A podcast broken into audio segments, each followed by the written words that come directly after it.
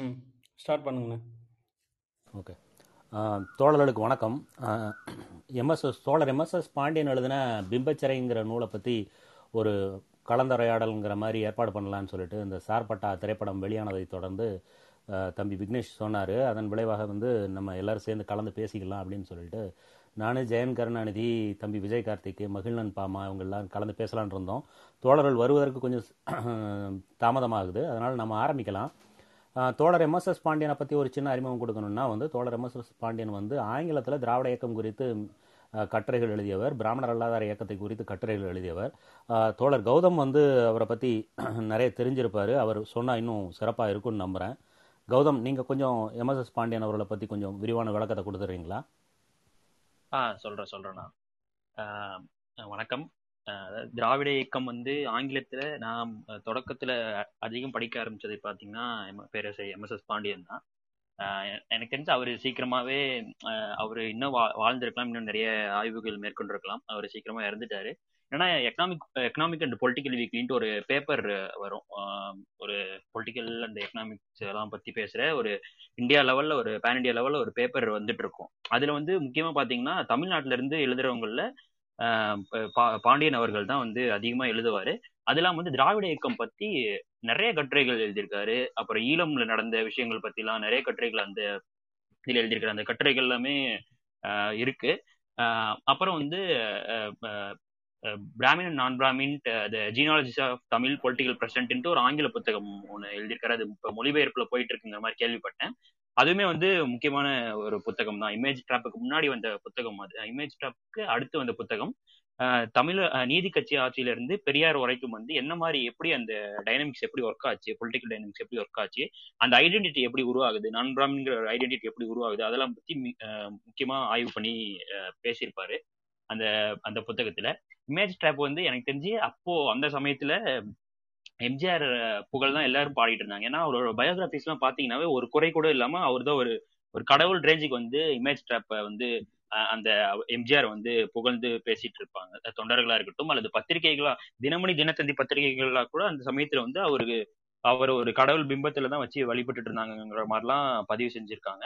அந்த மாதிரி இருந்த சமயத்துல வந்து எம்ஜிஆர்ங்கிறவர் வந்து எப்படி தமிழ் சமூகம் ஏத்துக்குச்சு அவர் என்ன மாதிரி ஆளு அவர் அவரோட சினிமா பிம்பமும் அவரோட உண்மையான நிஜ வாழ்க்கையில இருக்கிற எம்ஜிஆருக்கு என்ன வித்தியாசம்? இதெல்லாம் வந்து டீட்டெயில்டா பேசியிருக்க புத்தகம் தான் இமேஜ் டேப் பேரரசர் எம்எஸ்எஸ் பாண்டியன் வந்து அதை ஒரு குட்டி புக்கா எழுதியிருந்தாலுமே அது ரொம்ப டீட்டெயில்டா பல பல மேற்கோள்களும் பல ரெஃபரன்ஸும் வந்து கொடுத்து தான் இது பண்ணியிருப்பாரு இந்த புத்தகத்துல. அவ்வளவுதான். அவர் ஒரு- த- திராவிட இயக்கத்துல அவர் ஒரு முக்கியமா ஒரு முக்கியமான ஒரு எழுத்தாளராகவும் முக்கியமான ஒரு ஆராய்ச்சியாளராகவும் ஒரு ஆய்வாளரும் நான் பாக்குறேன் இப்ப சமீபத்தில் அந்த டிரெவிடியன் மாடல்ங்கிற புத்தகத்துல கூட அதுமே கூட இவருக்கு இவர் கூட நிறைய டிஸ்கஸ் பண்ணிட்டு இவரோட ஐடியாஸ்ல தான் அதுல நிறைய வெளிவந்ததா கூட சொல்லியிருப்பாங்க.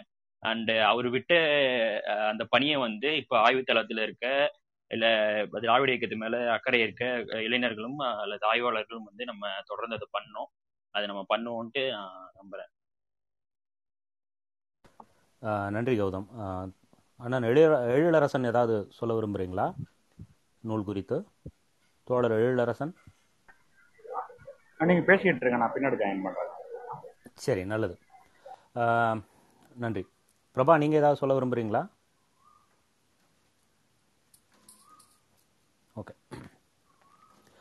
இந்த நூலை வந்து இமேஜ் ட்ராப்புங்கிற நூலை வந்து ஆங்கிலத்தில் எழுதியிருந்தார் எம்எஸ்எஸ் பாண்டியன். அதை தமிழில் மொழிபெயர்த்தது வந்து பூக்கோ சரவணன் தான் மொழிபெயர்த்திருந்தார். மிக அற்புதமான மொழிபெயர்ப்பு.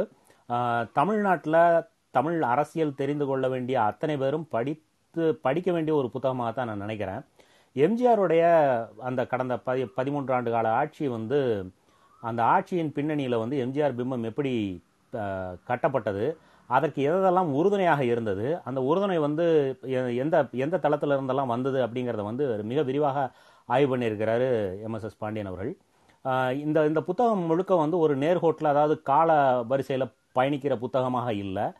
எம்ஜிஆருடைய திரை வரலாறு மொத்தமாக எடுத்துக்கொண்டு அந்த திரை வரலாற்றின் பின்னணியில் அவருடைய அரசியல் வரலாறு எப்படி கட்டப்பட்டது அந்த அரசியல் வரலாறு கட்டப்பட்டதனுடைய விளைவு யாருக்கு பலனளித்தது யார் அதில் சிக்கிக்கொண்டார்கள் அப்படிங்கிறத பற்றி தான் இந்த புத்தகம் முழுமையாக பேசுது. இமேஜ் ட்ராப் அதாவது பிம்பச்சிறையில் சிக்கி கொண்டவர்கள் வந்து வறியவர்களும் வறியவர்களில் வறியவர்களான ஒடுக்கப்பட்ட மக்களும் தான் இந்த பிம்பச்சிறையில் போய் சிக்கி கொண்டிருந்தார்கள் எம்ஜிஆருங்கிற பிம்பச்சிறைக்குள்ளார சிக்கி கொண்டிருந்த மக்கள்.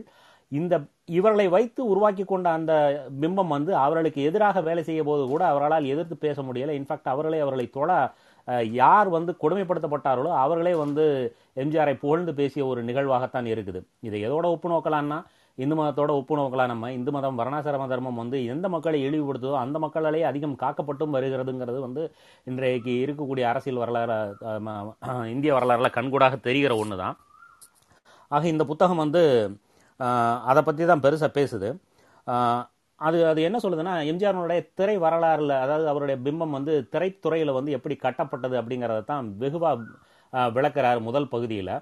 அந்த பிம்பம் வந்து பார்த்தீங்கன்னா வந்து ஒரு ஒரு ஒடுக்கப்பட்ட சமூகத்தில் இருந்து ஆனால் ஒடுக்கப்பட்டவர்களிலிருந்து மேல் எழுந்து வந்த ஒரு இளைஞனாக ஒரு ஒரு தனித்த ஆளாக இல்லை ஒரு கதாநாயகனாக தன்னை பிம்பப்படுத்திக் கொள்கிறார். ஒன்று ரெண்டாவது வந்து இந்த மேல்தட்டு வர்க்கத்தினுடைய அதிகாரத்தை கேள்விக்கு உள்ளாக்கக்கூடிய ஒரு இளைஞனாகவும் அவர் தன்னை தன்னுடைய பிம்பத்தை உருவாக்கிக் கொள்கிறார்.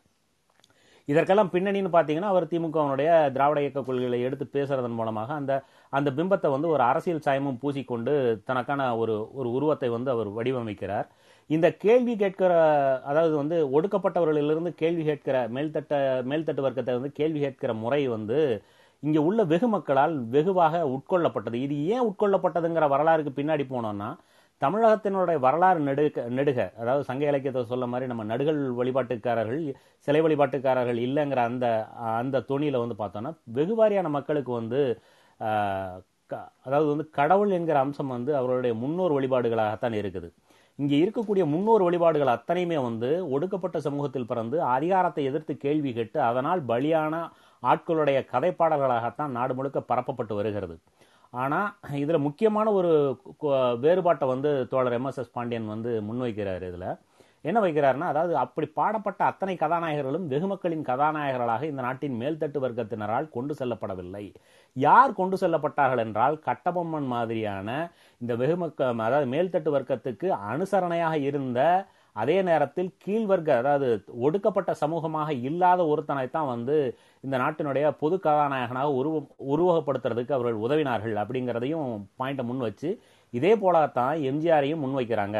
இதே பின்னணியில் வந்து எத்தனையோ திரைக்கலைஞர்கள் இருந்தாங்க. அந்த திரைக்கலைஞர்கள் எல்லாம் தங்களுடைய பிம்பத்தை வந்து சினிமாலையும் சரி குறிப்பாக சினிமாவில் வந்து திரைத்துறையில் எஸ் எஸ் ராஜேந்திரன் கே நடிப்பு புலவர் ராமசாமி சிவாஜி கணேசன் எல்லாருமே இருந்தாலுமே கூட ஆனால் இந்த பிம்பத்தை வந்து தங்களுடைய அதிகாரத்துக்கு சிக்கல் இல்லாத ஆட்களாக பார்த்து தேர்ந்தெடுத்து அவரை பொது கதாநாயகனாக உருவகப்படுத்துறது இந்த மேல்தட்டு வர்க்க குடியினர் தான் அப்படிங்கிறத முன்வைக்கிறார்.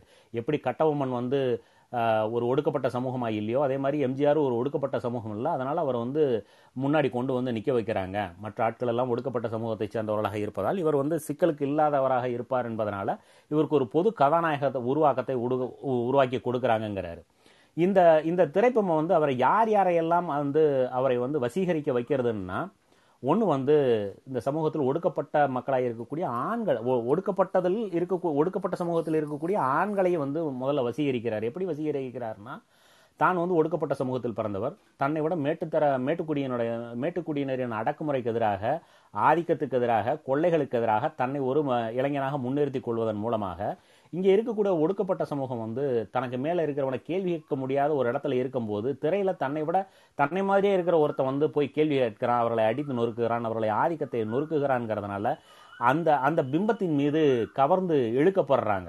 ஆக ஒடுக்கப்பட்ட சமூகத்தில் இருக்கக்கூடிய ஆண்கள் இழுக்கப்படுறாங்க. ஒடுக்கப்பட்ட சமூகத்தில் இருக்கக்கூடிய பெண்களும் இழுக்கப்படுறாங்க. எங்கே இழுக்கப்படுறாங்கன்னா எம்ஜிஆருடைய தூய்மையான கதாநாயக வேஷம். அதாவது வந்து பெண்களை அவருடைய பெண்களை வந்து பாலியல் வல்லுறவுக்கு ஆளாக்கக்கூடிய கொடுமைக்கார மேட்டுக்குடி ஜாதியினரிடமிருந்து காப்பாற்றக்கூடிய ஒரு அம்சம். அதே மாதிரி அவர்கள் அவர்கள் முறை தவறி நட அவர்களோட முறை தவறி நடக்கக்கூடிய ஆட்களை அடித்து நொறுக்கக்கூடிய அம்சம். இந்த மாதிரியான அம்சங்களில் வந்து அவர் வந்து பெண்களையும் கவர்ந்து எழுக்கிறார் சில நேரங்களில் வந்து பெண்களுக்கு உண்டான பாலியல் விடுதலை நோக்களையும் வந்து ஒரு நிமிஷம் நான் அதையும் எக்ஸாக்டாகவே படிச்சிடறேன் அவருடைய இது என்னங்கிறது எம்ஜிஆர் தனக்கான அதிகபட்ச ஆதரவை குக்கிராமங்கள் மற்றும் கிராமங்களின் நிலமல்லா வேளாண் தொழிலாளர்களிடமிருந்தே பெறுகிறார். கல்வி அறிவில்லா மக்களில் அறுபது சதவீதம் பேர் எம்ஜிஆரின் தீவிர ஆதரவாளர்கள். ஆனால் கல்லூரி படிப்பை முடித்தவர்களில் வெறும் இருபது சதவீதம் பேர் மட்டுமே அவரின் தீவிரமான ஆதரவாளர்கள். வேறு வார்த்தைகளில் சொல்வதென்றால் எம்ஜிஆர் தனக்கான மிகப்பெரிய ஆதரவை வறியவர்களிலும் வறியவர்களிடமிருந்தே பெறுகிறார். இது இந்த இந்த இதுக்கு வந்து இந்த அட்ராக்ஷனுக்கு வந்து அவருடைய ஆட்சி காலத்தில் நிகழ்த்தப்பட்ட பொருளாதார மாற்றங்களோ இல்லை புரட்சிகர சிந்தனைகளோ கிடையாது. இன்ஃபேக்ட் அவர்களுடைய ஆட்சி காலம் முழுமைக்கும் யாரிடமிருந்து ஆதரவை பெற்றார்களோ அவர்கள் மீது தான் அதிக வரி விதிக்கப்பட்டது அவர்கள் தான் அதிக கொடுமைப்படுத்தப்பட்டார்கள் அவர்கள் தான் அதிக சாவுக்கு உள்ளாக்கப்பட்டார்கள். இந்த ஏழைகள் எப்போதெல்லாம் கிளந்து எழுந்தார்களோ அவர்களை நக்சலைட்டுகள் என்று சொல்லி வேட்டையாடியது இதே எம்ஜிஆர் அரசாங்கம் தான் அவர்கள் மீதுக்கு வந்து அதாவது லாக்அப் டெத்ஸ் எந்த பீரியடில் அதிகம்னு பார்த்தீங்கன்னா எழுபத்தெட்டு டு எண்பத்தி ரெண்டு பீரியடுகளில் தான் வந்து லாக்அப் டெத்ஸ் வந்து ரொம்ப ரொம்ப அதிகமாக நடந்திருக்குது தமிழ்நாட்டில் அப்படிங்கிறதையும் சொல்கிறாரு எழுபத்தஞ்சு டு எண்பத்தஞ்சு வருட காலத்தில் அரசின் மொத்த வரிவாரியில் இருந்து அறுபது சதவிகிதம் விற்பனை வரியிலிருந்து தான் பெறப்பட்டது. அதாவது வந்து இன்டைரக்ட் டேக்ஸ்னு சொல்லப்படக்கூடிய விற்பனை வரியிலிருந்து தான் அறுபது சதவீதம் பெறப்படுகிறது. விச் மீன்ஸ் வந்து மேட்டுக்குடியினராக இருக்கக்கூடிய இல்லை பணக்கார வர்க்கத்திலிருந்து வரக்கூடிய நேரடி வருவாய்களில் இவர்கள் கவனமே செலுத்தலை அப்படிங்கிறாரு. அதன் விளைவு வந்து ஏழைகளை தான் அதிகம் பாதிக்குது. ஏன்னா இவன் சம்பாதிக்கிற முந்நூறுவாயில் அந்த முந்நூறுவாயில் டேக்ஸ் கொடுத்தே ஆக வேண்டிய கட்டாயத்தில் இருக்கிறதுனால இன்டெரக்ட் டேக்ஸில் இருக்கிறதுனால. அதுவும் வந்து ஆயிரத்தி தொள்ளாயிரத்தி எழுபத்தஞ்சிலிருந்து எண்பது வரை அரசின் மொத்த வரி வருமானத்தில் கலால் வரியின் பங்களிப்பும் வெறும் ஒரு சதவிகிதம் மட்டுமே. ஆயிரத்தி தொள்ளாயிரத்தி எண்பது எண்பத்தி ஒன்றில் அதிமுக அரசு தேர்தல் வாக்குறுதிக்கு மாறாக மது பயன்பாட்டின் மீதான தடையை நீக்கியது.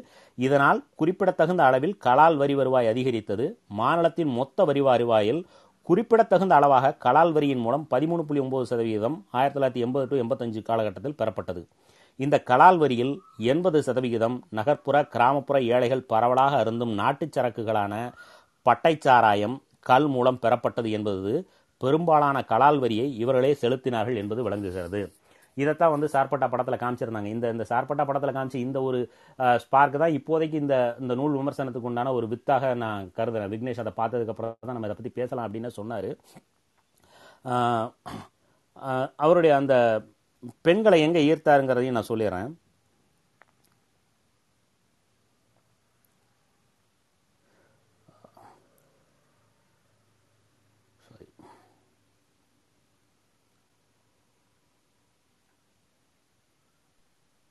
அதுக்கு முன்னாடி நான் ஒரு இதுக்கு ஒரு இன்னொரு பேக்ட்ராப் ஒன்று சொல்லிடுறேன். இந்த எப்படி வந்து இது இதுக்கான இதுக்கான காரணம் வந்து எதுக்கு எப்படி அமைஞ்சது?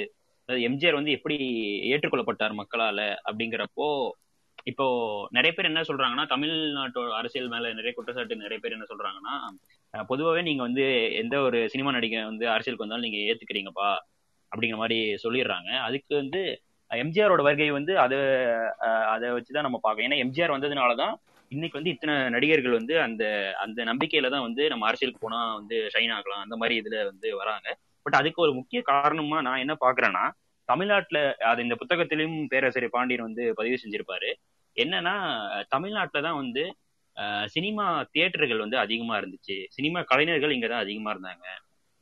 அது இல்லாம வந்து சுதந்திரத்துக்கு பிறகான தமிழ்நாட்டு சுதந்திரத்துக்கு பிறகான இந்தியாவில வந்து ஆந்திராவுக்கு அப்புறம் வந்து தமிழ்நாட்டில் தான் சினிமா தியேட்டர்ஸ் அதிகமா இருந்துச்சு. அது இல்லாம நிறைய சினிமா தியேட்டர்ஸ் இருந்ததுனால இங்க உள்ள மக்களால அதை அஃபோர்ட் பண்ண முடிஞ்சுச்சு. அந்த சினிமாவுக்கு வந்து போயிட்டு நம்ம எவ்- எவ்வளவு எளிமையான மக்களா இருந்தாலும் எவ்வளவு இதுவா இருந்த இருந்தாலும் அவங்களுக்கும் அஃபோர்ட் பண்ற மாதிரி தியேட்டர்ஸ் எல்லாம் இருந்துச்சு. அது இல்லாம இங்க இங்க நடந்த வந்து பொலிட்டிக்கல் மூவ்மெண்ட் வந்து இங்க நடந்த திராவிட நடவடிக்கைகள்லாம் நடவடிக்கைகள் எல்லாம் என்ன பண்ணுச்சுன்னா ஒரு கட்டத்துக்கு மேல மக்களை வந்து சாதி ரீதியா வந்து வேறுபடுத்த கூடாது தீண்டாமை ஒழிப்பா இருக்கும் அல்லது வந்து சாதிய வேறுபாடுகள் இருக்கக்கூடாதுன்ட்டு தியேட்டர்லயே அது கொண்டு வந்துச்சு. நார்த்ல என்ன சொல்லுவாங்கன்னா நார்த்ல வந்து இன்னுமே கேஸ்ட் இன்னும் அந்த சமயத்துல வந்து சாதி ரீதியா தான் வந்து தியேட்டர் சினிமா தியேட்டர்லயே வந்து அரேஞ்ச்மெண்ட்ஸ் எல்லாம் இருக்கும் அப்படிங்கிற மாதிரி சொல்லுவாங்க. பட் இங்க வந்து எப்படின்னா பொருள் எவ்வளவு டிக்கெட் காசு ஃபர்ஸ்ட் கிளாஸ் டிக்கெட் வாங்குறாங்கன்னா ஃபர்ஸ்ட் கிளாஸ்ல போய் உட்காரு. செகண்ட் கிளாஸ்னா செகண்ட் கிளாஸ்ல போய் உட்காரு. அந்த மாதிரி தான் வந்து இங்க தியேட்டரோட அமைப்பு இருந்துச்சு.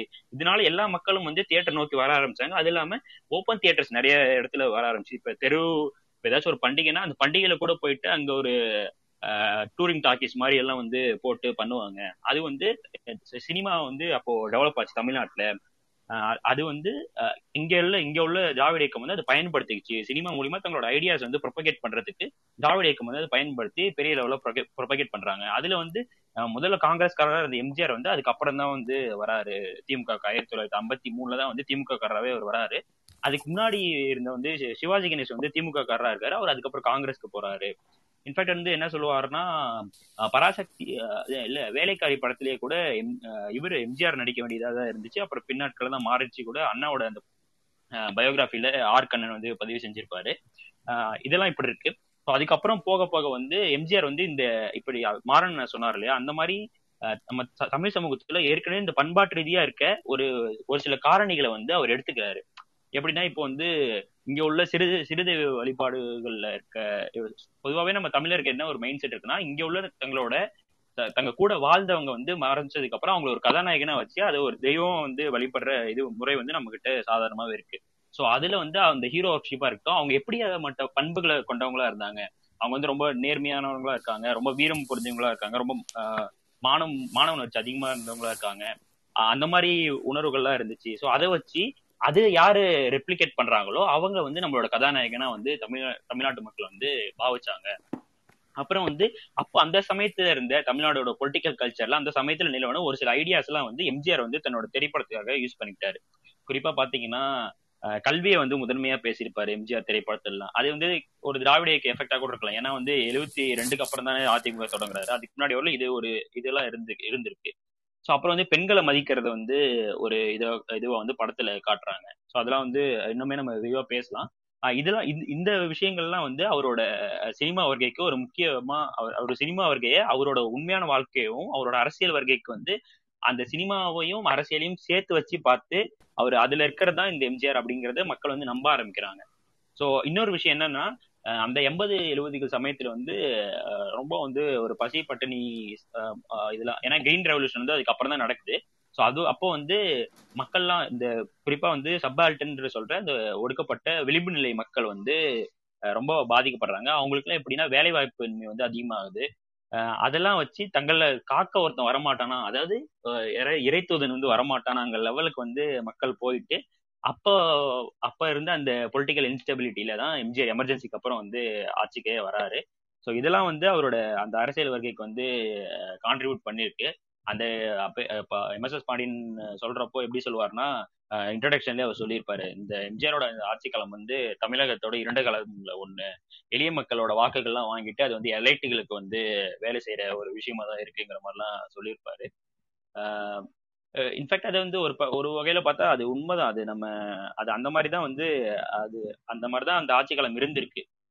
ஏன்னா வந்து தன்னோட தாய் மீது சத்தியம் பண்ணி நான் மதுக்கடைகளே திறக்க மாட்டேன்னு சொன்ன எம்ஜிஆர் வந்து அதுக்கப்புறம் மதுக்கடைகள்லாம் திறக்கிறாரு. ஆஹ் மாறன் சொன்ன மாதிரி சிபிஎம் மார்க்சிஸ்ட் லெனினிஸ்ட் கட்சியில போராட்டம் பண்ண ஒரு பதினைந்து நிராயுத பாணிகளை வந்து சுட்டு கொள்றாரு ஆஹ் அந்த ஆயிரத்தி தொள்ளாயிரத்தி எண்பதுகள்ல. அதே மாதிரி அந்த எம்- அந்த சுட்டுக்கொண்ட பதினஞ்சு பேர்ல வந்து பதினோரு பேர் வந்து தலித்துகள். இன்ஃபேக்ட் என்ன சொல்லுவாங்கன்னா தலித்ஸ் அண்ட் ட்ரைபல் பீப்புள்ஸ் தான் வந்து எம்ஜிஆர் அதிமுகவுக்கு வந்து ரொம்ப பக்கபலமா இருந்தாங்கன்னு சொல்லுவாரு. ஸோ அந்த தன்னை நம்பின வந்து மக்களுக்கே வந்து துரோகம் பண்ணியிருப்பாரு. அடுத்து வந்து அந்த சமயத்துல தான் அவரோட ஆட்சி காலத்துல வந்து ஒரு நாளைக்கு ஒரு மாதத்துக்கு வந்து கிட்டத்தட்ட ஒரு ஐம்பது பேர் வந்து குண்டர் சட்டத்துல அரெஸ்ட் பண்ணப்பட்டாங்க. ரொம்ப வந்து காவல் எப்படி ஒரு டிக்டேட்டர்ஷிப்னு சொல்லுவாங்க இல்லையா இந்த புத்தகத்தோட மு- முகப்புலயே அவர் அதான் எழுதியிருப்பாரு. ஒரு வந்து பாசிஸ்ட் எப்படி உருவாகிறாங்கிறதுக்கான காரணத்தை வந்து நம்ம இதை வச்சு புரிஞ்சுக்காங்க. மாதிரி ஒரு மேற்கோள் காட்டியிருப்பாரு. அதெல்லாம் வந்து எம்ஜிஆர் இப்படிதான் இப்ப இருக்கவங்கலாம் வந்து இப்போ உள்ள அரசியலுக்கு வரவங்க நாங்க எம்ஜிஆர் ஆட்சி கொடுப்போம் அப்படின்னாங்கன்னா அது ஒரு அயோக்கியத்தனமா தான் நம்ம பார்க்கணும். எம்ஜிஆரே கேவலமான ஒரு ஆட்சி கொடுத்தவர் தான். அவரை வந்து நாங்க அவரை மாதிரி பண்ணுவோம் அவரை மாதிரி பண்ணுவோம்னா அதை வந்து நம்ம ஏற்றுக்கொள்ளவே முடியாதுங்கிறது தான் விஷயம். மரணா நீங்க பேசுங்க. அப்புறம் நான் நடு நடுவில் ஒரு சில விஷயங்களை பகிர்றேன். நல்லது கௌதம். நன்றி. அதாவது வந்து முதல்ல வந்து அவர்கள் வந்து ஒடுக்கப்பட்ட சமூகத்தில் இருக்கக்கூடிய ஆண்கள் ஒரே நிமிஷம். நம்ம பாபு ஜெயக்குமார் சாரையும் ஃபர்ஸ்ட் ரவுண்ட் பேச விட்டுட்டு அதுக்கப்புறம் நம்ம இது பண்ணலாம். நல்லது ரைட் ஓகே சார் நீங்க கொஞ்சம் பேசுங்க. பாபு ஜெயக்குமார் சார்.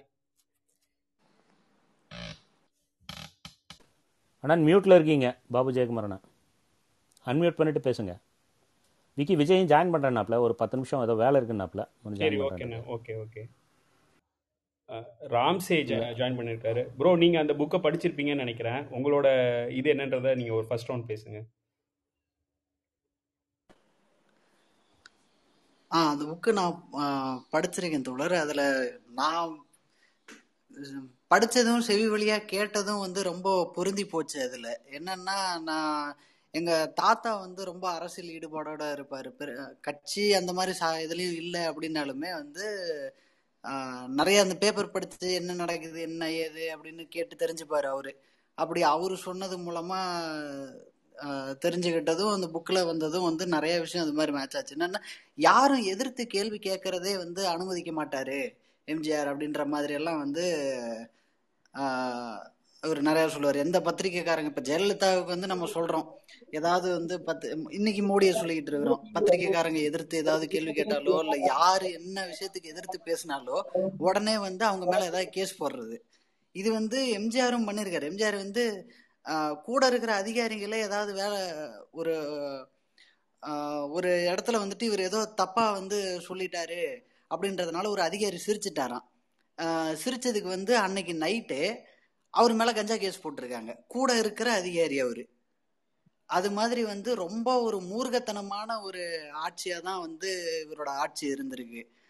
மற்றபடி வந்து திட்டங்கள் நலத்திட்டங்கள் அப்படின்னு பார்த்தா எதுவுமே வந்து செயல்படுத்தினதில்ல. ஏற்கனவே இருந்ததை வந்து நிறைய முடக்கிறதுக்கு என்ன வேலையோ அந்த மாதிரி வேலை பார்த்துருக்காரு தவிர ஒரு புதுசாக எதுவும் கொண்டு வரல. அப்படின்ற மாதிரி தான் வந்து நான் கேள்விப்பட்டு தான் அப்படிதான் புத்தகத்திலயும் வந்து பெரும்பாலும் பெரும்பான்மையா அப்படிதான் வந்தது தோழர். ஆஹ் இன்னொரு விஷயம் என்ன சொல்லுவாங்கன்னா அதுக்கு முன்னாடி வரலும் அதாவது எழுபத்தி ஏழுக்கு முன்னாடி வரலும் ஒரே ஒரு ஐஏஎஸ் ஆபீசர் தான் வந்து ரிசைனே பண்ணிருப்பாரு ஆனா இந்த பதினோரு ஆண்டு ஆட்சி காலத்துல வந்து கிட்டத்தட்ட ஒரு ஐ- ஐம்பதுக்கு மேற்பட்ட ஐஏஎஸ் ஆபீசர் வந்து ரிசைன் ரிசைன் பண்ணி போயிருக்காங்க. தாங்களா வந்து விருப்பமா ஓய்வு பெற்றெல்லாம் போயிருக்காங்கிற மாதிரி இந்த புத்தகத்துல சொல்லியிருப்பாங்க. எந்த அளவுக்கு அவர் வந்து அந்த ஒரு சர்வாதிகார மனநிலையில இருந்திருப்பாருன்ட்டு அதை வச்சு நம்ம புரிஞ்சுக்கலாம். ஆமா அது வந்து அந்த அவருக்கு யார் விசுவாசமா இருக்கிறாங்களோ அவங்களுக்கு மட்டும் இப்ப ஜெயலலிதா பண்ணதெல்லாம் வந்து அப்படியே அங்கிருந்து வர்றதுதான் இந்த தர்ம யுத்தம் நடத்தினது அது மாதிரி எல்லாம் வந்து பண்ண ஓபிஎஸ் பண்ணாருல்ல இது மாதிரி சமாதியில போய் உட்காந்தவர் தானே. எல்லாமே வந்து அவங்க ஏடிஎம்கே இன்னைக்கு தேதிக்கு நம்ம எதெல்லாம் சொல்லி கிண்டலும் கேள்வியுமா பாக்குறோமோ இல்ல கிரிட்டிசைஸ் பண்றோமோ அது எல்லாமே அவங்க டிஎன்ஏலயே இருக்கு அப்படின்றதுக்கு எம்ஜிஆர் எல்லாமே அதை பண்ணி வச்சுட்டு போயிருக்காரு. இந்த இந்த இந்த கூத்துகள் எல்லாமே அவர் பண்ணதுதான் முதல்ல. ம- மத்தியில யார் ஆட்சியில இருந்தாலும் அவங்களுக்கு உடனே உடனே போய் ஆதரவு தெரிவிக்கிறது. நடுவில் நடுவுல வந்து ஒரு பதினஞ்சு நாள் நிலையான ஆட்சி நடுவுல கொஞ்ச நாள் இல்லாமல்லாம் இருந்தது. பதினஞ்சு நாள் இருபது நாள் எல்லாம் ஆட்சி வந்து போய்கிட்டு இருந்தது. அப்போல்லாம் கூட யார் வந்தாலும் இந்த எமர்ஜென்சி அப்போ எமர்ஜென்சி வந்தப்போ இந்திராவுக்கு ஆதரவு கொடுக்கறது. அப்புறம் நடுவில் இது மாதிரி வந்து ஒரு பதினஞ்சு நாள் இருபது நாளுக்கு ஆட்சி வர்றப்பெல்லாம் அவங்களுக்கும் போய் ஆதரவு கொடுக்கறது. யார் மத்தியில் ஆட்சியில் இருந்தாலுமே பயந்து ஒரு மாதிரி யார் டெல்லியில இருந்தாலும் அவங்க காலில் விழுந்துடணும் அப்படின்ற மாதிரியான ஒரு ஆளா தான் இருந்திருக்காரு.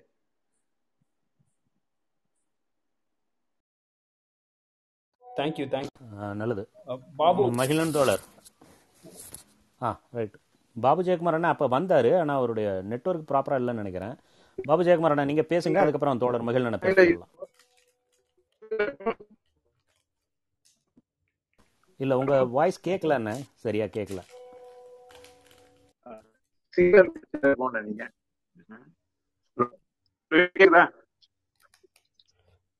இப்ப கேக்குதா ஆ, இப்ப கேக்குது சார் இப்ப கேக்குது.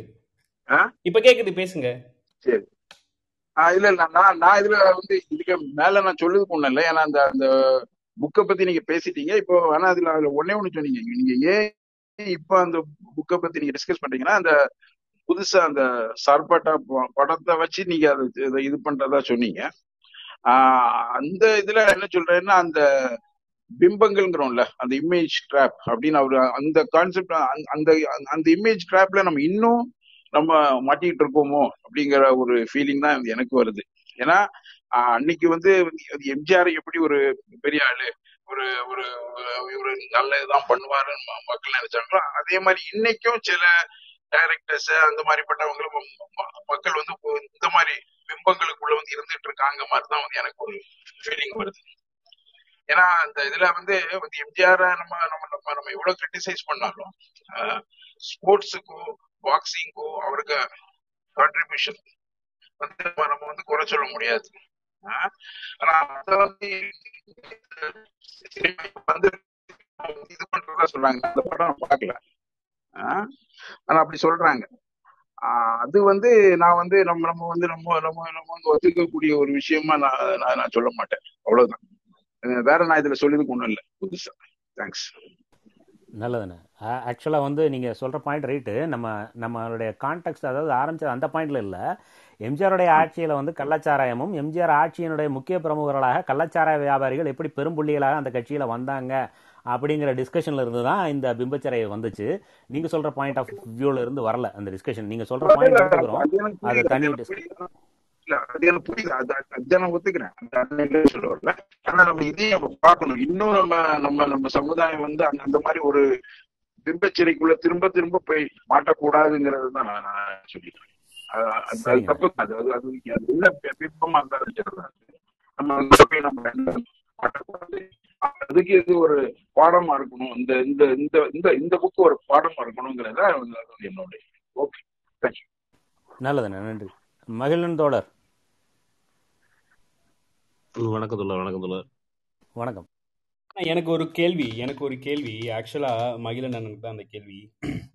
நான் அந்த புக்கு படிக்கும்போது எம்ஜிஆரை வந்து எம்ஜிஆர் வந்து இந்த காலத்து மோடி மாதிரியே எப்படி பத்திரிகை ஊடகங்களை கையாண்டார் அப்படின்ற மாதிரியான ஒரு சிந்தனை வருது. அது எந்த அளவு நிச்சயம் நீங்கள் உங்களோட பார்வையில் சொல்லுங்களேன். இல்ல சி அவங்க வந்து எதுவும் அவருக்கு எந்த கோட்பாட்டு அரசியலும் கிடையாது. எம்ஜிஆர் வந்து அன்றைக்கு திராவிட இயக்கம் செல்வாக்கு செலுத்தி கொண்டிருந்த காலகட்டத்தில் அவர் வந்து ஒரு தலைவராக தமிழ்நாட்டில் திணிக்கப்படுகிறார். திணிக்கப்படுகிற அவர் கொஞ்சம் திராவிட இயக்கம் சார்ந்து சில விஷயங்களை எப்படி ஜெயலலிதா எப்படி செஞ்சாங்களோ அதே போல எம்ஜிஆரும் சில விஷயங்கள் செய்யறாரு ஒழிய மற்றபடி அவருக்கு வந்து ஒரு ஒரு செல்ஃப் சென்டர்ட் தன்முனைப்பு இருக்கிற இப்போ இப்ப மோடி எப்படி செய்யறாரோ அப்படியான ஒரு தன் தன்னுடைய இமேஜ் தொடர்பான ரொம்ப தீவிரமான கான்சியஸ்னஸ் இருந்த ஒரு மனுஷனா இருந்திருக்கிறாரு. ஸோ அதுக்கு வந்து இந்த வேலைகள் வந்து செஞ்சே தான் ஆகணும். நீங்க வந்து அவரை சுத்தி உருவாக்க இன்று வரைக்குமே கூட நடிகர்கள் பேர் நான் சொல்ல விரும்பல. சில நடிகர்கள் எம்ஜிஆர் குறித்த விமர்சனம் அப்படின்னு வந்தா அதுல அவங்க நடிக்க மாட்டேங்கிறாங்க. அதை குறித்து அவங்க சிந்திக்கிறாங்க யோசிக்கிறாங்க. அந்த லெவல்ல தான் அவங்களுடைய ரேஷனாலிட்டி எல்லாம் இருக்குது. ஸோ அந்த அது என்னன்னா அவரை சுற்றி உருவாக்கப்பட்டிருக்கிற அந்த வள்ளல் பிம்பம். என்னை பொறுத்தளவுக்கு இந்த அரசியல் சூழல யாரும் வள்ளல்லாம் கிடையாது. வள்ளலாம் இருக்க முடியாது. மக்கள்கிட்ட இருந்து மக்கள் உழைச்சி கொடுக்குறாங்க. நிர்வாகம் பண்ண போய் உட்கார்ந்து திரும்ப நலத்திட்டங்களை வந்து திரும்ப கொடுக்குறாங்க. அதுல வந்து இந்த ஒரு ஜனநாயக செட்டப்ல வந்து ஒருத்தர் வள்ளலாகிறாருன்னு சொன்னால் சொன்னா அது ஏமாத்து வேலை. அந்த ஏமாத்து வேலை கட்டமைக்கிறதுக்கு பத்திரிகைகளை அவர் ப இப்போ வந்து மோடி வந்து இப்போ ஒன்றும் இல்லை. நம்ம நினைக்கிறோம் மோடியின் தாடி வந்து ஒரு அவலமான நகைச்சுவை அப்படின்ட்டு. ஆனா சா சாதாரண மக்கள் மத்தியில இவ்வளவு காலமும் பாருங்கப்பா அவர் இவ்வளவு கஷ்டப்பட்டு உழைக்கிறாரு தூங்காம கொள்ளாம உழைக்கிறாரு தாடி வளர்க்கிறாரு. அஹ் இது வந்து சாதாரண மக்கள் மத்தியில தமிழ்நாட்டு மக்கள் மத்தியில கொஞ்சம் சொற்பமா இருக்கலாம். ஆனா அது ஒரு பிம்பத்திற்காக தான் அவங்க ஒர்க் பண்றாங்க ஒரு பிஆர் வேற மாதிரி. ஸோ அதே தான் எம்ஜிஆரும் பண்ணிருப்பாரு. எம்ஜிஆர் முன்னாள் மோடி முன்னாள் எடப்பாடி முன்னாள் ஜெயலலிதா அப்படிதான் நம்ம அவருடைய பிம்பத்தை வந்து இன்றைய மக்கள் மத்தியில் அறிமுகப்படுத்தணும். அது இது எம்ஜிஆர் தொடர்பானது மட்டும் இல்லை இப்போ வந்து காமராஜர் தொடர்பானதும் கூட. அவரும் ஒரு ஒரு பயங்கரமான ஒரு வலுவான பிம்பமாக உருவாக்கி வச்சிருக்கிறாங்க. அந்த பிம்பங்கள் வந்து அதுல காமராஜர் வந்து பத்திரிகைகளை எப்படி கையாண்ட ஒண்ணும் இல்ல எனக்கு இந்த விவரத்தை ரெண்டு கோரிலேட் பண்ணி நம்ம தோழர்களும் பெரும்பாலும் ஆழமா பேசினது இல்லை திராவிட இயக்க தலைவர்களும் கூட. என்ன கன்சர்ன் காரணமான்னு தெரியல. காமராஜர் குறித்து பேசும்போது அப்படி பேச மாட்டாங்க. இப்போ வரைக்கும் தமிழ் தேசியவாதிகள் சொல்லும்போது காமராஜரே தோற்கடிச்ச மண்ணு தமிழர்கள் வந்து இவ்வளோ கேவலமானவங்க அப்படின்னு சொல்றாங்க. தற்செயலா அந்த மொழிப்போர் தொடர்பாக படித்து கொண்டிருந்த பொழுது ஒரு மாணவ தலைவர் தான் காமராஜரை தோற்கடிக்கிறாரு இவ்வளவு அட்டுழியத்திற்கு பிறகு அப்படிங்கிற பொழுது தமிழர்கள் பெருமைப்பட வேண்டிய விஷயம். ஆனா இன்னைக்கு வரைக்கும் பொது ஊடகங்கள்ல சினிமால காமராஜரை தோற்கடித்தது அவமானம் அப்படின்னு சொல்லி வளர்க்குறாங்க. ஸோ நமக்கு நேர் எதிரான ஒரு விஷயத்த ஊடகங்கள் செய்து பொது கருத்து செ- உருவாக்கி வச்சிருக்கிறாங்க. அதுல அந்த பிம்பத்தை வந்து தனக்காக எம்ஜிஆர் வந்து உருவாக்கிக்கிட்டார். ஒண்ணுமில்ல அந்த சாராயம் காய்ச்சற விவகாரம் தொடர்பா இன்னைக்கு வந்து எம்ஜிஆரை வந்து பேட் லைட்ல காமிச்சிட்டாங்க. அப்படிலாம் வந்து குரல்கள் வருது. கொஞ்சம் நெருங்கி படிச்சா ஒண்ணுமில்ல. அஹ், நான் வந்து அண்ணாங்கிற பத்திரிக்கை நீங்க வாய்ப்பு இருந்தா நண்பர்கள் வந்து ரோஜா முத்தையா லைப்ரரியனுடைய ஆன்லைன் எடிஷன்ஸ் அவங்க ஆன்லைன்ல பத்திரிகைகள் வச்சிருக்கிறாங்க. அதுல அண்ணா அப்படின்னு டைப் பண்ணீங்க ஏ டபுள் என் ஏ. அண்ணாங்கிற இதழ். அந்த இதழ் வந்து எம்ஜிஆரால் நடத்தப்பட்டது. அந்த இதழ் தவிர நவமணின்னு ஒரு பத்திரிகை இருக்குது. சும்மா செக் பண்ணி பாருங்க. எமர்ஜென்சின்னு அறிவிச்சவொடனே எம்ஜிஆர் என்ன பண்ணாரு? அப்படின்ட்டு. நான் ஒரு சும்மா அப்படியே தேடி பத்திரிக்கை அந்த குறிப்பிட்ட நாள் ஒண்ணுமே ரொம்ப அதிகம்லாம் இல்லை. எமர்ஜென்சி அறிவிச்ச அன்னைக்கு உள்ள பத்திரிக்கையை எடுத்து செக் பண்ணா அந்த பத்திரிக்கையில தன்னுடைய படப்பிடிப்பில் இருந்தபடியே எம்ஜிஆர் வந்து எமர்ஜென்சி அறிவிச்ச உடனே இந்திய அரசுக்கு நாங்கள் ஒத்துழைப்பு என்ன ஏதுனே போகல. அடுத்த நாள் திமுக கூடி ஒரு கண்டன தீர்மானம் நிறைவேற்றுகிறது. எமர்ஜென்சி அறிவிச்ச நாளன்னைக்கே ப படப்பிடிப்பு தளத்துல இருந்து நான் வந்து போராட்டங்களை கைவிடுறேன்னு எம்ஜிஆர் அறிவிக்கிறார். அந்த தகவலை எனக்கு யாருமே சொல்லல. நான் தேடி படிச்சப்ப எனக்கு கிடைச்சது. அப்போ அந்த தகவல்களை தொகுத்து எம்ஜிஆர் யார் ஆக்சுவலி அவர் என்ன பண்ணாரு? அப்படிங்கிறத இன்னும் வலுவா இன்னைக்கு வந்து தமிழ் தேசியவாதிகள் பரவலாக பேசுறாங்க. ஆஹ் தமிழ்நாட்டுல தமிழ்நாடு விடுதலை அப்படின்னு போராடி கொண்டிருந்த தோழர்கள் அப்புறம் வந்து இங்க இருக்கிற அமைப்பே ஒரு முதலாளித்துவ அமைப்பு அப்படின்னு போராடி கொண்டிருந்த என்ன இருந்தாலும் அவங்க வந்து சமூகத்துக்காக உழைச்ச தோழர்கள் எல்லாம் ஆஹ் ஆஹ் இன்னைக்கு மானாவாரியா என்கவுண்டர் பண்ற மாதிரி முன்னாள் என்கவுண்டர் ஸ்பெஷலிஸ்ட் எம்ஜிஆர். ஸோ அது எல்லாமே களத்தை தொகுத்து வழங்கப்படாத போது அவருடைய வள்ளல் பிம்பம் வந்து எப்பவுமே டேமேஜிங் தான். இப்போ திராவிட இயக்கத்திற்கே அது வந்து திமுகவுக்கு டேமேஜிங்கா அப்படின்னு நான் புரிஞ்சுக்கல. பொதுவாக திராவிட இயக்கத்திற்கே அது ஒரு டேமேஜிங்கான எஃபெக்ட் அவர் ஒரு புனித புனித பிம்பமா கட்டிட்டு அவரை மாதிரி முடியுமா? அவர் வந்து ஈழத்துக்கு வந்து காசு கொடுத்தாரு. இது எல்லாமே அவர் சுத்தி கட்டப்படுகிற பிம்பம். எதுக்காக ஒருவேளை இந்தியாவின் நிகழ்ச்சி நிரலுக்கு அப்பால் எம்ஜிஆர் காசு கொடுத்திருக்கவே முடியாது. இந்தியா ஆதரிக்கிற வரைக்கும் புலிகளை ஆதரிச்சுட்டு அதுக்கப்புறம் அவர் ஆதரிக்கல. இந்தியா தமிழ்நாட்டுல விடுதலைக்காக போராடி கொண்டதெல்லாம் கொண்டுட்டு ஈழ விடுதலைக்காக நீ எப்படி சப்போர்ட் பண்றேங்கிற நியாயமான கேள்வியை அஹ் இங்க வந்து சவுண்டா எழுப்பியிருக்கணும். அவர் எப்படி வல்லன் அது கேட்கல ஒரு படத்தை ஒட்டி அந்த விவாதம் நடக்கிறது. தருணத்தை வந்து பொதுவா திராவிட இயக்கத்தவர்கள் பயன்படுத்திக்கணும். ஆர்எஸ்எஸ் காரணம் எம்ஜிஆருக்கு நூற்றாண்டு விழா எடுக்கிறான். அவரை கொண்டாடுறான். இந்த பக்கம் திராவிட இயக்கத்தவர்களும் எம்ஜிஆர் வந்து திராவிட இயக்க தலைவர்னு சொல்லி கொண்டாடுறோம். அந்த முரணை எனக்கு புரிஞ்சிக்க முடியல. அதை வந்து நம்ம இன்னும் ஷார்ப்பா அதை வேலையை செய்யணும். இந்த பிம் எம்ஜிஆர் காமராஜர் இந்த பிம்பங்கள் தொடர்பாக மறு விசாரணை செய்யப்பட வேண்டும். அதுல ஒரு தொடக்க புள்ளியா இருக்கணும். அப்படிதான் நினைக்கிறேன்.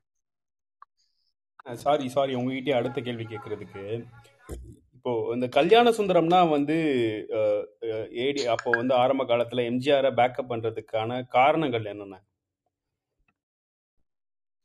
நான் கொஞ்சம் பொதுவா அஹ், கொச்சையா சொல்லும்போது அது புரோக்கர் வேலை அப்படி இப்படிம்பாங்க. நான் அதை அப்படி புரிஞ்சுக்கல.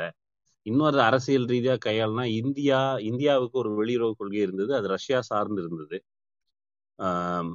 இந்திரா காந்தி இந்தியாவில் அன்னைக்கு வந்து ரெண்டு முகாம் இருந்தது. உலக அளவுல அமெரிக்க முகாம் இருந்தது ஆஹ் ரஷ்ய முகாம் இருந்தது.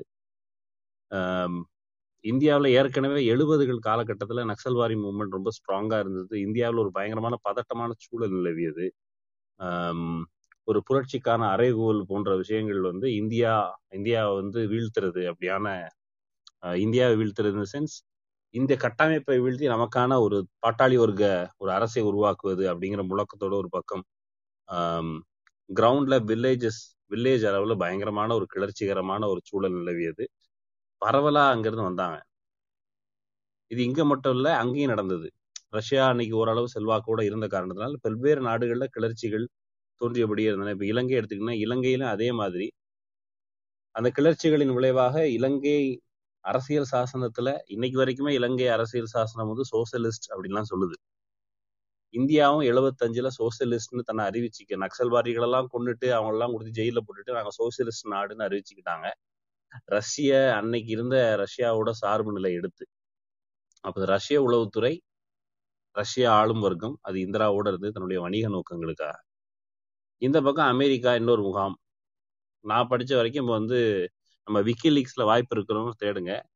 ஆஹ் அன்றைக்கு இருந்த அன்றைக்கு திமுக அமைச்சரவையில் இருந்த ஒரு அமைச்சர் அவர் பேர் ராஜாராம் தான் நினைக்கிறேன். ராஜாராம் வந்து தங்களிடம் நாங்கள் ஒருவேளை தனித்தமிழ்நாடு கோரினால் நீங்கள் ஆதரிப்பீர்களா என்று அமெரிக்காவை கேட்டதாகவும் கலைஞர் கேட்க சொன்னாருன்னு கேட்டதாகவும் அமெரிக்கா தரப்புல இல்லை நாங்கள் இந்தியாவை ஒரு இந்தியாவின் உள்நாட்டு விவகாரமா பார்க்குறோம் நாங்கள் மாட்டோம் அப்படின்னு சொன்னதாகவும் தகவல் உண்டு. அப்போ அந்த கல்யாண சுந்தரம் சிபிஐ ஆக்சுவலி ஒருங்கிணைந்த கம்யூனிஸ்ட் கட்சி முதல் முதல்ல தோன்றிய அந்த கம்யூனிஸ்ட் கட்சி சிபிஐ சார்ந்த கல்யாண சுந்தரம் போன்றவர்கள் ரஷ்ய ரஷ்ய சார்பு நிலை எடுத்து எம்ஜிஆர் போன்றவர்களை உருவாக்குறாங்க. இந்த பக்கம் கலைஞர் வந்து இந்த பக்கம் நிற்கிறாரு. அதில் அதுலதான் வந்து தமிழ்நாட்டில் த- இந்த பக்கம் ஒரு முகாம் உருவாகுது அப்படிங்கிற பொழுது அதை வந்து கலைச்சி விடுறதுக்கான வேலையை செய்கிறாங்க இங்க அது மட்டும் இல்லாமல் இங்க தனியா வந்து இப்போ பாருங்க கொஞ்சம் பொருத்தி புரிஞ்சுக்கிட்டா இலங்கையில ஈழம் உருவாக்கக்கூடாது அப்படிங்கிறதுல அமெரிக்காவுக்கு என்ன பிரச்சனை? அப்படின்னா அது பிராந்திய அரசியல் தான். தமிழ்நாட்டில் ஒரு சுயசார்போடு ஒரு அரசோ அதுவோ இரு நிறுவப்படுவது அப்படிங்கிறது சர்வதேச அளவுல போட்டி போட்டு கொண்டிருந்த அரசாங்கங்களுக்கு பிடித்திருக்க வாய்ப்பு இல்லை.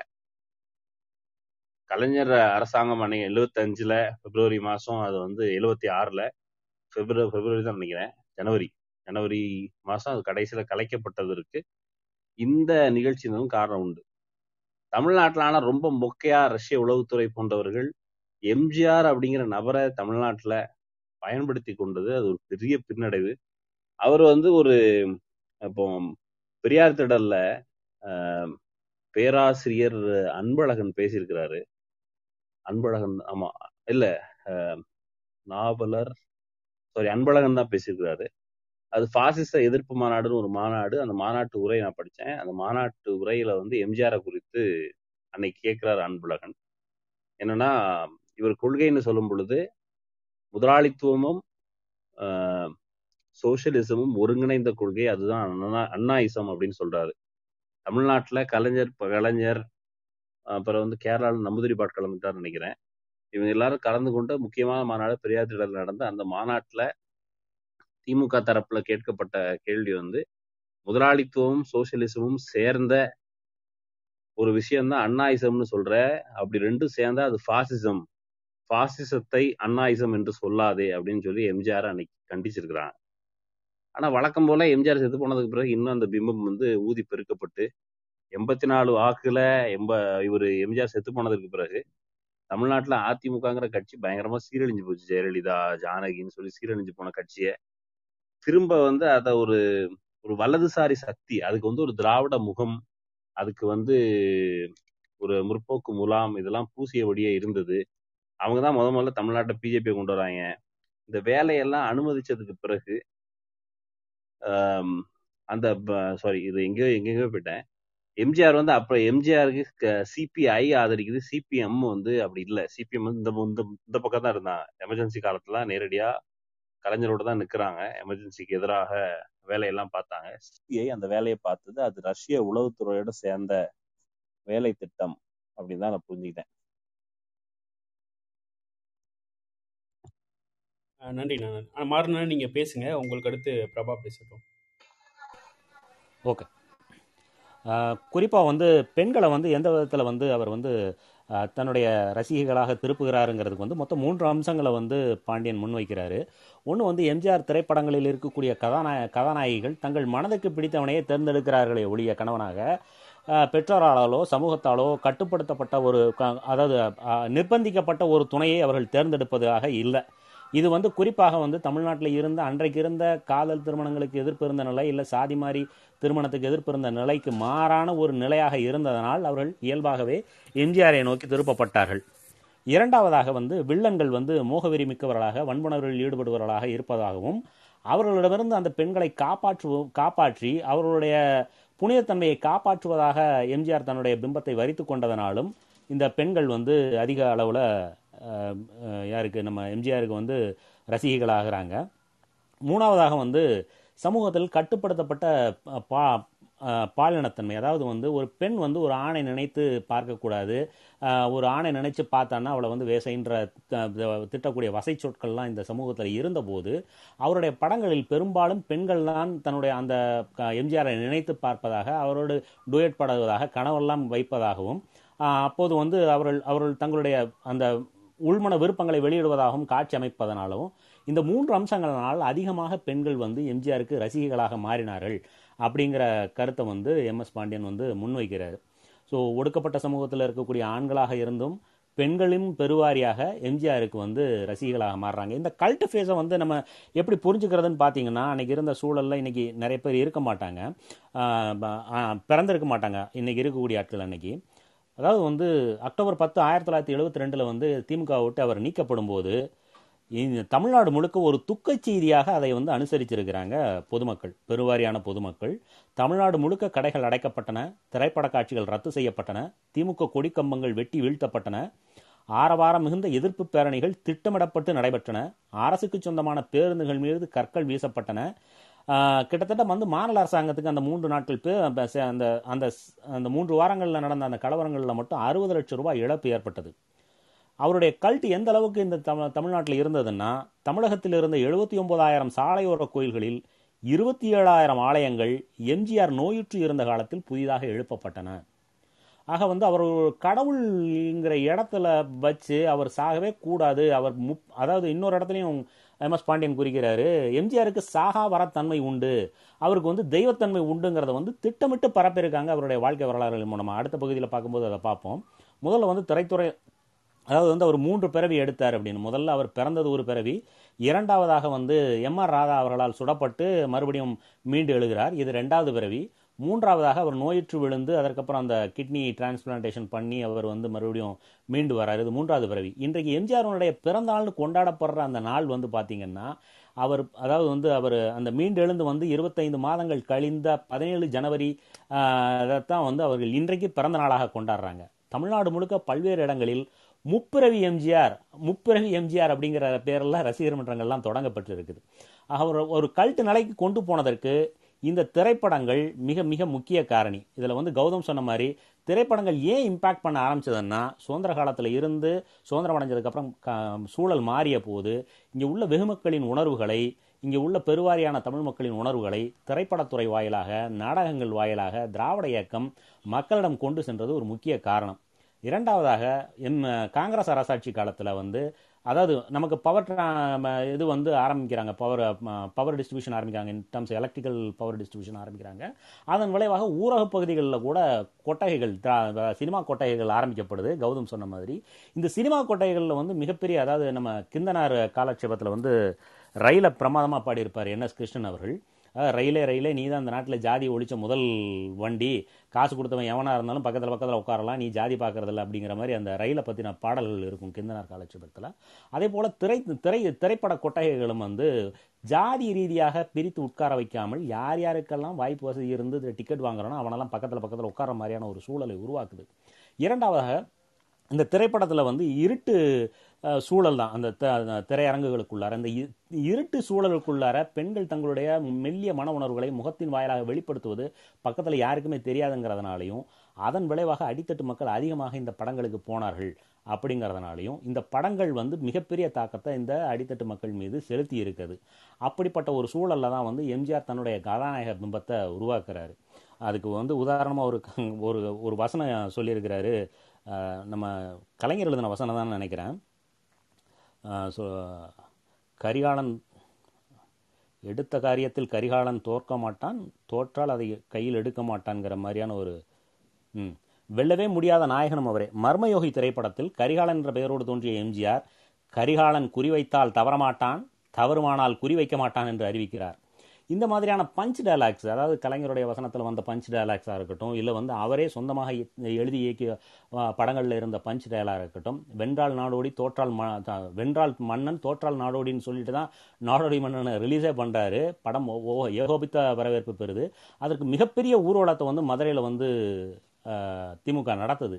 அந்த படத்தினுடைய வெற்றி. ஏன்னா அந்த படத்தில் அவர் கொள் அவர் ஒரு நாடோடியாக இருந்தவங்க மன்னன் ஆனதுக்கப்புறம் அவர் அனௌன்ஸ் பண்ணுற கொள்கைகள் எல்லாம் திமுகவினுடைய மாநாட்டு தீர்மானங்களாக வந்தது. அதனால் திமுககாரங்க ஓஹோன்னு கொண்டாடுறாங்க. கொஞ்சம் கொஞ்சமாக வந்து எம்ஜிஆர் தன்னுடைய கல் ஸ்டேட்டஸுக்கு வந்து உயர்த்தப்பட்டு கொண்டே போகிறார். திமுகவில் இருந்தபோதே இந்த இருந்த போதிலிருந்தே இந்த நிலைமை ஆரம்பமாகுது.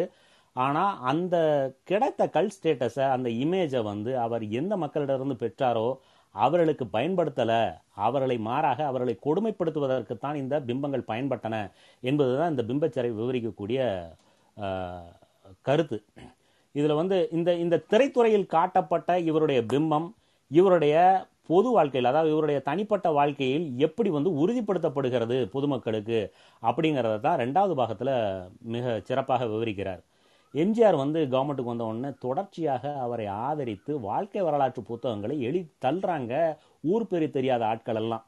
இது வந்து திட்டமிட்ட திட்டமிடப்பட்டு பரப்பப்படுகிறது இந்த வாழ்க்கை வரலாறு நூல்கள். இந்த வாழ்க்கை வரலாறு நூல்கள் வந்து திட்டமிட்டு பரப்பப்படுது.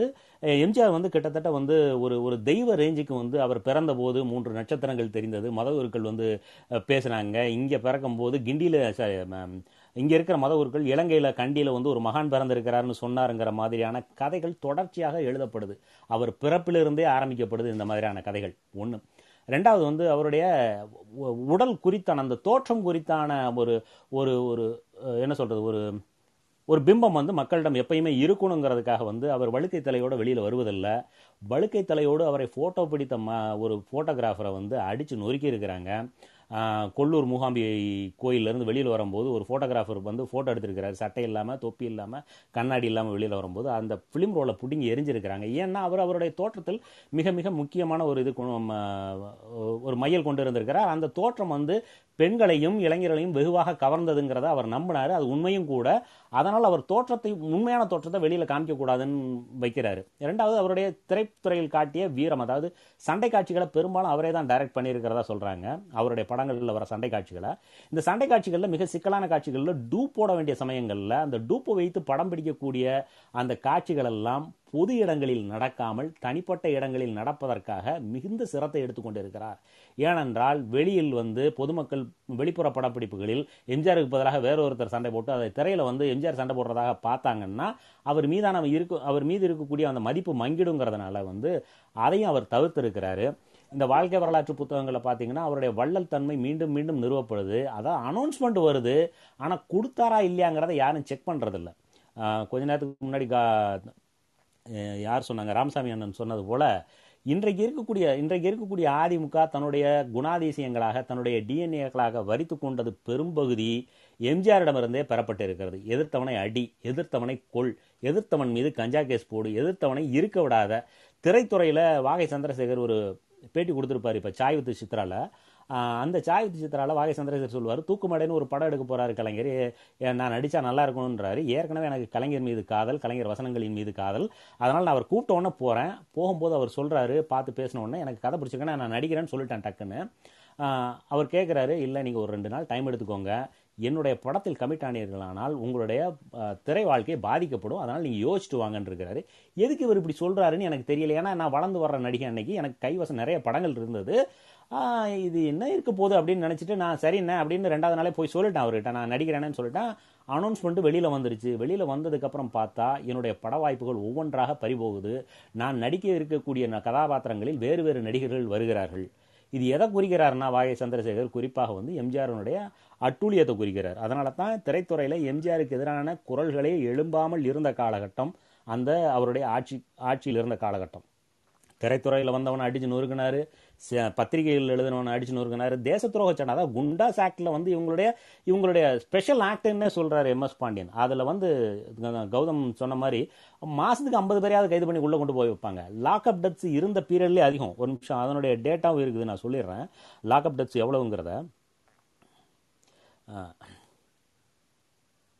எம்ஜிஆர் ஆட்சியின் குணங்களாக திகழ்ந்த ஊழல் நிர்வாக குறைபாடுகள் ஆகியவ மற்றும் காவல்துறை அடக்குமுறைகள் ஆகியவற்றை வெளிப்படுத்திய ஊடகங்களை அடக்குமுறையின் மூலம் வீழ்த்த பார்த்தார். ஆயிரத்தி தொள்ளாயிரத்தி எண்பத்தி ஒன்றில் அவர் ஆட்சியில் இந்திய தண்டனை சட்டம் குற்ற நடைமுறை சட்டம் ஆயிரத்தி தொள்ளாயிரத்தி எண்பத்தி ஒன்று ஆகியவற்றை திருத்தம் செய்து கொச்சையாக நாகரிகமற்ற முறையில் எழுதுவதை இரண்டு முதல் ஐந்து வருடங்கள் சிறை தண்டனைக்கு உரிய குற்றமாக ஆக்கியது. இந்த தட்- இந்த சட்டத்தின் மூலம் திமுக தலைவர் கருணாநிதி அவர்கள் நடத்தி வந்த செய்தித்தாளான முரசொலி எம்ஜிஆர் அரசு சொன்னபடி நடந்து கொள்ள மறுத்த பிரபல மாலை நாளிதழான மாலை முரசு ஆகியவை அச்சுறுத்தப்பட்டன. நான்கு ஊ- அதாவது ஊடகங்களின் மீதான தாக்குதலை மேலும் தொடர்ந்த அஇஅதிமுக அரசு எம்ஜிஆரின் மரணத்துக்கு சில மாதங்கள் முன்பு சட்டசபை உறுப்பினர்கள் அமைச்சர்களை விமர்சிக்கும் திரைப்படங்களை வெளியிட தடை விதித்து சட்டம் இயற்றப்பட்டது. இன்றைக்கு மோடி கொண்டு வந்திருக்கிற இந்த ஒளிப்பதிவு தொடர்பான சட்டம் திரைத்துறை தொடர்பான சட்டத்துக்கு முன்னோடி யாருன்னு பார்த்தீங்கன்னா நம்ம மாக்கோரா அண்ணன் தான். இச்சட்டம் மத்திய தணிக்கை வாரியம் அனுமதி வழங்கிய திர- திரைப்படங்களை கூட தடை செய்ய தமிழக அரசுக்கு அதிகாரம் வழங்கியது. இந்த சட்டம் கொண்டு வருவதற்கு கலைஞரின் எழுத்தில் வெளிவந்து வெற்றி பெற்ற நீதிக்கு தண்டனை திரைப்படம் தூண்டுகோலாய் இருந்தது. ஒருவர் எதிர்பார்க்கிறபடியே இப்படம் எம்ஜிஆர் ஆட்சியை கடுமையாக விமர்சித்திருந்தது. இந்திய தண்டனை சட்டம் பிரிவு நூத்தி இருபத்தி நாலு நூத்தி இருபத்தி நாலு ஏயின் கீழ் இந்தியாவிலேயே மிக அதிக வழக்குகளை நான்கு வருடத்தில் முன்னூறு வழக்குகள் என்கிற அளவுக்கு பதிவு செய்தது. அச்சட்டத்தின் மூலம் ஏழைகள் கல்வி அறிவில்லாத கிராமப்புற குடிமகன்கள் வக்கீல்கள் பதிப்பாளர்கள் பத்திரிகையாளர்கள் மாணவர்கள் பத்து வயது சிறுவன் ஏன் ஒரு பரதநாட்டிய கலைஞர் என்று பல அப்பாவிகளை அரசு கொடுமைப்படுத்தி கொடுமைப்படுத்த பயன்படுத்தி கொண்டது. மாநிலத்தில் நடைபெற்ற இந்த கட்டுப்பாடற்ற காவல்துறை ஆட்சிக்கு சட்ட ரீதியான அனுமதியை தமிழ்நாடு கள்ளச்சாராயக்காரர்கள் குண்டர்கள் மருந்து சரக்கு குற்றவாளிகள் சட்டத்துக்கு புறம்பாக பெண்களை கடத்தும் குற்றவாளிகள் குடிசை நல அபகரிப்பாளர்கள் ஆகியோரின் ஆபத்தான செயல்களை தடை சட்டம் வழங்கியது. இந்த குண்டர்கள் சட்டத்தை அஇஅதிமுகவின் தனித்துவமான கண்டுபிடிப்பு எனலாம். எழுபத்தேழு டு எண்பத்தி ஒன்று வரை ஒவ்வொரு பத்து நாளுக்கும் ஒரு விசாரணை கைதி தமிழ்நாட்டில் சிறைவாசத்தில் இறந்திருக்கிறார் என்பதை புலப்படுத்துகிறது. குற்றவாளிகளின் நிலைமையும் கிட்டத்தட்ட இதை போலவே தான் அதனால தான் கலைஞர் சொன்னார் யுவர் ஆர் எ சாடிஸ்ட் நீ ஒரு தொடை நடுங்கி நீ ஒரு இடியமின்னு வந்து பொது மேடைகளில் பகிரங்கமாக விமர்சிக்க ஆரம்பித்தார் கலைஞர். இந்த நீதிக்கு தண்டனை வந்த படத்துக்கு முன்னாடி தான் வந்து இந்திய எதிர்ப்புக்காக வந்து இலங்கை தமிழர்களுக்காக இந்திய எதிர்ப்புக்காக ஒரு போராட்டம் நடத்தப்பட்டு அதன் விளைவாக நம்மளுடைய சட்டமன்ற உறுப்பினர்கள் பத்து பேருடைய திமுகவினுடைய சட்டமன்ற உறுப்பினர்கள் பத்து பேருடைய பதவி பறிக்கப்பட்டது. கலைஞரை கைது செய்து அரசியல் கைதிகளுக்கு கைதி உடை கொடுக்கக்கூடாது என்பது சிறைத்துறை விதி. அதையும் மீறி கலைஞருக்கு கைதி உடையை கொடுத்தார்கள். அந்த கைதி உடையை கொடுத்து அதை அதை ரசித்த ரசித்தவர் நம்ம தோழர் மாக்கோரா. இவரை பற்றி சொல்லும்போது இன்னும் சொல்லுவாங்க கலைஞரை கலைஞர் தான் சொல்லணும்னு சொன்னாங்க கருணாநிதினு சொல்லக்கூடாதுன்னு சொல்லுவாங்க கலைஞர் மீது அவ்வளவு பாசமாக இருந்தாருன்னு சொல்லுவாங்க. ஆனால் இத்தனையும் மீறி அவர் எல்லா சில்லறை வேலைகளையும் செய்திருக்கிறார். ஜெயலலிதா கலைஞரை அரெஸ்ட் பண்ண சம்பவமும் இந்த சம்பவமும் ஒப்பு ஒப்பு நோக்கும்போது ஒரே விதமான ஒரு ஒரு இடம் தான் என்னன்னா அவருடைய வக்கரமான மனம் வெளிப்படுகிறது இந்த மாதிரியான விஷயங்களில். இது எங்கே போய் நிற்கிதுன்னா ஒவ்வொரு தடவை அதாவது வந்து எம்ஜிஆருடைய வெற்றி விழா கொண்டாட்டத்தின் போது ஒவ்வொரு இடத்துலையும் கலைஞர் சிலைக்கு முன்னாடி வந்த உடனே ஏடிஎம்கே தொண்டர்கள் மாரடிச்சு அழுதுருக்கிறாங்க. அழுது ஒப்பாரி வச்சுருக்காங்க. நீ எப்போ சாவ? இப்போ அதிமுக காரன் கலைஞர் சாகிற வரைக்கும் கேட்ட அதே கேள்விகளை தான் இது அந்த கேள்வியை யார் ஆரம்பிச்சு வச்சுருக்கான்னு பார்த்தா எம்ஜிஆர் தான் ஆரம்பிச்சு வச்சிருக்கிறாப்ல நீங்கள் எப்போ சாவீங்கன்னு சொல்லிட்டு தான் மாரடிச்சு அழுதுருக்கிறாங்க க- கலைஞர் சிலைக்கு முன்னாடி. அதன் உச்சபட்சமாகத்தான் எம்ஜிஆர் மரணந்த மரணத்தின் போது நடந்த வன்முறை வெறியாட்டங்களில் கலைஞருடைய சிலை சுக்கு நூறாக சு- நொறுக்கப்பட்டது. இதெல்லாம் வரலாற்றில் பதிவாயிருக்குது. ஆனாலும் கூட இங்கே எம்ஜிஆரை திரைத்துறையில் இருக்கக்கூடிய நடிகர்களான பகுத்தறிவாதிகள் என்று தங்களை பிரபலப்படுத்தி கொண்டு பெரியாரிஸ்டுகள் என்று சொல்லப்படக்கூடிய சத்யராஜ் போன்ற நடிகர்கள் கூட எம்ஜிஆரை பொன்மனச்செம்மல் என்றும் வள்ளல் என்றும் சொல்வது பகுத்தறிவுக்கு எவ்வளவு புறம்பான செயலாக இருக்க முடியுங்கிறத உங்க கவனத்துக்கே விட்டுருதான் நான். வேற யாராவது ஏதாவது சொல்ல விரும்புனீங்கன்னா விஜய் வந்திருக்கிறாரு. பிரபா பிரபா ஏதோ கேள்வி கேட்கணும்னாங்க. அவங்களுக்கு அடுத்து ஆனா. ஒண்ணு தெளிவுபடுத்துங்க. மாக்கோரனா எம்ஜிஆர் அப்படின்றது. ஏன்னா அதிமுக ரைட் ஓகே மாக்கோராங்கிறது எம்ஜிஆருடைய தமிழ் படுத்தப்பட்ட பேர் ஸோ எம்ஜிஆர்னே நான் சொல்லிடுறேன் இனிமே. மாக்கோரான்னு சொல்லல. பிரபா நீங்க ஏதோ கேட்கணும் நீங்க. இல்லை நான் கேட்கணுன்றதை விட எனக்கு நான் இந்த bu- இந்த புக்கை படித்ததில்ல பட் ஒரு நம்ம எல்லாருமே வந்து ஒரு என்ன சொல்ற எம்ஜிஆர்னு சொல்லும்போது இந்த பிம்பம் பற்றின சில விமர்சனங்களை கேட்டிருப்போம். அது மாதிரி நான் ஒரு சில இதை கேட்டிருந்தேன். கேட்டிருக்கேன். ஸோ அதை ஜஸ்ட்டு சொல்லிவிட்டு அது எப்படி அப்படின்னு ஏன்னா அது பேசிட்டாங்களா என்னன்னு தெரில நான் கொஞ்ச நேரம் இல்லை போயிட்டேன். ஃபர்ஸ்ட்டு வந்துட்டு எல்லோரும் சொல்கிற மாதிரி எம்ஜிஆர் வந்து அவர் வீட்டுக்கு போனால் எல்லாரும் சாப்பிடாம போகக்கூடாதுன்னு சொல்லுவார் அப்படின்னு சொல்லிட்டு அது வந்து ஒரு பெரிய விஷயமா சொல்லுவாங்க அப்படின்னு.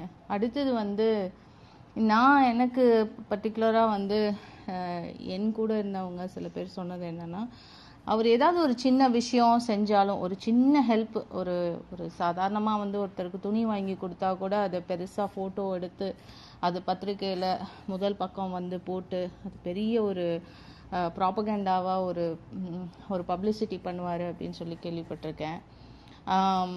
ஸோ அது அப்போ மேபி அதெல்லாம் பேசியிருப்பாங்கன்னு நினைக்கிறேன் இதுக்கு முன்னாடி. இந்த புக்லேயும் அதெல்லாம் இருந்திருக்கும். அடுத்து இன்னொரு ஒரு முக்கியமான ஒரு விஷயம் ஒரு ஒரு ஒரு வருத்தமான ஒரு விஷயம் நான் என்ன கேள்விப்பட்டேன் அப்படின்னா அவர் இறக்கும்போது சில வயதான பெண்மணிகள் நினைக்கிறேன். அவங்கெல்லாம் வந்து அவங்களுடைய தாலியெல்லாம் அறுத்துட்டு அழுதாங்க அப்படின்னு சொல்லிட்டு அதையும் நான் கேள்விப்பட்டேன். அது எந்த அளவுக்கு உண்மைன்னு தெரியல. அந்த அளவுக்கு சில பெண்கள் வந்து அவர் மேலே க்ரேஸாக இருந்திருக்காங்க. அவரை வந்து அப்படி ஒரு ஒரு ஹீரோவா தன்னுடைய ஹீரோவாகவே நினச்சிருந்துருக்காங்க அவர் இறந்தப்போ அவருடைய அவங்களுடைய ஒரு என்ன சொல்கிறது லவ்வரோ ஒரு காதலனோ கணவரோ இறந்த மாதிரியான பிஹேவியர்லாம் அவங்க எக்ஸிபிட் பண்ணாங்க அப்படின்னு சொல்லி கேள்விப்பட்டிருக்கேன்.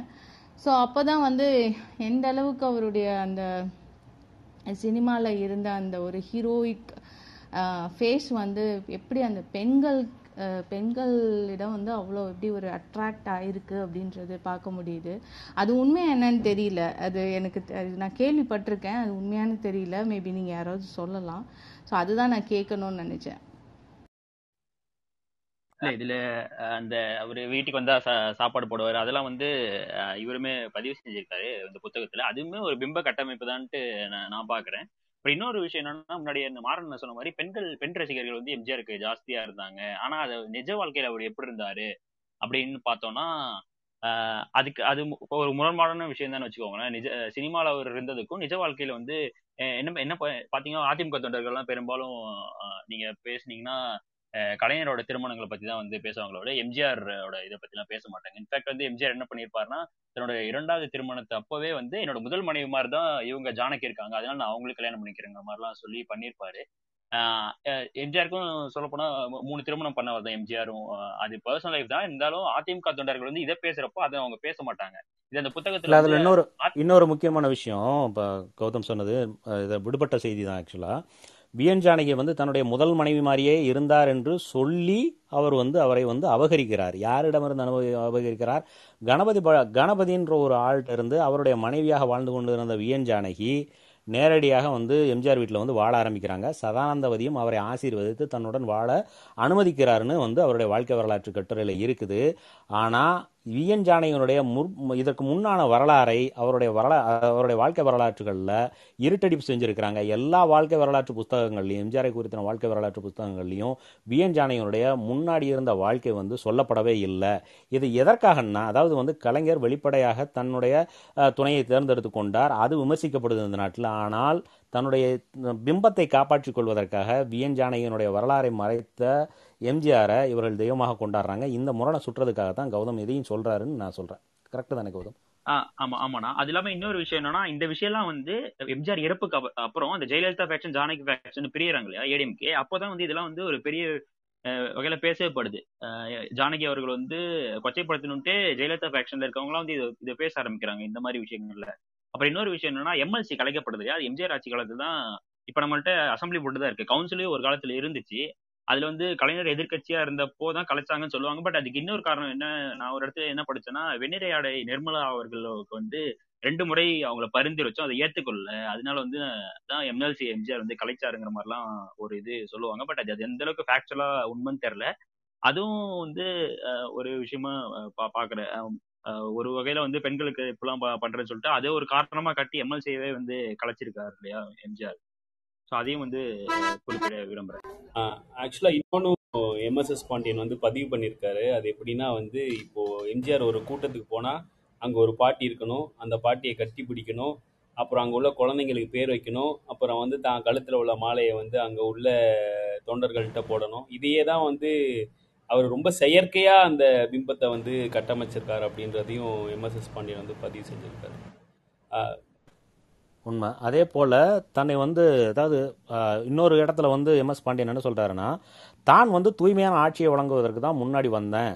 ஆனால் அதிகாரிகள் அதை செய்ய விடலை. அப்படிங்கிற பிரச்சாரம் ஒரு காலகட்டத்தில் என்ன ஆயிடுச்சுன்னா அதிமுக தொண்டர்கள் எல்லா அரசாங்க அதிகாரிகளையும் நோக்கி வசைச்சொற்களை பாட ஆரம்பிச்சிருக்கிறாங்க. அதற்கப்புறம் அவர் தலையிட்டு அப்படி பண்ணக்கூடாது. குறிப்பிட்ட சில அதிகாரிகளை மட்டும் டார்கெட் பண்ணுங்கன்னே தன்னுடைய கட்சிக்காரர்களுக்கு சொல்லக்கூடிய அளவுக்கு அந்த வசை மாறி பொழிந்திருக்கிறார்கள். ஒன்று ரெண்டாவது வந்து பொதுமக்களை தன் பொதுமக்களோடு தன்னை அண்ட விட மாட்டேங்கிறாங்க அதிகாரிகள் அப்படிங்கிறதையும் நிரூபிக்கிறதுக்காக என்ன பண்ணியிருக்காருன்னா மதுரையில் இவரை பார்ப்பதற்காக முண்டியடித்து வந்த கூட்டத்தை கட்டுப்படுத்திய காவல்துறையினரை கடிந்து கொண்டு அதில் மேடையிலேயே ஒரு ஒரு காவலரை தன் காலில் விழ வைத்து மன்னிப்பு கேட்க வைத்திருக்கிறார். இது எல்லாத்தையும் இந்த வால்டர் வெற்றிவேல் படத்தில் என்ன மாதிரி வச்சிருப்பாங்கன்னா எவ்வளவு திருட்டுத்தனமான ஆட்கள் இந்த திரைத்துறை ஆட்கள் அது குறிப்பாக சத்யராஜ் படத்தில் பி வாசு டைரக்ஷனில் அந்த கேரக்டரைசேஷனே நாசருடைய கேரக்டரைசேஷனே கலைஞருடைய கேரக்டரைசேஷன் மாதிரி காமிச்சு ஒரு செருப்பு கீழே விட்டு வந்துடும் வால்டர் தேவாரத்தை வால்டர் வெற்றிவேலை எடுத்துகிட்டு வர சொல்கிற மாதிரி காமிச்சிருப்பாங்க. இந்த வால்டர் தே வெற்றிவேலைங்கிறது வந்து வால்டர் தேவாரத்தை பு- புனிதப்படுத்துவதற்காக எடுத்தப்பட்ட படம். இந்த வால்டர் தேவாரம் தான் வந்து அப்பு பாலன்கிற அந்த நக்சலைட்டுகளை வேட்டையாடி அதாவது வந்து நிராயுதபாணிகளாக நின்ற நக்சலைட்டுகள். அவர்கள் ஆயுதம் தாங்கிய நக்சல்பாரிகள் இல்லை நிராயுதபாணிகளாக போராடி கொண்டிருந்த நக்சல்களை வேட்டையாடி கொண்டு வந்ததுக்கப்புறம் தான் தேவாரம் இந்த நாட்டில் புகழ் பெறுகிறார். அப்படிப்பட்ட ஆட்களை எல்லாம் வந்து இவர் பாராட்டி வைக்கிறாரு. இன்றைக்கு தமிழ் தேசியம் பேசக்கூடிய பல்வேறு ஆட்கள் வந்து எம்ஜிஆரை விதந்தோதுகிறார்கள். அவருடைய ஈழத்தினுடைய சார்பு புலிகள் சார்பாக நின்றமைக்காக. அன்றைக்கு எண்பதுகளில் இந்த நாட்டில் தமிழ் தேசியம் பேசிய அத்தனை பேரையும் நரவேட்டையாடி கொன்றொழித்தது இதே எம்ஜிஆர் அரசாங்கம் தான் அது தோழர் தமிழரசனாக இருக்கட்டும் பல்வேறு மார்க்சிய லெனினிய குழுக்களாக இருக்கட்டும். குறிப்பாக அரியலூர் பெரம்பலூர் பகுதிகளில்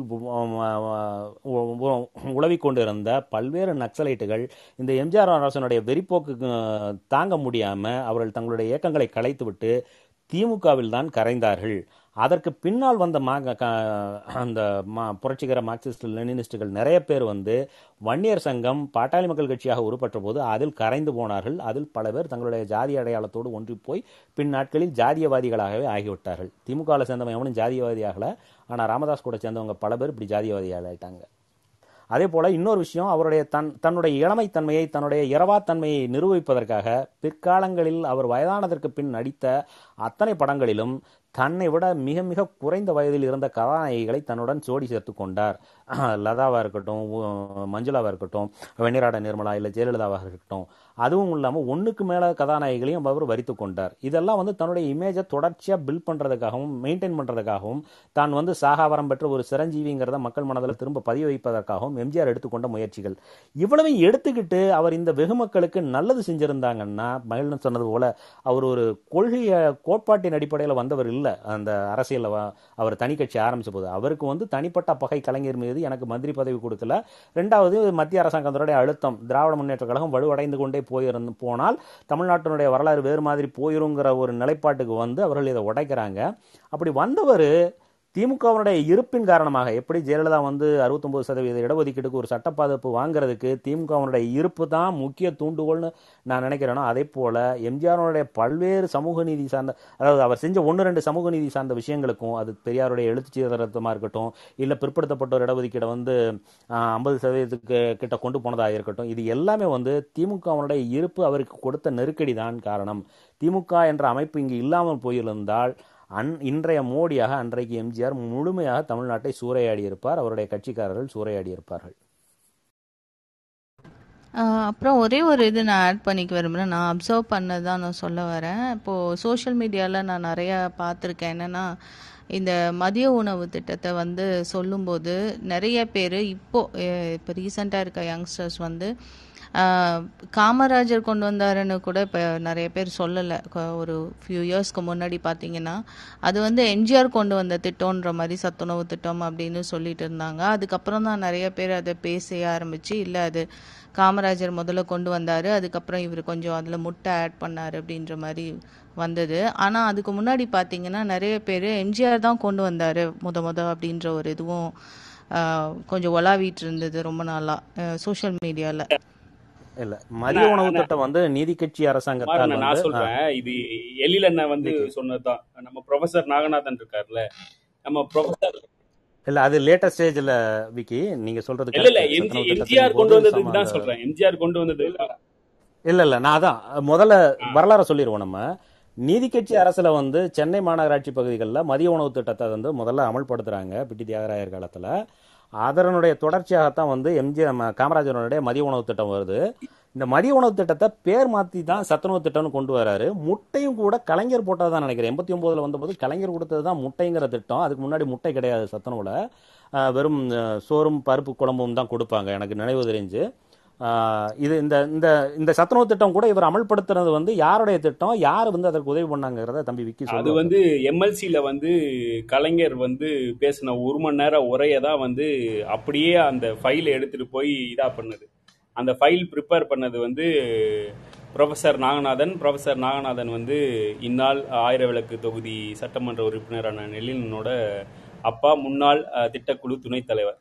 இதுதான் ஹிஸ்ட்ரி அதாவது எம்ஜிஆர் வந்து முழுக்க முழுக்க சத்துணவு அந்த அவர் கொண்டு வந்த சத்துணவு திட்டத்துக்கு வந்து ஓன் பண்ண முடியாது. அதுக்கான ப்ளூ பிரிண்ட் வந்து கலைஞரோடது ப்ரொஃபசர் நாகநாதனோடது. ஒரே நிமிஷம் ஒரு நிமிஷம் ஜோயல் இல்ல இல்ல. ஒரு நிமிஷம். சுபகுணராஜன் சார் வந்திருக்காரு. அவர் பேசி முடிக்கட்டும். அப்புறம் விஜய் என்ன பேசட்டும். அப்புறம் நம்ம கண்டினியூ பண்ணலாம். ம். Okay okay okay. சார் வணக்கம் சார். வணக்கம் வணக்கம். இது ஒன்றும் எனக்கு ஒன்றும் இது இல்லை. ஒரு சின்ன ப- பாண்டியனை பற்றிய அறிமுகம் தான் நான் ரொம்ப முக்கியம்னு நான் நினச்சி வந்தேன். என்னன்னு கேட்டிங்கன்னா பாண்டியன்ற எம்எஸ்எஸ் பாண்டியன் அவர் நாகர்கோவில் மார்த்தாண்டத்தை சேர்ந்தவர்.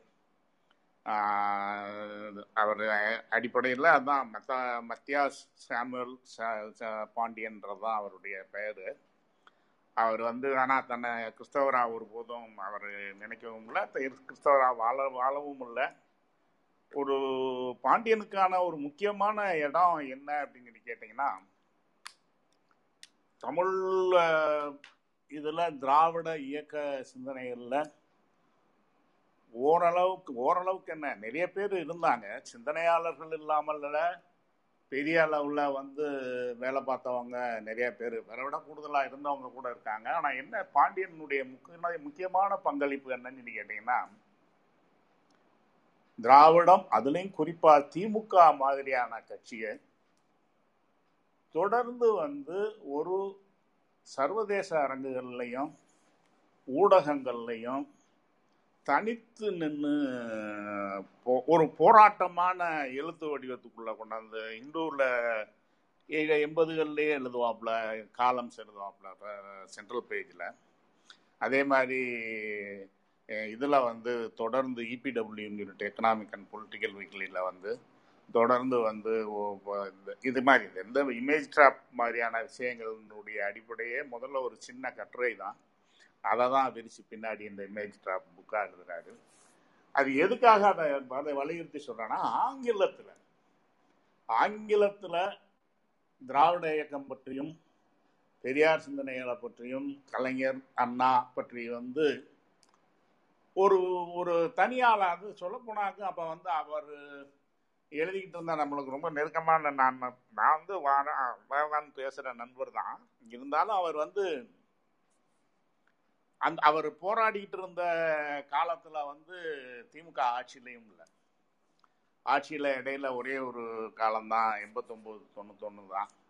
மற்றபடிக்கு வந்து அந்த பீரியட் முழுசும் எயிட்டிஸில் ரிசர்ச் ரிசர்ச் அசிஸ்டண்ட்டாக இங்கே வந்து எம்ஐடிஎஸில் வேலை பார்த்ததுலேருந்து அப்புறம் கல்கட்டாவில் வந்து போய் சிஐடிஎஸ்ன்ற அமைப்பில் வேலை பார்த்து அங்கே இருக்கும் போதுலேருந்து வந்து ஒரு லோன் வாய்ஸ் ஒரு தனி குரலாக என்னன்னு கேட்டிங்கன்னா இதை விட அவரை வந்து ஏன்னா ரொம்ப தொடர்ந்து சொல்லிட்டு இருக்கிறத விட உங்களுக்கு வலியுறுத்தி சொல்றதுன்னா ஒரு பெரிய சர்வதேச அளவில் ஒரு சபால்டன் ஸ்டடிஸ் சொல்லிட்டு ஒரு க பாடம். அதாவது அடிநிலை மனிதர்கள் மனிதர்களுடைய வாழ்வியலை பேசுகிற ஒரு குழுமம் ஒன்று உருவானது. சர்வதேச அரங்கில் கிட்டத்தட்ட நாம் சாம்ஸ்கி இப்போ கி- பின்னாடியான அது மாதிரியான சிந்தனையாளர்கள்லாம் சேர்ந்து உருவான ஒரு பெரிய கூட்டத்தில்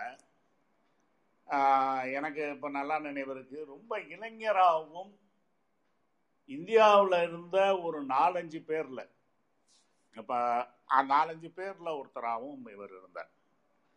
ஏன்னா அவர் இறந்து போகும்போதே அவருக்கு வயசு ஐம்பத்தேழு தான். அப்போ வந்து டெல்லி ஜவஹர்லால் நேரு பல்கலைக்கழகத்தில் வந்து க- வரலாற்றியல் துறை பேராசிரியராக இருந்தார். அடிப்படையில் பாண்டியன் வந்து பார்த்தீங்கன்னா ஒரு இன்ட்ரெஸ்டிங்கான ஆள். அவர் வந்து ஒரு பொருளாதாரத்தில் பிஹெச்டி பண்ணவர் தான். அவருடைய அக்ரேரியன் சிஸ்டம் இன் நாஞ்சில் நாடுன்றது தான் அவருடைய பிஹெச்டி தீசிஸ் எக்கனாமிக்ஸ் இதுதான். ஒரு மார்க்சிய சிந்தனையோட உள்ள வந்த ஆள் தான்.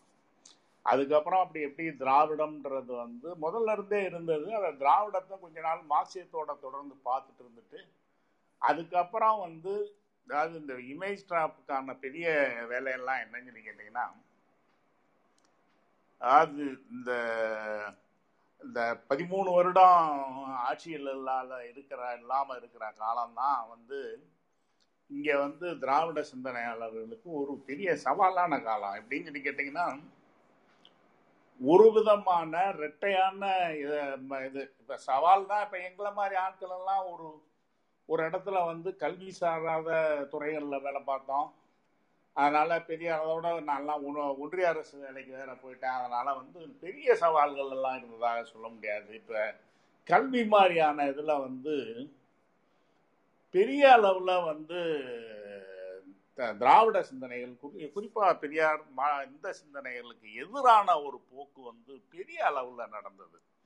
அதை மார்க்சியர்களே முன்னெடுத்தாங்க. பெரிய அதாவது கொஞ்ச நஞ்சல மார்க்சியர்கள் தான் முன்னெடுத்தாங்க. உங்களுக்கு எல்லாருக்கும் தெரியும் நிச்சயமாக வந்து எம்ஜிஆர்ன்றவருடைய அரசியலை இங்கே வந்து ஒரு அரசியலாக நிலைநிறுத்துறதுல எம் கல்யாண சுந்தரமும் இவங்களும் பண்ணின வேலைன்றது வந்து பெரிய வேலை. அது அவங்க தான் மார்க்சியர்கள் வந்து திராவிட சிந்தனை இல்லாம போயிடணுன்றத வந்து அவங்களுக்கு ஒரு ஒரு கட்டுமையா இன்னைக்கு கூட நம்மளுக்கு நட்பு சக்திகளா இருந்தாலுமே இப்ப நிறைய வந்து திராவிட சிந்தனைகளை ஏதோ ஒரு ஃபார்ம்ல வந்து அவங்க ஏத்துக்கிற வேண்டிய நிலையில இன்னைக்கு நம்மளோட உறவுல இருக்காங்க.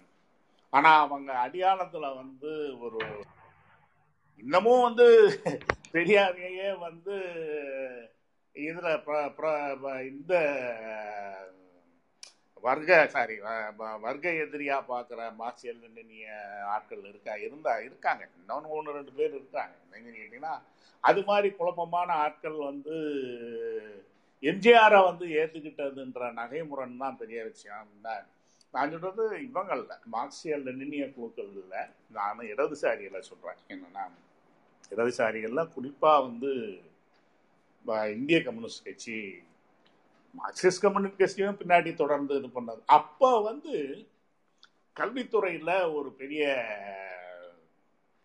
எழுத்து கல்வி இந்த மாதிரி துறைகளில் வந்து இதுக்கான ஆக்கடே இல்லாமல் இருக்கும்போது ஒரு லோன் வாரியர் பாண்டியன் அவன் வந்து அவன் வாஸ் ஃபைட்டிங் லோன் பேட் அது உண்மையாகவே அது வந்து இன்னைக்கெல்லாம் அவன் இல்லைன்றது வந்து ஒரு பெரிய இழப்பு தான். என்னன்னு கேட்டிங்கன்னா அது ஒரு காலத்தினுடைய இது. அது ஒரு மாதிரி போயிடுச்சுன்னு வைங்களேன். அது நான் அதை பேசி ஆகிறதில்ல. பாண்டியனுடைய இந்த இமேஜ் ட்ராப் அப்படின்ற புத்தகத்தை பற்றி அவருக்கு முதல்ல எழுதிட்டதுக்கு அப்புறம் இருபது வருஷம் கழித்து தான் மறுபதிப்பு வந்தது. மறுபதிப்பு பற்றி கூட அவர் ரொம்ப யோசிச்சுக்கிட்டு இருந்தார். என்னென்னா இது வந்து ஏதோ ஒரு வழியில வந்து இன்னும் கொஞ்சம் ஆழமா இத வாசிக்கணும்.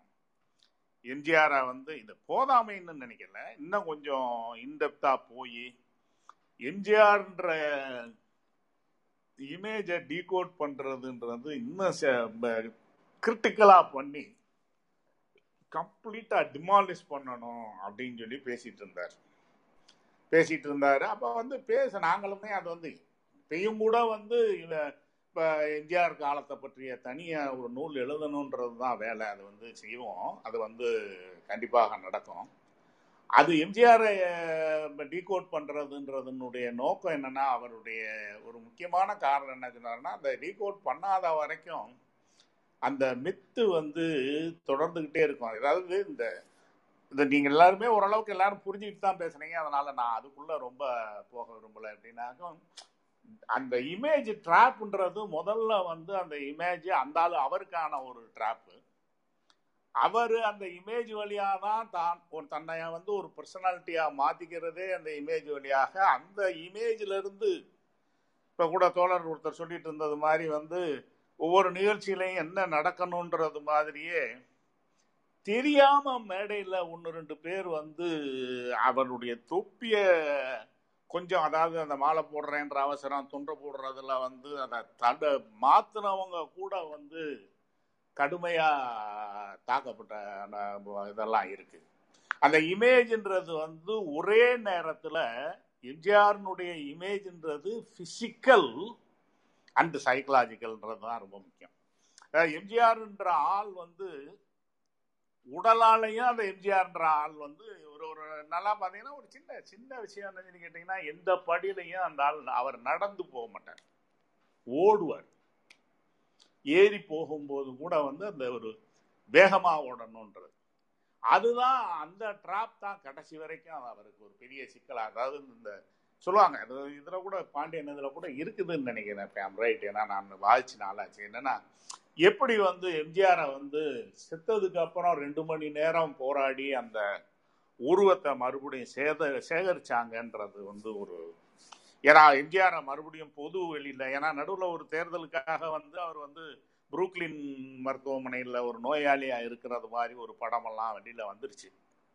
ஆனால் மரணத்திற்கு பின்னாடி வந்து அந்த எம்ஜிஆர்ன்ற இமேஜ் அப்படியாக இருக்கணுன்றதுக்காக ரொம்ப மெனக்கெட்டு ஒரு ரெண்டு மணி நேரம் போராடி வந்து அந்த உருவத்தை வந்து அந்த ஷேப் பண்ணி மேக்கப் பண்ணி இது பண்ணி தான் வெளியில் கொண்டாந்தாங்கன்னு சொல்லுவாங்க. சொன்னாங்க நான் அது உண்மை. நடந்தது அதுதான்.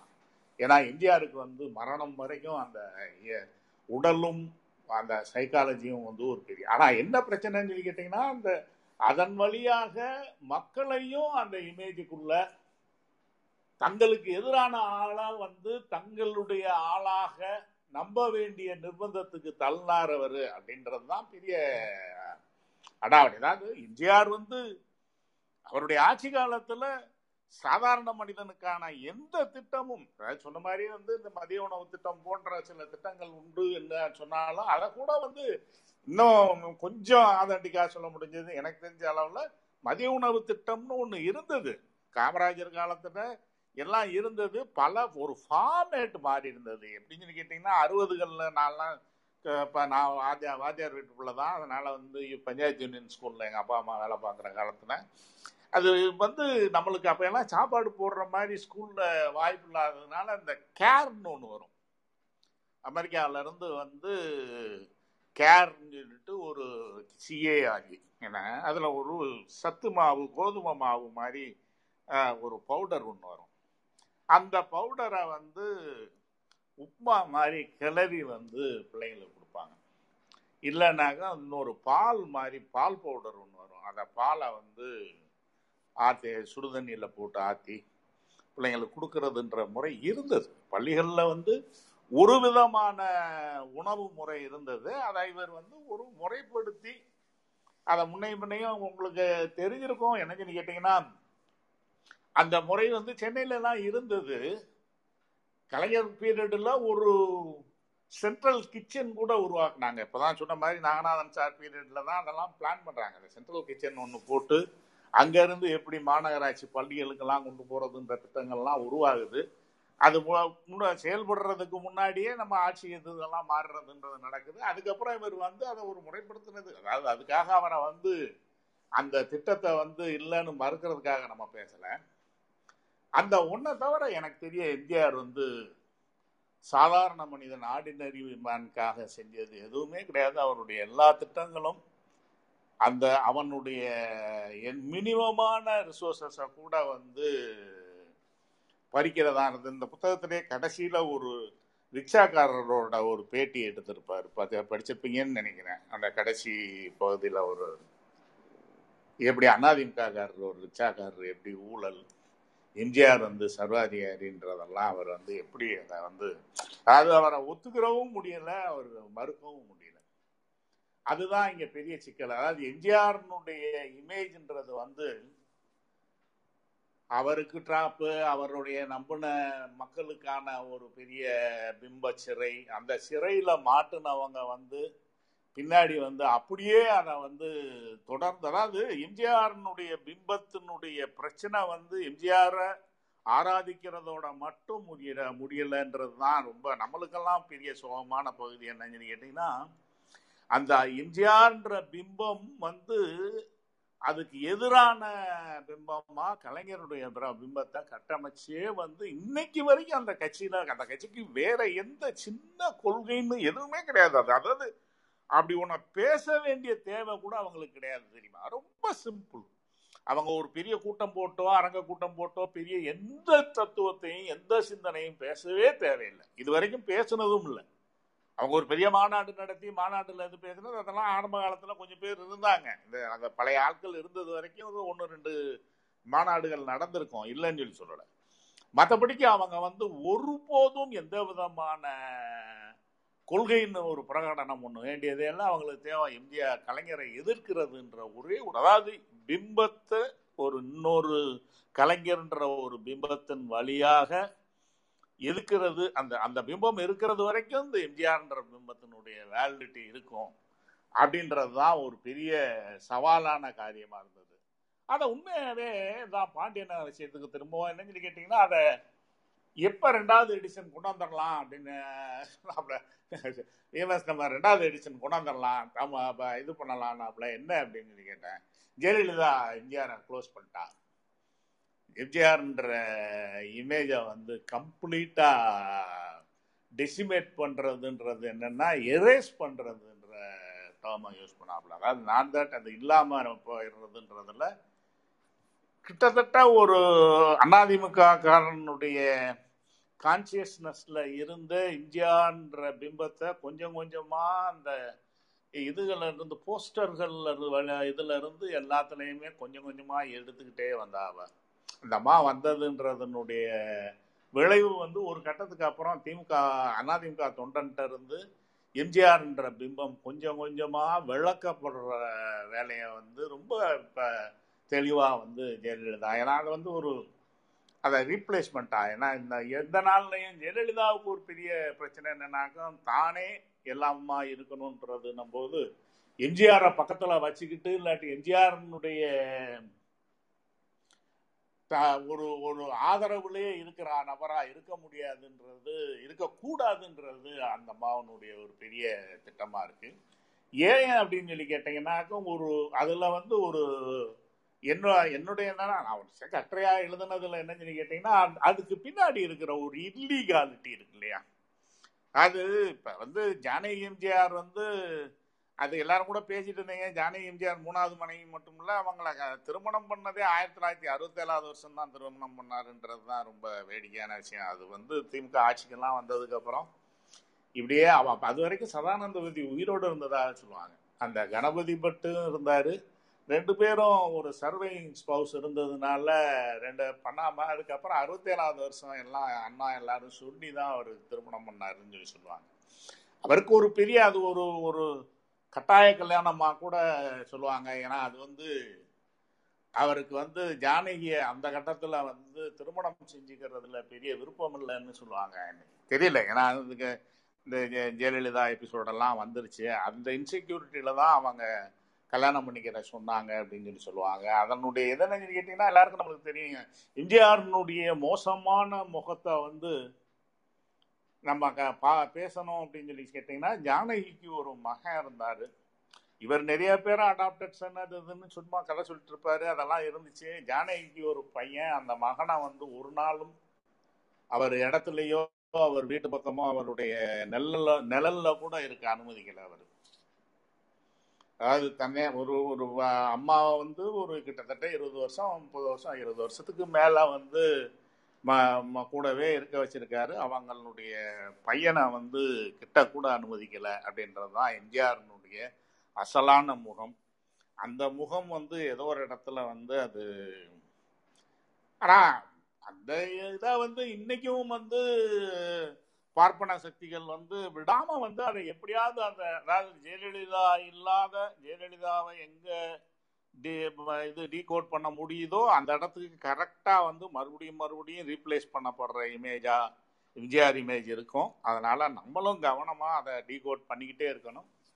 பாண்டியனுடைய இந்த பணியும் இன்னொன்று இந்த இன்னொன்று அது உங்களுக்கு கேள்விப்பட்டிருப்பீங்க நான் பிராமின் நான் பிராமின் ஒரு புத்தகம் எழுதியிருக்காரு அது கொஞ்சம் ஆழமான சிந்தனை. அது அது ஒரு அதான் நிறைய கட்டுரைகள் கிட்டத்தட்ட நூற்றுக்கணக்கான கட்டுரைகள் எழுதியிருக்காப்புல Pandian.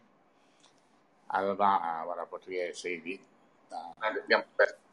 Thank you sir thank you sir Subagunarajan சொன்னதை ஒட்டி அதை வாசிச்சிடறேன் நான். அதாவது வந்து அந்த நூலினுடைய கடைசி பகுதியில் வந்து ஒரு திமுக ரிக்ஷாக்காரருக்கும் அதிமுக ரிக்ஷாக்காரருக்குமான உரையாடலை வந்து பதிவு பண்ணியிருப்பாங்க. அதை வந்து இந்த புத்தகத்திலையும் பதிவு பண்ணியிருக்கிறாரு. அதனுடைய கடைசியாக எம்எஸ்எஸ் பாண்டியன் அவருடைய பார்வையாக என்ன வைக்கிறாருன்னா எம்ஜிஆரின் தீவிர ஆதரவாளர்களிடம் கூட அரசியல் நுண்ணுணர்வு முழுமையாக அழிந்து விடவில்லை ஆட்சி முறைக்கு எதிரான தார்மீக கோபம் அவர்களிடமும் இருந்தது. ஆனால் அமைதியான அடங்கிய வடிவத்தில் அது இருந்தது. அரசியல் என்பது எப்பொழுதும் பலரும் மோதிக்கொள்ளும் களமாகவே இருக்கிறது. எம்ஜிஆரிடம் பக்தி மிகுந்த தொண்டர்களிடம் கூட எதிர்ப்பின் அழிக்க முடியாத சுவடுகள் இருப்பது அவை எவ்வளவு பலவீனமையாக பலவீனமானவையாக இருந்தாலும் குறிப்பிடத்தக்கது. இவற்றில்தான் எம்ஜிஆர் அரசியலுக்கு மாற்றான அரசியலை உருவாக்குவதற்கான சாத்தியங்களும் புதிய முற்போக்கான அறிவை உருவாக்கும் வாய்ப்புகளும் உள்ளன என்று முடிக்கிறார் நான் அஹ் இதோட சேர்த்து நான் இது சொன்னா கரெக்டா இருக்கும்னு நினைக்கிறேன். நடுவுல கூட இன்னொரு ரெண்டு இன்சிடென்ட் நடக்கும். என்னன்னா எம்ஜிஆர் ஆட்சி காலத்திலேயே ஒரு ஒரு கிராமத்துல வந்து போலீஸ் அட்ராசிட்டிஸ் எல்லாம் வந்து பயங்கரமா இருக்கும். அந்த அட்ராசிட்டிஸ் முடிச்சதுக்கு அப்புறம் ஒரு ரிப்போர்ட்டர் ஒரு விகடன் தான் நினைக்கிறேன். அதை குறிப்பிட்டிருப்பாரு. Junior Vikatan junior Vikatan. Junior Vikatan junior Vikatan reporter வந்து அந்த கிராமத்தை போய் பாப்பாரு. அப்ப அங்க இருக்க மக்கள் என்ன பேசிப்பாங்கன்னா இவர் எம்ஜிஆர் அம்ச ஆளாதான்ப்பா இருக்கும். அந்த மாதிரி எல்லாம் பேசிப்பாங்க. எனக்கு என்னன்னா எம்ஜிஆர் ஏற்படுத்தின இந்த பிம்பம் வந்து அவரோட ரசிகர்களையும் அந்த அதிமுக கட்சியோட தொண்டர்களையும் வந்து ஒரு ஒரு கோமா கோமாளித்தனத்தை விட ஒரு மோசமான நிலைக்கு தான் வந்து ஆக்கியிருக்குன்னு தான் அதை பார்க்கணும். இன்னும் ஒரு விஷயம் என்ன சொல்லுவாங்கன்னா நடுவுல ஒரு இடத்துல குறிப்பிடுவாரு. ஒருத்தர் எம்ஜிஆருக்கு வந்து அந்த அவருக்கு எம்ஆர் ராதா அந்த ஷூட்டிங் அந்த இது நடந்தப்போ நடந்தப்போ வந்து ஒருத்தர் எல்லா தன்னோட தன்னோட உடம்புலாம் வந்து கிழிச்சுக்கிறாரு. அந்த ரத்தம்லாம் வருது. அப்போ வந்து அவர்கிட்ட கேட்குறாங்க இந்த இது இதுக்கு நீங்கள் போய் டொனேட் டொனேட் பண்ணலப்பா இந்த ரத்தத்தை அப்படிங்கிற மாதிரி கேட்குறாங்க அதுக்கு அவர் என்ன சொல்கிறாருன்னா என்னோட ரத்தம்லாம் வந்து அவருக்கு செட் ஆகுமா? சே- சேருமா? அவர் எவ்வளோ பெரிய ஆளு? அந்த மாதிரிலாம் வந்து அவரை ரொம்ப ஒரு கடவுள் தன்மைக்கு கொண்டு போயிருக்காங்க. அவரோட இறப்புல கூட பேராசிரியர் சுபகுணராஜன் அவர்கள் சொன்ன மாதிரி அந்த ரெண்டு மணி நேரம் அது மேக்கப் என்னன்னு தெரியல. ஆனா அதை எப்படி பதிவு செய்யறாங்கன்னா அவர் செத்த அப்புறம் கூட ரொம்ப ஃப்ரெஷ்ஷா இருக்காரு. அவர் வந்து ஒரு இம்மார்ட்டலான ஒரு ஆளு. அவருக்கு ஒரு சாவே கிடையாது.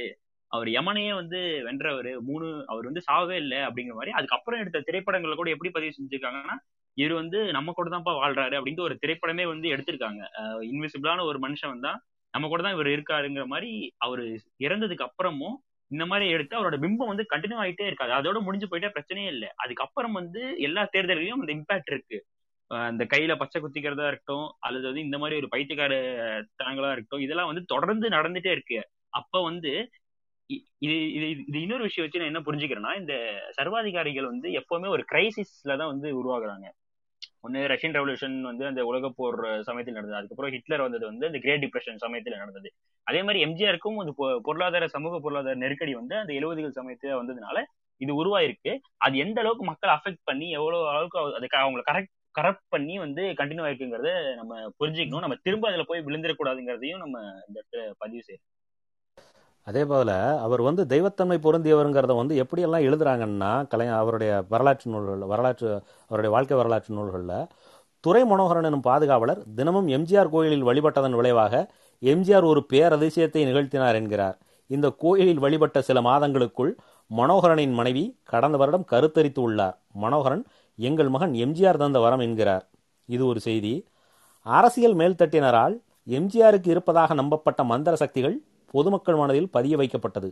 வாராந்தர ராணி இதழில் வெளிவந்த எம்ஜிஆர் வாழ்க்கை வரலாற்றில் முடமாகிப் போன ஒரு குழந்தையை நவீன மருத்துவம் காப்பாற்ற முடியாமல் கைவிட்ட நிலையில் எம்ஜிஆரின் பெயரால் அந்த குழந்தையின் பாட்டி உறுதி எடுத்ததும் எப்படி அக்குழந்தைக்கு உடல்நலம் பெற்றது என்று ஒரு சம்பவத்தை விவரிக்கிறது. இந்த கதையின் உண்மைத்தன்மையை உறுதிப்படுத்த தொடரின் ஆசிரியர் அண்ணாவுக்கும் இப்படிப்பட்ட சக்திகள் இருந்ததாக ஒரு துண்டுச் செய்தியை இடைச்செருகலாக எழுதுகிறார். அதாவது இந்த பிம்ப உருவாக்கம் வந்து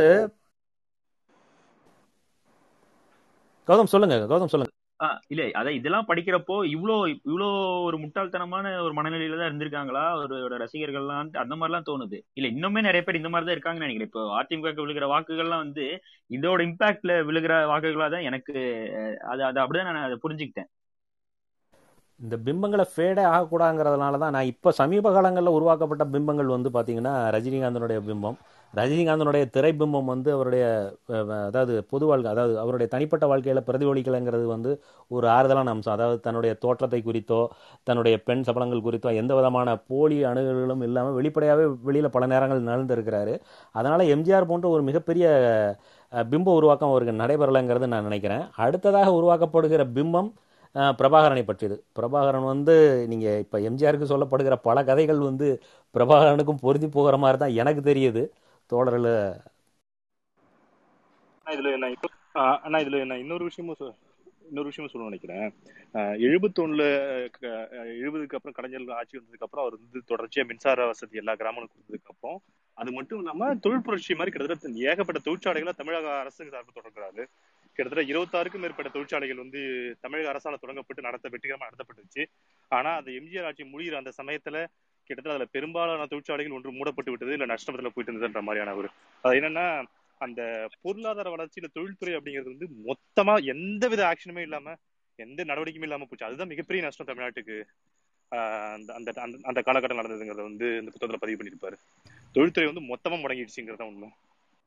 இல்ல இன்னொரு விஷயம் என்ன சொல்லுவாங்கன்னா ஊழல் வந்து ரொம்ப ஜாஸ்தியா இருக்கும். மக்- மக்கள் வந்து அது இதுக்கெல்லாம் எம்ஜிஆர் காரணமே இல்லப்பா. இது வந்து அந்த கீழ் மட்டத்துல நிறைய ஊழல் நடக்கும் அந்த சமயத்துல. அதையும் பதிவு செஞ்சிருப்பாரு. பட் மக்கள்கிட்ட மக்கள் அதை எப்படி சொல்லுவாங்கன்னா இது வந்து எம்ஜிஆருக்கு தெரியாம நடக்கிற ஊழலா தான் இருக்கும். அந்த மாதிரி வந்து அவரை புனிதப்படுத்திட்டு இதை வந்து ஊழலும் நடக்குது. இதையும் நாங்க அக்செப்ட் பண்ணிக்கிறோம். பட் அவரை வந்து அது காரணம் இல்லை. அந்த மாதிரி ஒரு மனநிலைக்கு மக்கள் போயிருப்பாங்க.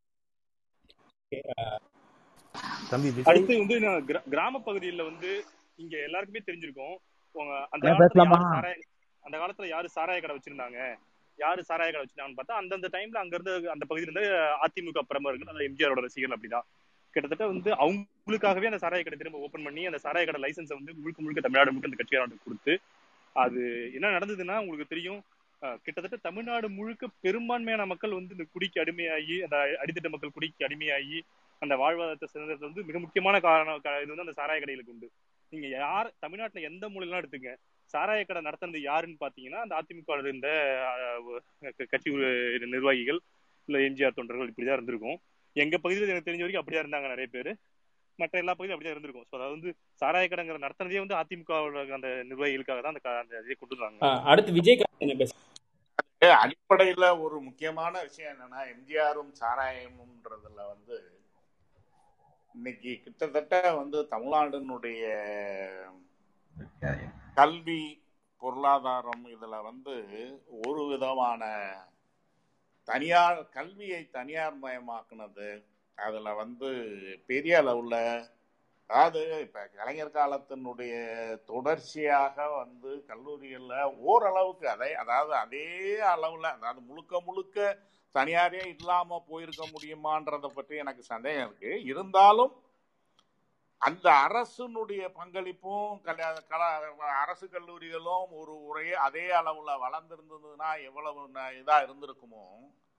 அதை எம்ஜிஆர் என்ன பண்ணாருன்னா நீங்க இந்த சாராய கடையெல்லாம் ஒன்றும் பெரிய ரகசியமே கிடையாது. நம்ம இந்த ராமச்சந்திரா உடையார்ல இருந்து எல்லாரும் வந்து நேரடியாக அவர் அவர் வீட்டில் தான் எல்லா எல்லா சாராய முதலாளி முதலாளிகளும் தினசரியாக அவருக்கு கிட்ட பேசிட்டு செய்கிற விஷயமா தான் அதை வச்சுருந்தாங்க. அதில் ஒன்றும் பெரிய ரகசியம்லாம் கிடையாது. அது எல்லாருக்கும் தெரியும். என்ன வேடிக்கைனாக்கா அவர் இன்னைக்கு இது தமிழ்நாட்டில் இருக்கிற அதிமுக ஏன் நம்ம ரொம்ப தூரமெல்லாம் பேசக்கூடாது? திமுகவில் இருக்கிற நிறைய பெரும் முதலாளிகள் வந்து அந்த சாராய முதலாளிகள் தான். என்ன? அவங்க தான் தமிழ்நாட்டு அரசியலினுடைய போக்கை ஏன் திமுகவினுடைய பெரிய சிக்கலான பகுதிகளை உருவாக்குனவங்க கூட அவங்க தான் அதனால வந்து அது வந்து ஒரு எம்ஜிஆர்னுடைய தீதுன்றது வந்து தீமைன்றது வந்து அது வந்து பன்வா பர பலதரப்பட்டது. அது வந்து நம்மளையுமே கடுமையாக தாக்குன ஒன்று தான் அதெல்லாம் வந்து நம்ம மறுக்கவும் முடியாது. அப்படின்னு சொல்லி கேட்டிங்கன்னா அது எவ்வளவு மோசமாக நம்மளை தாக்குச்சுன்ற தீ டீட்டெயிலிங்குள்ளெல்லாம் நான் போக விரும்பல. என்னென்னா அது அல்ல பிரச்சனை. என்ன சொல்லி கேட்டிங்கன்னா எம்ஜிஆர்னுடைய மோட் ஆஃப் இதில் வந்து அந்த இமேஜின்றத வந்து நம்ம மறுபடியும் மறுபடியும் அதை வந்து இன்னும் இருக்குது இல்லைன்னு சொல்லி சொல்லலை. என்னன்னா அது ஒரு அது ஒரு பார்ப்பன மீடியாவுடைய திரும்ப திரும்ப அது வந்து அதை வந்து கட்டமைச்சுக்கிட்டே இன்றைக்கும் தினமலருக்காரன் அந்த நினைவு நாள் அது இதுன்னா போட்டுருவான். அப்படியே போட்டு படமாக போட்டு தள்ளுவான். எதுக்காகன்னு நீ கேட்டீங்கன்னா அந்த அவனெல்லாம் தினமலர் ப- மலரெல்லாம் இன்னைக்கு இத்தனை கோடிக்கு அதிபதியாக இருக்கிறதுக்கு ஒரே காரணம் எம்ஜிஆர் தான். அவன் வந்து திருநெல்வேலி கன்னியாகுமரி மாவட்டத்துக்கு மட்டும் இருந்த ஒரு பத்திரிகைங்க. அவர் எம்ஜிஆர் கட்சி ஆரம்பிக்கும் போது ஆயிரத்தி தொள்ளாயிரத்தி எழுபத்தி மூணுல வந்து அது ஒரு கன்னியாகுமரி மாவட்டத்தில் மட்டும் வர்ற இந்த ஒரு சின்ன சர்க்குலேஷன் உள்ள ஒரு பத்திரிக்கை.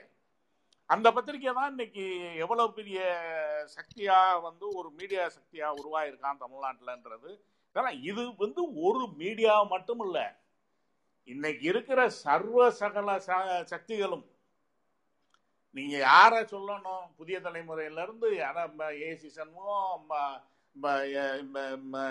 எல்லாரும் அதாவது ஒருத்தன் இல்லாம எல்லாரும் வந்து எம்ஜிஆர்னுடைய இந்த இது வழியாக உருவான ஆட்கள் தான் இங்கே கல்வியும் தொ- தொழில்துறையும் இந்த இதுவும் வந்து அதாவது அரசுல இருந்து விடுபட்டு வெளியிலேறுனதுக்கு ரொம்ப முக்கியமான அரசனுடைய ப- போக்குல இருந்து வெளியேறி தனியார் மயமாக்குனதை ரொம்ப பிரமாதமாக செஞ்சார் எம்ஜிஆர். அவருடைய அரசியல் போக்குமே அது ஒரு சிறுகை சொல்லணும் அது நிறைய பேர் காலத்துக்கு பேசலாம் எழுதிட்டு தான் இருக்காங்க. என்னன்னு சொல்லி கேட்டீங்கன்னா மாறன் எல்லாரும் எழுதுகிற சமாச்சாரம் தான். ஆனால் என்னன்னு சொல்லி கேட்டீங்கன்னா இன்னும் ஃபோக்கஸ்டாக என்ன பண்ணணும்னா அந்த அவர் உண்மையாகவே தமிழ்நாடு அரசியலில் இருந்தது எஃபெக்டிவாக அவர் வந்து எலக்ட்ரல் பாலிடிக்ஸ்குள்ளே இருந்தது. கரெக்டாக பத்து வருஷம் தான். அதுக்கு முன்னாடி அந்த ஒரு இடைத்தேர்தல் இருக்குது இல்லைன்னு சொல்லி சொல்லலை. எழுபத்தி மூணு இடைத்தேர்தல் ஒன்று நடந்தது. இல்லைன்னு சொல்லலை. ஆனால் எழுபத்தேழு சட்டமன்ற தேர்தல் அதுக்கப்புறம் வந்து ஒரு நாடாளுமன்றம் எண்பதாவது வருஷம் ஒரு சட்டமன்றம் ஒரு நாடாளுமன்றம் அப்புறம் எண்பத்தி நாலாவது எண்பத்தி நாலாவது வருஷம் தேர்தல் அவருக்கு என்னன்னே தெரியாது. அவருக்கு என்ன நடந்ததுன்னு கூட அவருக்கு தெரியாது. அது வந்து யார் நின்னாங்க தான் நின்னமான்றது கூட அவருக்கு நினைவில் கிடையாது. அதுக்கப்புறம் அப்படியே வந்து சேராருன்னு வைங்க. அப்புறம் ஒரு மூணு வருஷம் ஏதோ அப்படி இப்படி இருந்துட்டு போயிட்டாரு. அந்த நாலு தேர்தல்களில் அதான் இன்னைக்கு வரைக்கும் அந்த நாலு தேர்தல்களை எவ்வளவு பெரிய அதாவது அசைக்க முடியாத இசைக்க முடியாத கசைக்க முடியாதன்னு எழுதிக்கிட்டே இருக்கான். எம்ஜிஆர் ட்ராப் இமேஜ் வந்து சிங்குலரான ஒரு நாளில் உருவாகி முடிஞ்சு போன ட்ராப் இல்லை அது. அது இன்னைக்கும் தொடர்ந்துகிட்டு இருக்கிற ட்ராப் என்ன சிக்கலான ட்ராப்னு சொல்லி கேட்டீங்கன்னா பார்ப்பனியம் எப்பயெல்லாம் வந்து எம்ஜிஆர் அசைக்க முடியாத சக்தி. எம்ஜிஆரை வந்து எம்ஜிஆரையும் அதிமுகவையும் ஒன்றுமே செய்ய முடியாதுன்னு திரும்ப திரும்ப தோ- தோல்வியே காணாதவர் தோல்வியே காணாதவர்னு திரும்ப திரும்ப திரும்ப திரும்ப ஏதோ வந்து அவர் ஐம்பது வருஷம் பதிமூணு வருஷம் நம்ம ஆட்சியில் இல்லாமல் இருந்தோன்றது உண்மைதானே ஒழிய ஆனால் அந்த காலத்தில் எம்ஜிஆர்ன்ற நபர் வந்து நேரடியாக தேர்தல் களம் கண்டது வந்து நாலு நாலு முறை. அந்த நாளும் வந்து கிட்டத்தட்ட ஒரே காலத்தில் எழுபத்தேழில் ஒரு விதமான இதில் வந்து நாடாள சட்டமன்றத்துக்கு காங்கிரஸோட நாடா நாடாளுமன்றத்துக்கு ஜனதா தளத்தோட எழுபத்தி எண்பதில் வந்து பெரும் நாடாளுமன்றத்தில் ஒரு பெரிய தோல்வி. அதுக்கப்புறம் நம்மளுடைய ஒரு பெரிய காங்கிரஸ் மூப்பினார்னால நம்ம கெட்டது ரொம்ப நாள் ரொம்ப சிக்கல்கள் இருக்குது ரைட். அது வந்து எண்பதாவது வருஷத்தில் ஒரு டிபக்கிள் அதுக்கு பின்னாடி வந்து அந்த எண்பதாவது வருஷத்தில் அந்த ஆள் ஜெயிச்சது. இது ரெண்டை தவிர ஒரு படுதோல்வி தான் அதில் ஒன்று எண்பதாவது வருஷம் பெரிய தோல்வி. எழுபத்தேழு வந்து அவர் முதல்ல வந்து எழுபத்தேழு சட்டமன்ற தேர்தலில் கூட நம்ம ஒரு நாற்பத்தெட்டு தொகுதி ஜெயிக்கிறோம். அப்படி ஒன்றும் நம்ம ரொம்ப மோசமாக தனியாக நின்று அது வந்து அந்த தொகுதி தேர்தலில் நம்ம கூட யாரும் கூட்டணி இல்லை இல்லை. சிபிஎம் யாருமே இல்லைன்னு தான் நினைக்கிறேன். யார்? சிபிஎம் இருந்துதான் அது தெரியல எனக்கு ஐம் நாட் வெரி ஷுர் ஏன்னா அது மாதிரி வந்து எம்ஜிஆரை வந்து தோற்க தேர்தலில் தோற்காத ஆளு அப்படின்னு சொல்றதன் மூலமாவே இன்னும் அவருடைய தொடர்ச்சியை பாதுகாப்பா வச்சிருக்கிறது பார்ப்பனம் ஊடகம் தான் இல்லாட்டி பார்ப்பன அறிவு பெற்ற அதாவது திராவிட விரோதம்ன்றது வந்து இங்க இருக்கிற எல்லா சாதி இப்ப இன்னைக்கு ஆண்ட சாதி ம- விளக்கண்ண ஜாதிக்காரனுக்கும் அந்த அறிவு இருக்குது அந்த அறிவு தான் இருக்கு. அந்த பன்னாடைகளும் இதைத்தான் செஞ்சிட்டு இருக்கான். அதை வந்து அதையே அதே எம்ஜிஆரை வந்து போரா பாராட்டி சீராட்டிக்கிட்டு கொண்டாடிட்டு இருக்கிறது தான் அவங்களுடைய வேலையா இருக்குது. ஏன்னா பார்ப்பன ஊடகம்ன்றது ஏதோ மறுபடியும் மறுபடியும் பார்ப்பனர்கள் மட்டும் இருக்கிறாங்கன்றது மாதிரி நம்ம அதை பார்க்க முடியாதுன்றதுக்காக சொல்றேன். அவ்வளவுதான். வேற இந்த எண்பது தேர்தல். ஆ விஜய் ஒரே ஒரு செய்தி மட்டும் சொல்லிட்டு விட்டுறேன். சுபகணராஜன் சொன்ன செய்தி ஒட்டி தான் எழுபத்தேழு தேர்தல் வந்து கிட்டத்தட்ட மிஸ்ஸாவனுடைய ஆட்சிக்காலம் முடி மிஸ்ஸாவனுடைய அந்த மிஸ்ஸா பீரியட் முடிஞ்சதுக்கப்புறம் வந்த தேர்தல். நம்ம மீது வந்து கட்டவிழ்த்து விடப்பட்ட பொய் பிரச்சாரங்கள் சர்க்காரியா கமிஷனை முன்னிறுத்தி நம்மளை மொத்தமாகவே முடிச்சிடலாம் அப்படிங்கிற ஒரு பிளானோட தான் அந்த தேர்தல் நடத்தப்பட்டது. அதில் காங்கிரஸ் தனியாக காங்கிரஸோட தான் எம்ஜிஆர் நின்று நிற்கிறாரு எம்ஜிஆருடைய அதிமுக வந்து நூற்றி இருபத்தி நாலு தொகுதியும் நாம் வந்து நாற்பத்தெட்டு தொகுதியும் வின் பண்ணுறோம் அப்போ வந்து துக்ளக் சோ ராமசாமி எழுதுனா அதாவது இவ்வளவு பிரச்சாரங்களுக்கு மத்தியிலும் திமுகவினர் நாற்பத்தெட்டு பேர் வெற்றி பெற்றது வந்து இமாலய சாதனைன்னு எழுதுறான். அன்னைக்கு இருந்த நேரத்துல. ஏன்னா அவ்வளவு கடுமையான மாறண்ணே கிட்டத்தட்ட ஒரு இயக்கத்தின் மீது ராணுவ தாக்குதலை தவிர மற்ற அனைத்தையும் திமுக கழகத்தின் மீது நடத்தியும் நாற்பத்தெட்டு இடத்துல ஜெயிக்கிறாங்க அப்படின்னா இந்த கட்சி விட்டது தான் உண்மையான வெற்றி. ஆனா அதுல ஒரு புள்ளி விஷயம் தான் அதைத்தான் நீங்க ஒன்னையும் சொல்லலாம். இந்த இந்த இந்த செயல் திட்டத்தை வந்து தேசிய பாதையில செலுத்தணும் அவன் எழுதியிருந்தான். ம். ஆமா ஆமா ஆமா. அவன் அவன் புத்திய அந்த காமிச்சிருக்கான் கடைசியா. செயல் இந்த இந்த இந்த இந்த இந்த போர்க்குணத்தை வந்து தேசிய பாதையில செலுத்தினா இது நல்லா இருக்கும் அப்படிங்கிற மாதிரி எழுதியிருந்தாப்ல வந்தால் இது கிட்டத்தட்ட முக்தா சீனிவாசனோட நீங்கள் இலக்கியத்தோடு நின்று விடக்கூடாதா அப்படின்னு சொன்ன அந்த வாசகத்துக்கு ஒப்பான வாசகம் நினைக்கிறேன் ஆக்சுவலா அப்பதான் வந்து இளவேனில் வந்து செருப்பால் அடிச்ச மாதிரி எழுதினாரு. இலக்கிய புனிதர்களின் அழகியல் திரைகள்னு போட்டு ஒரு கட்டுரைய. விஜய் விஜய் நீங்க தொடர்ந்து பேசுங்க விஜய் கார்த்திக். பேசலாமாண்ணே? பேசுங்க பேசுங்க. எல்லாரும் நண்பர்கள் அனைவருக்கும் வணக்கம். ஐயா சுபகுணராஜன் அவங்களுக்கு வண- வணக்கம். நான் ஏன் பிறந்தேன்? நீ எதுக்குப்பா பிறந்த? எதுக்கு பிறந்த? அவரோட வாழ்க்கை வரலாற்று மொத்தம் மூணு கட்டுரை எழுதியிருக்காரு. நான் ஏன் பிறந்தேன்? அப்படின்னு சொல்லிட்டு. நூத்தி முப்பத்தி ரெண்டு தொடரா வந்து ஆனந்த உடல்ல வெளியே வந்திருக்குது அது அதுவுமே இடையில அவர் நிறுத்திக்கிட்டாப்ல. அதனாலதான் எடுத்துக்கிட்டே அதை சொல்றேன். நான் ஏன் பிறந்தேன்? நீ எதுக்குப்பா பிறந்த? அடுத்து வந்து நான் கடந்த அரசியல் பாதைன்னு சொல்லிட்டு ஒரு கடந்து வந்து அரசியல் பாதைன்னு சொல்லிட்டு ஒரு தொடர் வந்து ஆனந்த உடனே அதே ஆனந்த உடனே எழுதியிருக்காரு. ஆனந்த உடனே தான் எழுதியிருக்காரு. காசு கொடுத்துருப்பாங்க போல. இவர் எங்க அரசியல் பண்ணாரு? ஒரு நாள் கூட பண்ணல. அடுத்து விட்டுரும் அடுத்து அந்த பிரபா அவங்க ஒரு சகோதரி பேசியிருந்தாங்க. அவங்க வந்து எம்ஜிஆர் வந்து கொஞ்சம் விளம்பர யுக்தியாவே இருக்காரு விளம்பரமாவே இருக்காரு அப்படிங்கிற மாதிரி அந்த கருத்து ஒன்று சொல்லியிருந்தாங்க. ஆக்சுவலா அது உண்மைதான்.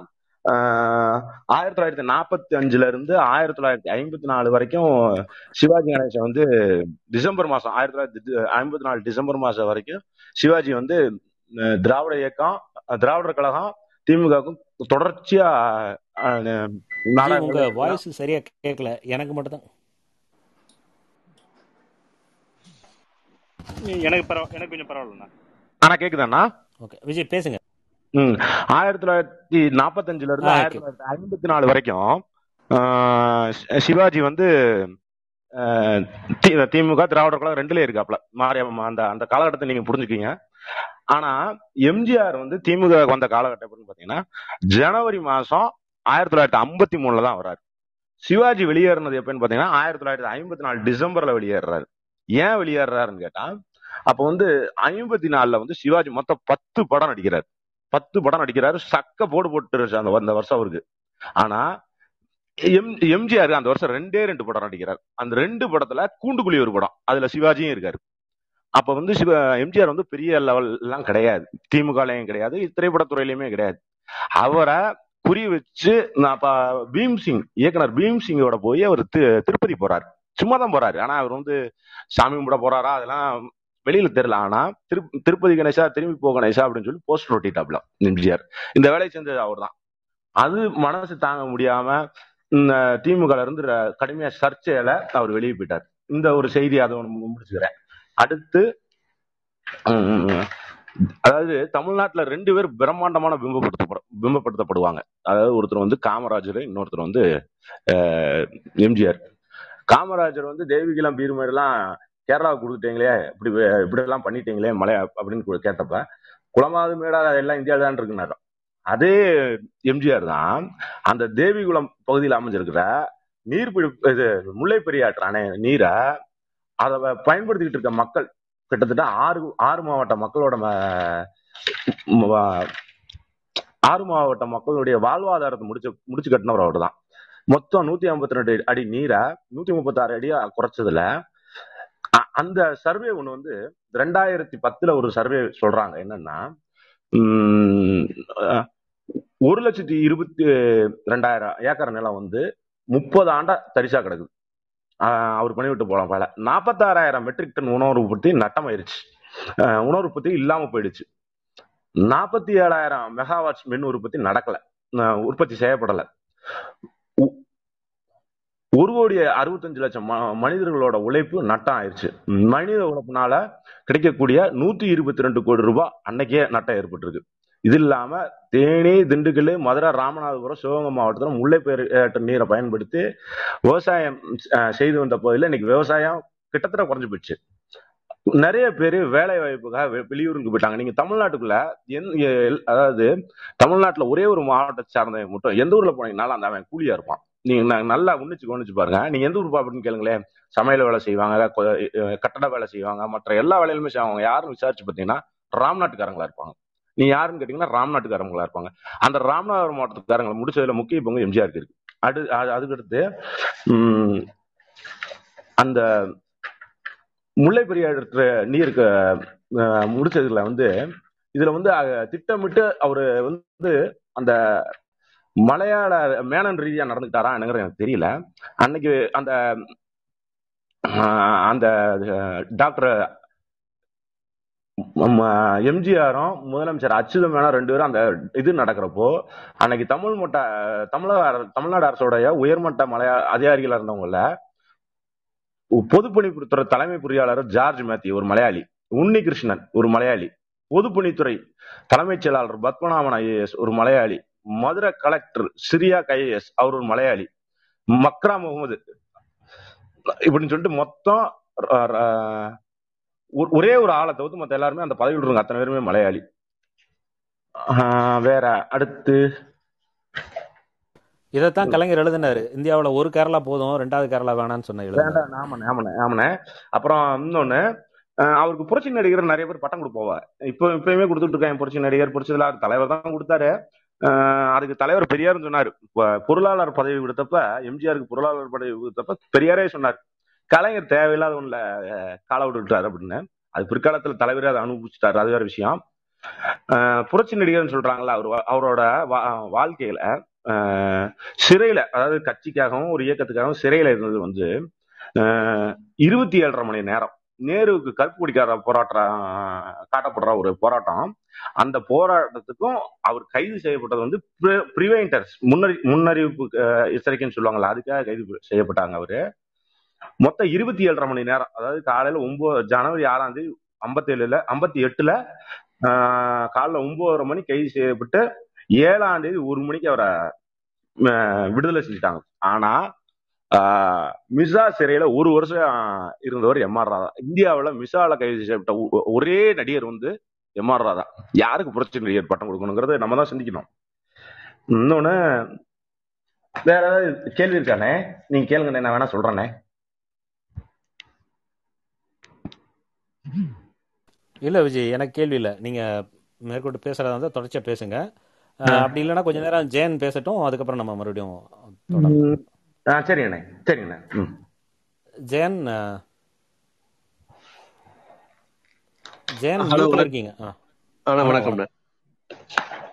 வணக்கம்ண்ணா இன்ஃபேக்ட் நம்ம பிம்ப பிம்பச்சிறை பத்தி பேசுறதுக்கு பேசும்போது அந்த ஆயிரத்தி தொள்ளாயிரத்தி எழுபத்தி ஏழுல இருந்து எண்பத்தி ஏழு வரைக்கும் அந்த அந்த அந்த பத்து வருடங்கள் வந்து நம்ம என்ன இழந்திருக்கோங்கிறது தான் நான் பேசணும்னு நினைக்கிறேன். நான் ரொம்ப பிரீஃபாவே பேசிடுறேன். நம்ம ஆயிரத்தி தொள்ளாயிரத்தி எழுபத்தி ஏழுல இருந்து எண்பத்தி ஏழு வரைக்கும் என்ன இழந்தோம் அப்படின்னு தெரிஞ்சுக்கிறதுக்கு முன்னாடி நம்ம தெரிஞ்சுக்க வேண்டியது வந்து ஆயிரத்தி தொள்ளாயிரத்தி அறுபத்தி ஏழுல இருந்து ஆஹ் எழு எழுபத்தி ஐந்து வரைக்கும். ஆஹ் என்ன நம்ம சாதிச்சோம் அப்படிங்கிறது வந்து ரொம்ப ஒரு முக்கியமான ஆஹ் ஒரு புள்ளி. என்ன சாதிச்சோம்னு பாத்தீங்கன்னா நம்ம ஆயிரத்தி தொள்ளாயிரத்தி அறுபதுகள்ல வந்து இன்ஃபேக்ட் இது நம்ம பல இடங்கள்ல நம்ம பேசியிருக்கோம். இருந்தாலுமே சொல்லலாம் நம்ம டிரிவிடியன் மாடல் புக்ல நம்ம இவங்க ப்ரொஃபசர் கலையரசன் மற்றும் ப்ரொஃபசர் விஜயபாஸ்கர் அவங்க ரெண்டு பேரும் எழுதின டிரிவிடியன் மாடல் புக்ல ஒரு முக்கியமான ஒரு குறிப்பு இருக்கு. என்னன்னா ஆயிரத்தி தொள்ளாயிரத்தி அறுபதுகள்ல வந்து நம்மளுடைய நம்மளுடைய பொருளாதார உற்பத்தி பொருளாதார உற்பத்தி பாத்தீங்கன்னா ரொம்ப ஒரு ஒரு ஒரு மோசமான ஒரு நிலைமையில தான் இருந்திருக்கு. பொது பொது- பொதுவாவே வந்து நம்ம இந்த சங்கிகள் பொதுவா சங்கிகள் வந்து என்ன சொல்லுவாங்கன்னா இப்ப தமிழ்நாடு வந்து எ- எவ்வளவு ஒரு முன்னே முன்னேறிய மாநிலமா இருக்கு அப்படிங்கறத வந்து நம்ம ரொம்ப பெருமையா சொல்லும் போது அவங்க என்ன சொல்லுவாங்கன்னா நீங்க எல்லாம் வந்து ஒண்ணும் முன்னேற்றிடல தமிழ்நாடு வந்து எப்பயுமே வந்து சிறப்பான மாநிலமா தான் இருந்திருக்கு அப்படின்னு வந்துட்டு ஒரு ஒரு ஆர்குமெண்ட் வந்து முன்வைப்பாங்க அது வந்து மேலோட்டமா பார்க்கும்போது சரின்னு இருக்கிற மாதிரி தோணுனா கூட நீங்க தரவுகளை எடுத்து பாத்தீங்க ஸ்டாட்டிஸ்டிக்ஸ் எடுத்து பாத்தீங்கன்னா தமிழகத்தோட நிலைமை வந்து படு படு மோசமாக இருந்திருக்கு. எந்த எந்த அளவுக்கு மோசமாக இருந்திருக்குன்னா ஆஹ், அந்த அந்த காலகட்டத்துல கிட்டத்தட்ட ஒரு வ- வட வட மாநிலங்கள் வட மாநிலங்களோட நீங்க கம்பேர் பண்ற அளவுக்கு தான் வந்து இங்க ஆஹ், அந்த உ- உற்பத்தின்னு இருந்திருக்கு. இங்க இருக்கிற எழுத்தறிவு இங்க இருக்கிற லைஃப் எக்ஸ்பெக்டன்சின்னு சொல்லப்படுற எவ்வளவு ஒரு சராசரியாக ஒரு மனிதர் வந்து எவ்வளவு உயிர் அந்த உ- உயிர் வாழ்றதுக்கான சாத்தியங்கள் இருக்கு. இங்க இருக்கிற ஆஹ், உள்கட்டமைப்பு எல்லாமே வந்து ஒரு மோசமான நிலைமையில தான் இருந்திருக்கு. சோ நம்ம வந்து ஒரு ஒரு கரெக்டான ஒரு திராவிட ஆட்சி கரெக்டான ஒரு திராவிட ஆட்சிங்கிறது வந்து ப்ராப்ளி நம்ம காமராஜர் காலத்துல இருந்தே நம்ம எடுத்துக்கிட்டா கூட அதுக்கப்புறமா தான் காமராஜர் ஆட்சிக்கு அப்புறமா தான் வந்து நம்ம அஹ், இங்க இங்க அந்த பொருளாதார உற்பத்திக்கான ஒரு சாத்தியங்களே வந்து உருவாக ஆரம்பிக்குது. அதுலயும் குறிப்பா வந்து இங்க அந்த சூழல் ஏன்னா இங்க வந்து தமிழகத்தின் வளர்ச்சிங்கிறது வந்து வெறும் அரசு துறையினால் மட்டுமே வந்து சாத்தியப்பட்டது கிடையாது. இங்க வந்து சிறு குறு ஸ்மால் எஸ்எம்இஸ் எம்எஸ்எம்இஸ் வந்து வளர்றதுக்கான அந்த சூழல் இங்க வந்து ஒரு தனி தனியார் துறை தனியார் துறை நிகழ்த்திய வளர்ச்சின்னு ஒண்ணு இருக்கு இல்லைங்களா? தனியார் துறை நிகழ்ச்சி நிகழ்த்திய வளர்ச்சின்னா அதுக்கு வந்து ஒரு சூழல் தேவைப்படுது. அந்த சூழலை வந்து நம்ம இங்க உருவாக்குறதுனால தான் இது எல்லாமே சாத்தியப்பட்டுச்சு அதுக்கான ஒரு உள்கட்டமைப்பு வந்து த- தலைவர் பெரிய ஆயிரத்தி தொள்ளாயிரத்தி ஆஹ், அறுபத்தி அறுபத்தி ஒன்பதுல இருந்து பாத்துக்கிட்டோன்னா இங்க அந்த அந்த சூழல் உருவாக்குறதுக்கு வந்து என்ன பண்ணிருக்காங்கன்னு நம்ம நமக்கு ரொம்ப தெளிவாவே தெரியும். கிட்டத்தட்ட ஒரு ஆறு ஏழு வருடங்கள்ல வந்து நம்மளுடைய ஆஹ், உற்பத்தி வந்து கிட்டத்தட்ட ஒன்றரை மடங்கு வந்து அதிகமாகுதுன்னு சொல்றாங்க. இன்ஃபேக்ட் நம்ம திமுகவின் தேர்தல் அறிக்கைகள்னு சொல்லிட்டு எல்லா அறிக்கைகளையுமே வந்து ஒருங்கிணைத்து இரண்டாயிரத்தி ஆறு ஆறாம் ஆண்டின் அறிக்கை அதுதான் அந்த கடைசி அறிக்கையா இருக்கு அந்த புத்தகத்தை பொறுத்த வரைக்கும். ஆஹ் ஆயிரத்தி தொள்ளாயிரத்தி ஐம்பத்தி ரெண்டுல இருந்து ஆயிரத்தி தொள்ளாயிரத்தி ஐம்பத்தி ரெண்டுல வந்து நம்ம தேர்தல் சந்திக்கல. நம்ம வந்து நம்ம வந்து ஒரு ஒரு ஒரு ஒரு காமன் மினிமம் ப்ரோக்ராம் மாதிரி வச்சுட்டு நம்ம யாரெல்லாம் இதை சைன் பண்றாங்களோ அவங்களுக்கு நம்ம ஆதரவு தெரிவிச்சோம் இல்லைங்களா? சோ அந்த காமன் மினிமம் ப்ரோக்ராம்ல இருந்து இரண்டாயிரத்தி ஆறாம் ஆண்டின் தேர்தல் அறிக்கை வரைக்குமே வந்து ஒருங்கிணைச்சு ஒரு அருமையான ஒரு புத்தகம் இருக்கு. அந்த புத்தகத்துலதான் வந்து என்ன போட்டிருப்பாங்கன்னா தமிழ் தமிழ்நாட்டுல கடந்த ஐ மீன் ஆயிரத்தி தொள்ளாயிரத்தி அந்த அறுபத்தி ஏழுல இருந்து ஐ மீன் அறுபத்தி ஏழுல இருந்து எழுபத்தைந்து எழுபத்தி ஆறு வரைக்கும் நம்ம என்ன சாத்தியப்படுத்தினோங்கிற அந்த தரவுகள் இருக்கு. இங்க வந்து பம்ப் செட் வந்து எவ்வளவு இன்க்ரீஸ் ஐ மீன் ஒரு நம்ம பம்ப் செட் பம்ப் செட் வந்து எவ்வளவு நம்பர்ஸ் வந்து இன்க்ரீஸ் ஆயிருக்கு. இங்க வந்து எலக்ட்ரிசி எலக்ட்ரிபிகேஷன் வந்து ரூரல் எலக்ட்ரிபிகேஷன் வந்து எவ்வளவு இன்க்ரீஸ் பண்ண எவ்வளவு இன்க்ரீஸ் ஆயிருக்கு. இங்க வந்து உள்நாட்டு உற் மீன் இந்த மாநிலத்தின் உற்பத்தி வந்து எவ்வளவு இன்க்ரீஸ் ஆயிருக்கு. எவ்வளவு கல்லூரிகள் வந்து இங்க தொடங்க தொடங்கப்பட்டிருக்கு. அப்புறமா எவ்வளவு வந்து விடுதிகள் தொடங்கப்பட்டிருக்கு. இப்படி சரமாரியா வந்து அடுக்கி வச்சிருப்பாங்க. ஆயிரத்தி தொள்ளாயிரத்தி அறுபத்தி ஏழுக்கு முன் அப்புறமா வந்து ஆயிரத்தி தொள்ளாயிரத்தி எழுபத்தி ஐந்து எழுபத்தி ஆறுல வந்து எவ்வளவு நம்பர்ஸ் இருந்திருக்குன்னு சொல்லுவாங்க. சோ தமிழகம் என்ன இழந்திருக்குன்னா ஆயிரத்தி தொள்ளாயிரத்தி எழுபத்தில இருந்து எண்பத்தி ஏழு வரைக்குமே ஒரு ஒரு எந்தவித தொலைநோக்கு பார்வையுமே இல்லாத ஒரு மோசமான ஒரு ஆட்சியை தான் வந்து தமிழகம் ஆஹ், எம்ஜிஆர் அவர்களின் ஆட்சியில வந்து பெரும்பான்மையாவே வந்து பார்த்துருக்கு. ஏன்னா ரொம்ப ரொம்ப தெளிவாவே சொல்லியிருக்காங்க. என்னன்னா ஆஹ், ஆயிரத்தி தொள்ளாயிரத்தி ஆயிரத்தி தொள்ளாயிரத்தி எழுபதுகளின் பிற்பகுதியில வந்து மெட்ரோ ரயில் திட்டம் வந்து ஃபர்ஸ்ட் ஃபர்ஸ்ட் இந்தியாலேயே வந்து மெட்ரோ ரயில் திட்டம் ஃபர்ஸ்ட் கல்கத்தாவில தான் தொடங்கப்படுது அந்த அந்த மெட்ரோ ரயில் திட்டமே வந்து இங்க வரதுக்கான சாத்தியம் இருந்ததாகவும் அது- வந்து சாத்தியப்படாமல் போனதுக்கு வந்து இங்க இருக்கிற ஆட்சி ஆட்சி குறைபாடு வந்து ஒரு முக்கியமான ஒரு காரணமாக சொல்லியிருக்காங்க. அதை தவிர்த்து வந்து இங்க இங்க நடைபெற்றிருக்க வேண்டிய அஹ், இங்க நடைபெற்றிருக்க வேண்டிய ஒரு ஒரு ஒரு தனியார் தனியார் துறை உற்பத்தியின் இந்த எழுச்சின்னு சொல்லுவாங்க இல்லையா? அது வந்து இந்த சூழலே வந்து ஒரு ரொம்ப ஒரு ஒரு க- பத்து வருடங்கள் வந்து ரொம்பவே வந்து ஒரு மோசமான ஒரு ஒரு ஒரு சூழல் கலச்சூழல் வந்து ஏற்பட்டு இருக்கு அதனால வந்து இங்க ஏற்பட்ட முதலீடுகள் வந்து எவ்வளவு முதலீடுகள் வந்து தமிழ்நாடு இழந்திருக்கு அப்படிங்கிறதுமே வந்து ஆஹ் ரொம்பவே ரொம்ப ரொம்பவே தெளிவா பல தரவு தரவுகள் பேசுது. இன்ஃபேக்ட் நம்ம நம்ம பொதுவா வந்து வாட் இஃப்ங்கிற ஒரு ஆர்குமெண்ட்ஸ் இருக்கு இல்லைங்களா? இது நடந்திருந்தால் என்ன ஆயிருக்கும்? அப்படிங்கிற மாதிரி நம்ம சில சினாரியோஸ்ல யோசிப்போம் இல்லைங்களா? அந்த மாதிரி சினாரியோஸ் நீங்க யோசிச்சு பார்க்கும்போது இங்க இங்க ஆயிரத்தி தொள்ளாயிரத்தி தொண்ணூத்தி ஒண்ணுல லிபரலைசேஷன் வந்து நடக்காமல் இருந்திருந்தால் நடக்காமல் இருந்திருந்தால் ஆஹ் இவர்களின் அதிமுக ஆட்சி வந்து ஆஹ் அவங்க எம்ஜிஆர் ஆட்சி மாதிரியே தொடர்ச்சியாக எந்தவித மாறுதலும் இல்லாமல் இங்க ஆட்சி நடந்திருந்து லிபரலைசேஷன் நடக்காமல் இருந்திருந்தால் தமிழகம் வந்து ஒரு ரொம்பவே ஒரு மோசமான நிலைமையில தான் இருக்கும் இங்க வந்து இங்க வேற வழி இல்லாம வந்து இங்க இருக்கிற அஹ், இங்க இருக்கிற அதிமுக ஆட்சி வந்து வேற வழி இல்லாம இந்த சூழலுக்கு ஏத்த மாதிரி அவங்க மாற வேண்டிய ஓரளவுக்கு வா- மாற வேண்டிய ஒரு கட்டாயத்துக்கு அவங்க உட்படுத்தப்பட்டாங்கன்னு தான் நான் சொல்வேன். ஏன்னா அவங்க வந்து எம்ஜிஆர் அவர்களின் ஆட்சி அதுவும் குறி- குறிப்பாக எண்பத்தி அந்த எண்பத்தி நாலாம் வருடங்களுக்கு அப்புறமா வந்து அவங்க ஆட்சி செ- ஆட்சி நடத்துறாங்க இல்லையா? அதுல வந்து நீங்க அந்த சத்துணவு திட்டத்தை தவிர்த்து மத்த கிட்டத்தட்ட வந்து it was more like crony capitalism தான். குரோனி கேபிட்டலிசத்தோட ஒரு உச்சம் தான் வந்து நீங்க நம்ம எம்ஜிஆர் ஆட்சியை வந்து நம்ம அப்படிதான் சொல்ல வேண்டியது இருக்கு நீங்க அதுக்கு நம்ம எங்கேயுமே பெருசா போக வேண்டியதில்ல. நீங்க சென்னையில இருக்கிற முக்கியமான விஷயங்களே நீங்க பார்த்தாலே தெரிஞ்சிடும். இங்க அவ- அவரோட குரோனிஸ் வந்து இங்க எ- எ- எந்த அளவுக்கு வந்து அவங்க தங்களுடைய பலன்களை பெற்றிருக்காங்க அப்படிங்கறது நீங்க பார்த்தாலே அந்த ஆட்சியின் அழகு அப்படிங்கறதே வந்து தெரிஞ்சிடும். ரைட் ஃப்ரம் நீங்க வந்து நம்ம இங்க இருக்கிற இப்ப இருக்கிற நிகழ்நிலை பல்கலைக்கழகங்கள் எல்லாமே வந்து நம்ம கணக்குல எடுத்து பார்த்தாலே கூட இங்க வந்து ஒரு ஒரு ஒரு ஒரு மாநிலத்தின் வளங்கள் வந்து எப்படி ஆஹ் கண் ஒரு கண்மூடித்தனமாக வந்து தன்னுடைய தெரிஞ்ச ஆட்களுக்கு வந்து கொடுக்கப்பட்டிருக்கு. அப்படிங்கிற பார்த்தாலே வந்து கிட்டத்தட்ட அது வந்து இட் இஸ் லைக் ஒரு சூறையாடல் தான். ஒரு ஒரு மிகப்பெரும் சூறையாடல் வந்து இங்க ரொம்பவே கிளீனா வந்து நடத்திருக்காங்க. அந்த சூறையாடல் வந்து தொடர்ந்து இருந்தால் நீங்க இப்ப நம்ம நம்ம பேசுற எதுவுமே வந்து இந்த எந்த மாடலுமே வந்து இங்க நம்ம பேசிட்டு இருக்க மாட்டோம். இங்க வந்து நம்ம நம்ம நம்ம வந்து பெருமையாக பேசுற எந்த மாடலுமே வந்து சாத்தியப்பட்டு இருக்காது அந்த மாதிரியான ஒரு மோசமான ஆட்சி. ஏன்னா இங்க வந்து ஒரு பக்கம் வந்து ஒரு லிமிட்லெஸ் கிரானிசம் ஒரு பக்கம்.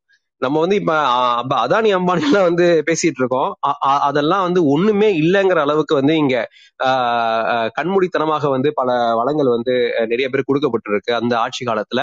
அதை தவிர்த்து இங்க வந்து ஒரு ஒரு மக்களாட்சி அப்படிங்கிறதுக்கான ஒரு அடிப்படை அறமே இல்லாத அளவுக்கு வந்து இங்க அரசு இயந்திரம் வந்து எப்படி பயன்பட பயன்படுத்தப்பட்டிருக்கு அப்படிங்கறது வந்து இங்க இங்க நடத்தப்பட்ட வன்முறை நிகழ்வுகளே வந்து ஒரு எடுத்துக்காட்டு தான். அவருடைய ஆட்சி காலத்தில் நிகழ்த்தப்பட்ட வன்முறை நிகழ்வுகள் ஒரு சிறந்த எடுத்துக்காட்டு. ஆஹ் நீங்க வந்து பிம்ப ஏன்னா நீங்க வந்து எம்ஜிஆர் எம்ஜிஆர் என்ற பிம்பத்தை வந்து நீங்க புரிஞ்சுக்கணும்னா இன்ஃபேக்ட் வந்து ஒரு எடுத்துக்காட்டு என்னன்னா பொதுவா ட்ரம்ப் சொல்லுவாங்க. ஆஹ் அமெரிக்கால வந்து ட்ரம்ப் அவருடைய ஆட்சி வந்து எப்படி இருந்தது? அப்படிங்கறது வந்து உன்னிப்பா கவனிச்சவங்களுக்கு வந்து கிட்டத்தட்ட ஆஹ் நீங்க ட்ரம்பின் ஆட்சிக்கும் எம்ஜிஆர் அவர்களின் ஆட்சிக்குமே வந்து ஒரு பெரிய வேறுபாடு இல்லையோ அப்படின்னு தோன்ற அளவுக்கு தான் பல காரியங்களை வந்து அவர் செஞ்சிருக்காரு. அவர் அவர் அவர் பேசுற விஷயங்கள் வேற செய்யற செயல் வேற அவருடைய ஆதரவு தளம் வேற ஆனா அவர் யாருக்கு நன்மை செஞ்சாருன்னு பாத்தீங்கன்னா டயமெட்ரிக்கலி ஆப்போசிட் அவருடைய ஆதரவு தளம் வந்து ஒடுக்கப்பட்டவர்களும் ஒடுக்கப்பட்டவர்கள் பொருளாதார ரீதியாகவும் இல்லாட்டி வந்து சமூக ரீதியாகவும். ஒடுக்கப்பட்ட ஒடுக்கப்பட்டவர்கள் ஒரு பக்கம் ஒரு பெரிய சப்போர்ட் பேஸ் இருக்கும்.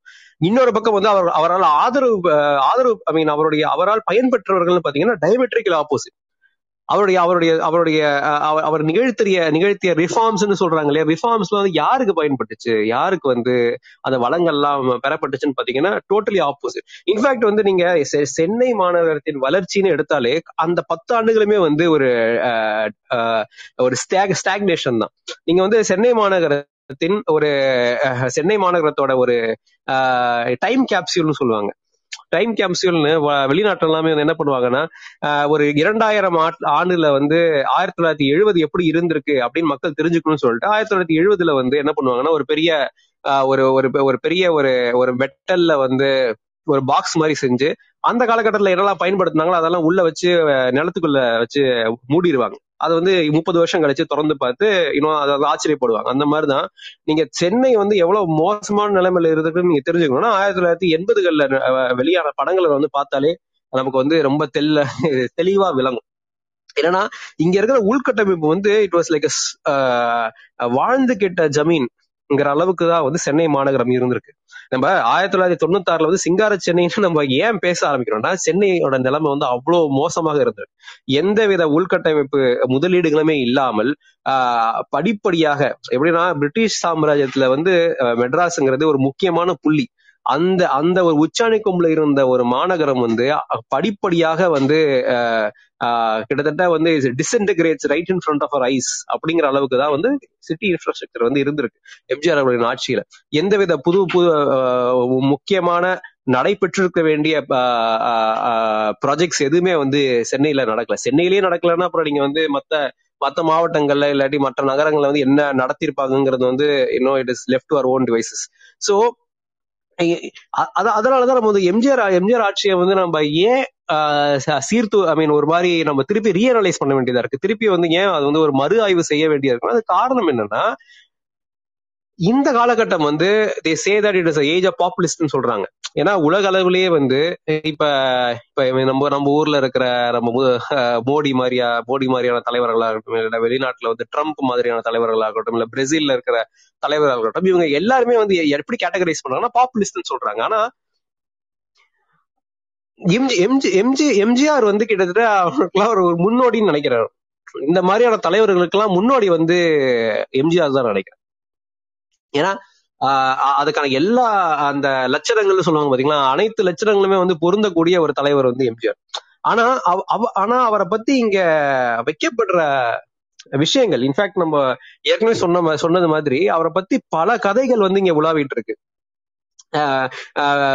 இன்ஃபேக்ட் இன்னொரு இன்னொரு ஆங்கிள் வந்து பாத்தீங்கன்னா யாரெல்லாம் நம்ம வந்து ரேஷனலிஸ்ட் நினைச்சிட்டு இருக்கோமோ அஹ் இது வந்து நம்ம நம்ம ரேஷனலிஸ்ட் நினைச்சிட்டு இருக்கோமோ தான் சொல்றேன். நான் வந்து ரேஷனலிஸ்ட்னு சொல்ல இப்ப வந்து ஃபார் எக்ஸாம்பிள் ஒரு ரொம்ப ஒரே ரொம்ப க்ரூடான எடுத்துக்காட்டுன்னு பாத்தீங்கன்னா நடிகர் சத்யராஜ் வந்து எப்பெல்லாம் வந்து அவரு பேட்டி கொடுத்தாலும் ஆஹ் அது தலைவர் வந்து அது பண்ணுவாரு இது பண்ணுவாரு ராமாபுரம் தோட்டத்துல வச்சு வெளுத்து கட்டுவாரு இதெல்லாம் வந்து ஒரு பெருமையா பேசிட்டு இதெல்லாம் வந்து ஒரு பெருமையா பேசிட்டு இருப்பாங்க.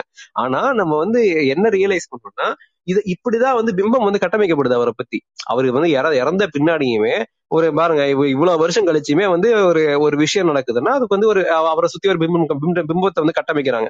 அவர்லாம் அப்படி ஆஹ் யாருக்குமே தெரியாம வந்து ரகசியமாக ஆஹ் இதெல்லாம் வந்து பார்டரிங் ஆன் இல்லீகல் ஆனா அதெல்லாம் வந்து ஒரு பெருமையாக வந்து பேசிட்டு இந்த மாதிரியான ஒரு தலைவர் வந்து இல்லாம விட்டாரே ஐயோ அப்படின்னு சொல்லிட்டு அவ- அவரால் பலன் பெற்றவர்கள்லாம் வந்து பேசிட்டு இருக்காங்க.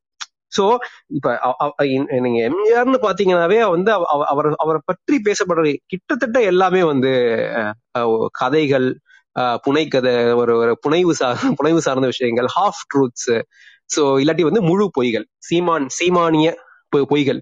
சோ இந்த மாதிரியான இன்ஃபேக்ட் வந்து அதோட நீட்சி தான் வந்து எதுன்னு பாத்தீங்கன்னா இப்ப சமீபத்துல வந்து சசிகலா அவர்கள் கொடுத்த த்ரீ பார்ட் தந்தி டிவில கொடுத்த இன்டர்வியூமே வந்து அதோட நீட்சி தான். ஒரு பிம்ப உருவாக்கம்ங்கிறது வந்து எம் எஸ் எஸ் பாண்டியன் அவர்கள் வந்து எழுதி அந்த பிம்பத்தை வந்து அவர் உடைக்க முற்படுறாரு. ஆனா பிம்பம் உடைஞ்சுதான் பாத்தீங்கன்னா அந்த பிம்பம் வந்து உடையல. அது அது வந்து நம்ம in fact we have to be very realistic about what we are dealing with right அந்த பிம்பம் வந்து ரொம்ப ரெசிலியண்டா இருக்கு. நீங்க எவ்வளவு நீங்க எவ்வளவு வீரியமாக அந்த பிம்பத்தை உடைக்கிறீர்களோ அவ்வளவு வீரியமாக அந்த பிம்பத்தை வந்து மறுகட்டமைப்பு செய்யறதுக்கு வந்து இங்க ஆட்கள் இருந்துட்டே தான் இருக்காங்க. அவர் காலத்திய ஆட்கள் இருக்காங்க.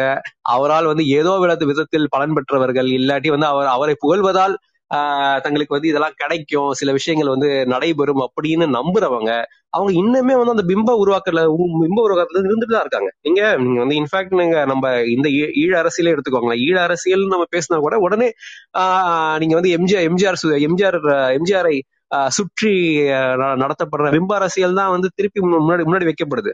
இதை வந்து அதிமுக காரங்க பேசுறாங்க பாத்தீங்கன்னா அதிமுக வந்து பேசக்கூட மாட்டாங்க.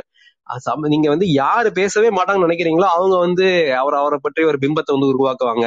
அவர் ஏதோ வந்து கை காசு போட்டு ஆஹ் இங்க இங்க இருக்கிற இந்திய அரசை வந்து இந்திய ஒன்றிய அரசை வந்து எதிர்த்து ஏதோ வந்து அவர் வந்து கா- காசு கொடுத்த மாதிரியும் இல்லாட்டி வந்து இங்க எதிர்த்து இங்க வந்து அவர்களுக்கு ஆதரவு தெரிவித்த மாதிரியும் ஆஹ் பல விஷயங்கள் வந்து முன்வைக்கப்படுது. இது எல்லாமே பிம்ப உருவாக்கம் தான். இன்ஃபேக்ட் வந்து it is it is it is a danger that we have to deal with we have to deal with for a long period of time so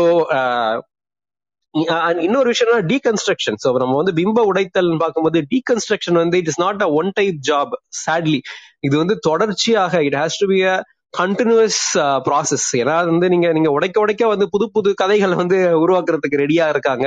அந்த கதைகளை வந்து கதைக்கு வந்து ஒரு மேடை அமைத்து அதுக்கு ஒரு அலங்காரத்தை கொடுத்து அதை மக்கள்கிட்ட எடுத்துட்டு போறதுக்கும் ஆட்கள் ரெடியாக இருக்காங்க. அந்த மாதிரியான சூழ்நிலை வந்து பிம்ப பிம்ப உடைத்தல் வந்து எப்படி நடைபெற வேண்டும்? இல்ல இன்னும் என்னெல்லாம் உண்மைகள் வந்து வெளியில வந்து பேசப்பட வேண்டும்? ஏன்னா நிறைய உண்மைகள் வந்து பேசப்படுறது பேசப்படவே இல்லை. ஆஹ் நான் நான் பிறந்தது வந்து ஆயிரத்தி தொள்ளாயிரத்தி எண்பத்தி ஒன்பதுல நான் வந்து எம்ஜிஆர் அவர்களின் ஆட்சி வந்து நான் கண்ணால கூட பார்த்தது கிடையாது.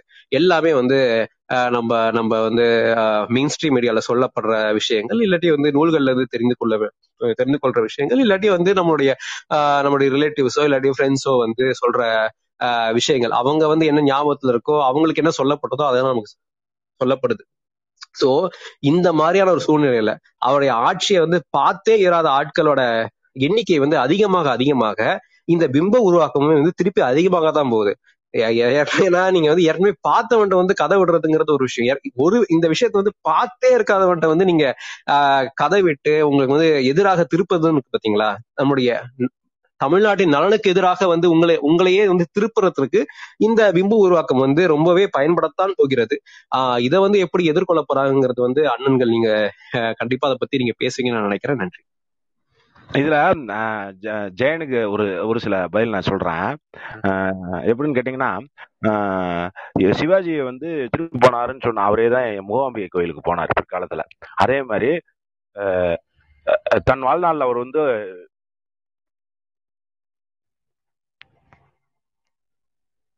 ஹலோண்ணா. ஹலோ. விஜய் கேட்கல ஆனா கேக்குதாண்ணே? கேக்குது கேக்குது.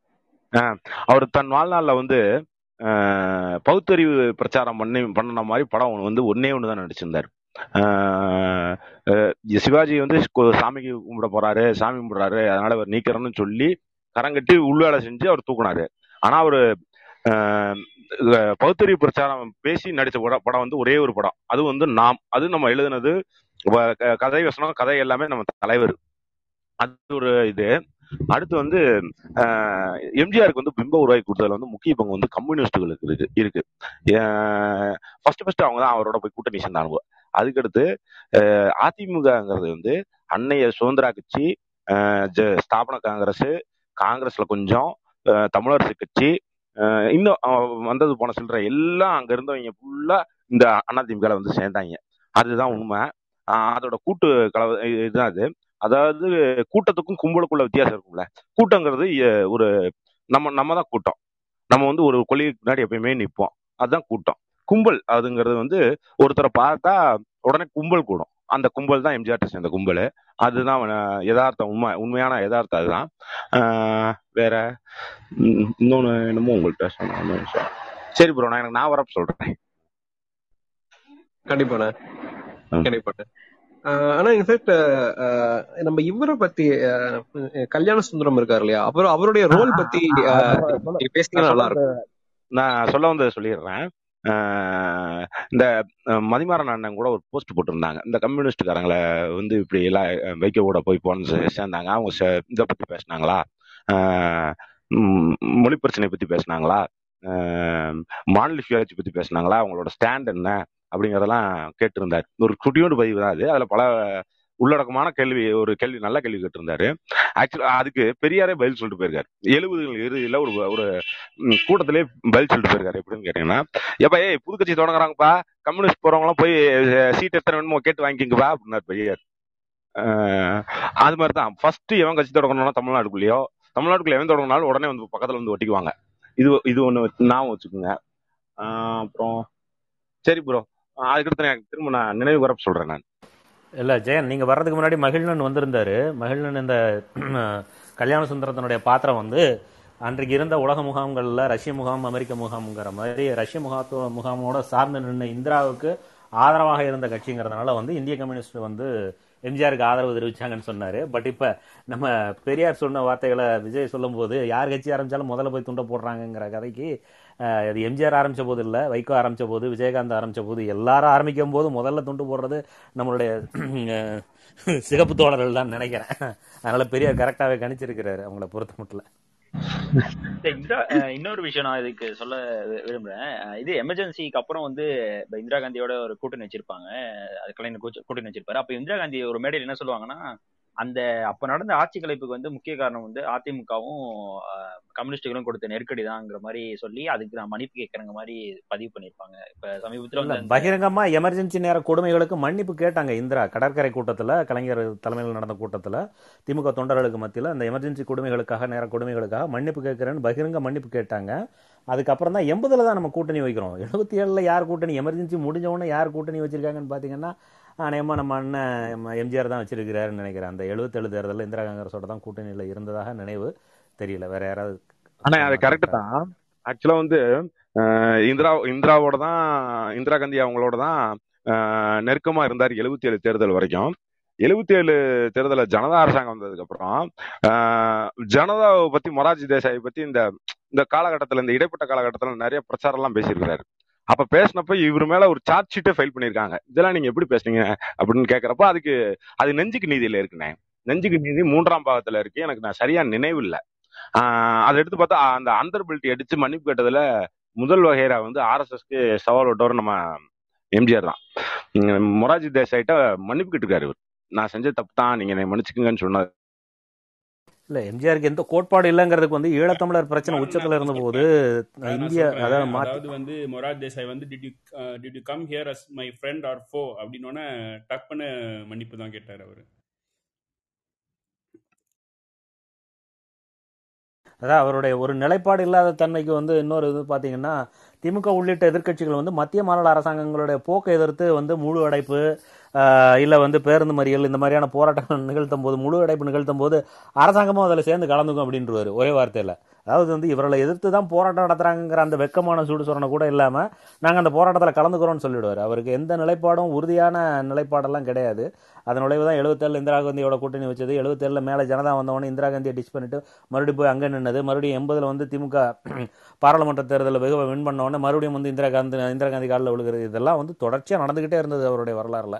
அதனால் எடப்பாடிக்கு வந்து முன்னோடிங்கிறது வந்து அது ஒரு மிகையான கருத்தெல்லாம் கிடையாது. எடப்பாடியை விட பத்து மடங்கு அதிகமாக தான் பார்க்கலாம் அந்த ஆட்சி காலத்தை. அதாவது எடப்பாடியினுடைய கோமாளித்தனங்களும் இல்லை சரண்டர்வாதங்களும் எம் ஜெயலலிதா ஆட்சி காலத்தினுடைய கொடுமைகளும் எம்ஜிஆர் காலத்துலேருந்தே இருக்குது அதிமுகவில். இந்த எதிர்த்த நீதிபதி மருமக மேலே கஞ்சா போட்டாங்க கஞ்சா கேஸ் போட்டாங்களே ஜெயலலிதா பீரியடில் இதுக்கெல்லாம் ஆரம்ப கால முன்னோடி வந்து நம்ம எம்ஜிஆர் அவர்கள் தான் ஒருவேளை ஆஹ், இருந்த ஒருவேளை இப்போ இருக்கிற மாதிரியான புலனாய்வு பத்திரிகைகளோ இல்லை சமூக ஊடகங்களோ இருந்திருந்ததுன்னா நான் பேசுறது கேட்குதா விக்கி? கேக்குது. கேக்குது கேக்குதுண்ணா பேசுங்க. சமூக ஊடகங்களோ இல்லை வந்து புலனாய்வு பத்திரிகைகளோ இல்லை இருந்திருந்ததுன்னா ஜெயலலிதா கேஸ் கூட செரினா கேஸ் மாதிரி ஆயிருக்கலாமோன்னு தோணுது. இன்னொரு இன்னொரு இந்த இமேஜ் ட்ராப்ல இன்னொரு இடத்துல பேர் பாண்டியன் எம்எஸ்எஸ் பாண்டியன் அவர்கள் சொல்லுவாரு.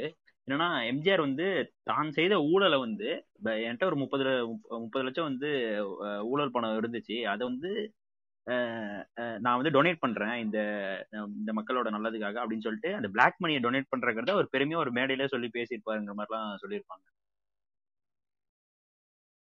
ஜோயல் அப்பயே பேச வந்தாரு. அப்புறம் மறுபடியும் எல்லாரும் பேச ஆரம்பிச்சதுல ஜோயல் கருத்து விடுபட்டு போச்சு. ஜோயல் நீங்க பேசுங்க ஜோயல். ஆ அண்ணா இல்லை இல்லை. நான் இந்த ஒரே ஒரு பாயிண்ட் மட்டும் தான் சொல்லணும்னு நினச்சேன். எனக்கு என்னன்னா எனக்கு தெரிஞ்ச இஸ்லாமிய நண்பர்கள் வந்து பச்சை குத்தி கொள்ளக்கூடாதுன்னு வழக்கம். ஆனால் இந்த எம்பி சில இஸ்லாமிய நண்பர்களுடைய அப்பாக்கள் எல்லாம் பார்த்துருக்கேன். அவங்க வந்து இந்த தீவிரமாக அதிமுகவில் இருப்பாங்க. அவங்கெல்லாம் பச்சை குத்திருப்பாங்க. ஸோ இதை பற்றி நான் ரொம்ப நாளாக யோசிச்சிருக்கேன். இவங்க பச்சையை குத்தி கூடாது அப்படின்னு சொல்லி. அப்போ வந்து இந்த இமேஜ் பற்றி கல்ட் இமேஜ் பற்றி சொல்லும் பொழுது தான் இவர் வந்து க பச்சை குத்தி கொள்ளணும்னு ஒரு அறிவிப்பே வந்து கட்சியில் இருக்கிறவங்க எல்லாம் பச்சை குத்தி கொள்ளணும்னு ஒரு அறிவிப்பே வெளியிட்டதா ரீசெண்டாக எங்கேயோ படித்தேன் ஸோ அது எதுக்காக அப்படி சொன்னார்? என்ன இது? அப்படிங்கிற தகவல் யாராவது இருந்தால் சொல்லுங்கள் அதுக்காக தான் எம்ஜிஆருக்கு எப்பயுமே ஒரு பயம் உண்டு. தன்னை டிஷ் பண்ணிடுவாங்களோங்கிற பயத்தினால எல்லாரையும் பச்சை குத்திக்க சொன்னாரு. பச்சை குத்திக்கிட்டா அழிக்க முடியாதுங்கிறதுனால மாற்று கட்சிக்கு போனால் அவமானப்படுத்துவாங்கங்கிறதுனால எல்லா தொண்டர்களையுமே பச்சை குத்திக்க சொன்னார். அவர் அது இப்போ அறிக்கையாவே கொடுத்தாரு. வந்து முன்னோடியும் அவர் தான் நினைக்கிறேன். ம். ஓட்டு கேட்பு. இல்லை அதனால தான் கலைஞர் முத்தாய்ப்பா சொல்லியிருப்பாரு அந்த மறைந்திருந்து மானமிகு வாளியை கொன்ற மாண்புமிகு ராமச்சந்திரனை கவி சக்கரவர்த்தி கம்பனே பாராட்ட மறுத்தான் என்றால்னு முடிச்சிருப்பாரு. அதனால இப்போ விக்கி வந்து ஒரு பதிவு அனுப்பிச்சிருந்தாரு. நாங்கள் கட்டப்ப கட்டபொம்மனாகவே வாழ்ந்து மறைவோமே ஒழிய எட்டப்பனாக சாக மாட்டோம் சொன்னதா ஒரு பதிவு அனுப்பிச்சிருந்தாரு விக்கி. அதுக்கு இதோட ஒப்பிட்டோம்னா கலைஞர் வரிகளே சொல்றதா இருந்தா மாண்புமிகு மானமிகு வாளியை மறைந்திருந்து கொன்ற மாண்புமிகு ராமச்சந்திரனை. அதுவும் கலைஞர் சொன்னதுதான் அதுவும் கலைஞர் சொன்னதுதான். இதுவும் கலைஞர் ஆ அது வாய்ச்சிடறேன் ஒரு நிமிஷம். ஒரே ஒரு நிமிஷம் விக்கி. அதாவது வந்து கட்டபொம்மனாகத்தான் நாங்கள் வாழ்வோம். கட்டபொம்மன் கூட செத்தான். தூக்கிலே தொங்கவிடப்பட்டான். இன்றைக்கு கட்டபொம்மன் பெயர்தான் ஞாபகத்தில் இருக்கிறது. கொள்கைக்காகச் செத்தான் கட்டபொம்மன். இன்றைக்கும் வரலாறு அவனை மறக்கவில்லை. அவன் எதிர்த்த வெள்ளைக்காரனின் பெயர் பல பேருக்கு தெரியாது. ஆனால் கட்டபொம்மனின் பெயர் இங்கே இருக்கும். அத்தனை பேருக்கும் தெரியும். அவனை தூக்கில் மாட்டியவன் யார் என்று கேட்டால் சில பேருக்குத்தான் தெரியும். எல்லோருக்கும் தெரியாது. அதைப் போல நாங்கள் கட்டபொம்மனாக வாழ விரும்புகிறோமே அல்லாமல் எட்டப்பனாக வாழ விரும்பவில்லை. இதான் கலைஞர் சொல்லியிருக்கிற சொன்னது. டாக்டர் கலைஞர் சொன்ன வார்த்தைகள் இது. எமர்ஜென்சி அப்போ. நண்பர் விஜய் வந்திருக்கிறாரு. விஜய் நீங்க ஏதாவது மியூட்ல இருக்கீங்க விஜய்? Hello hello? கேக்குது கேக்குது சொல்லுங்க. ஆ கேக்குது.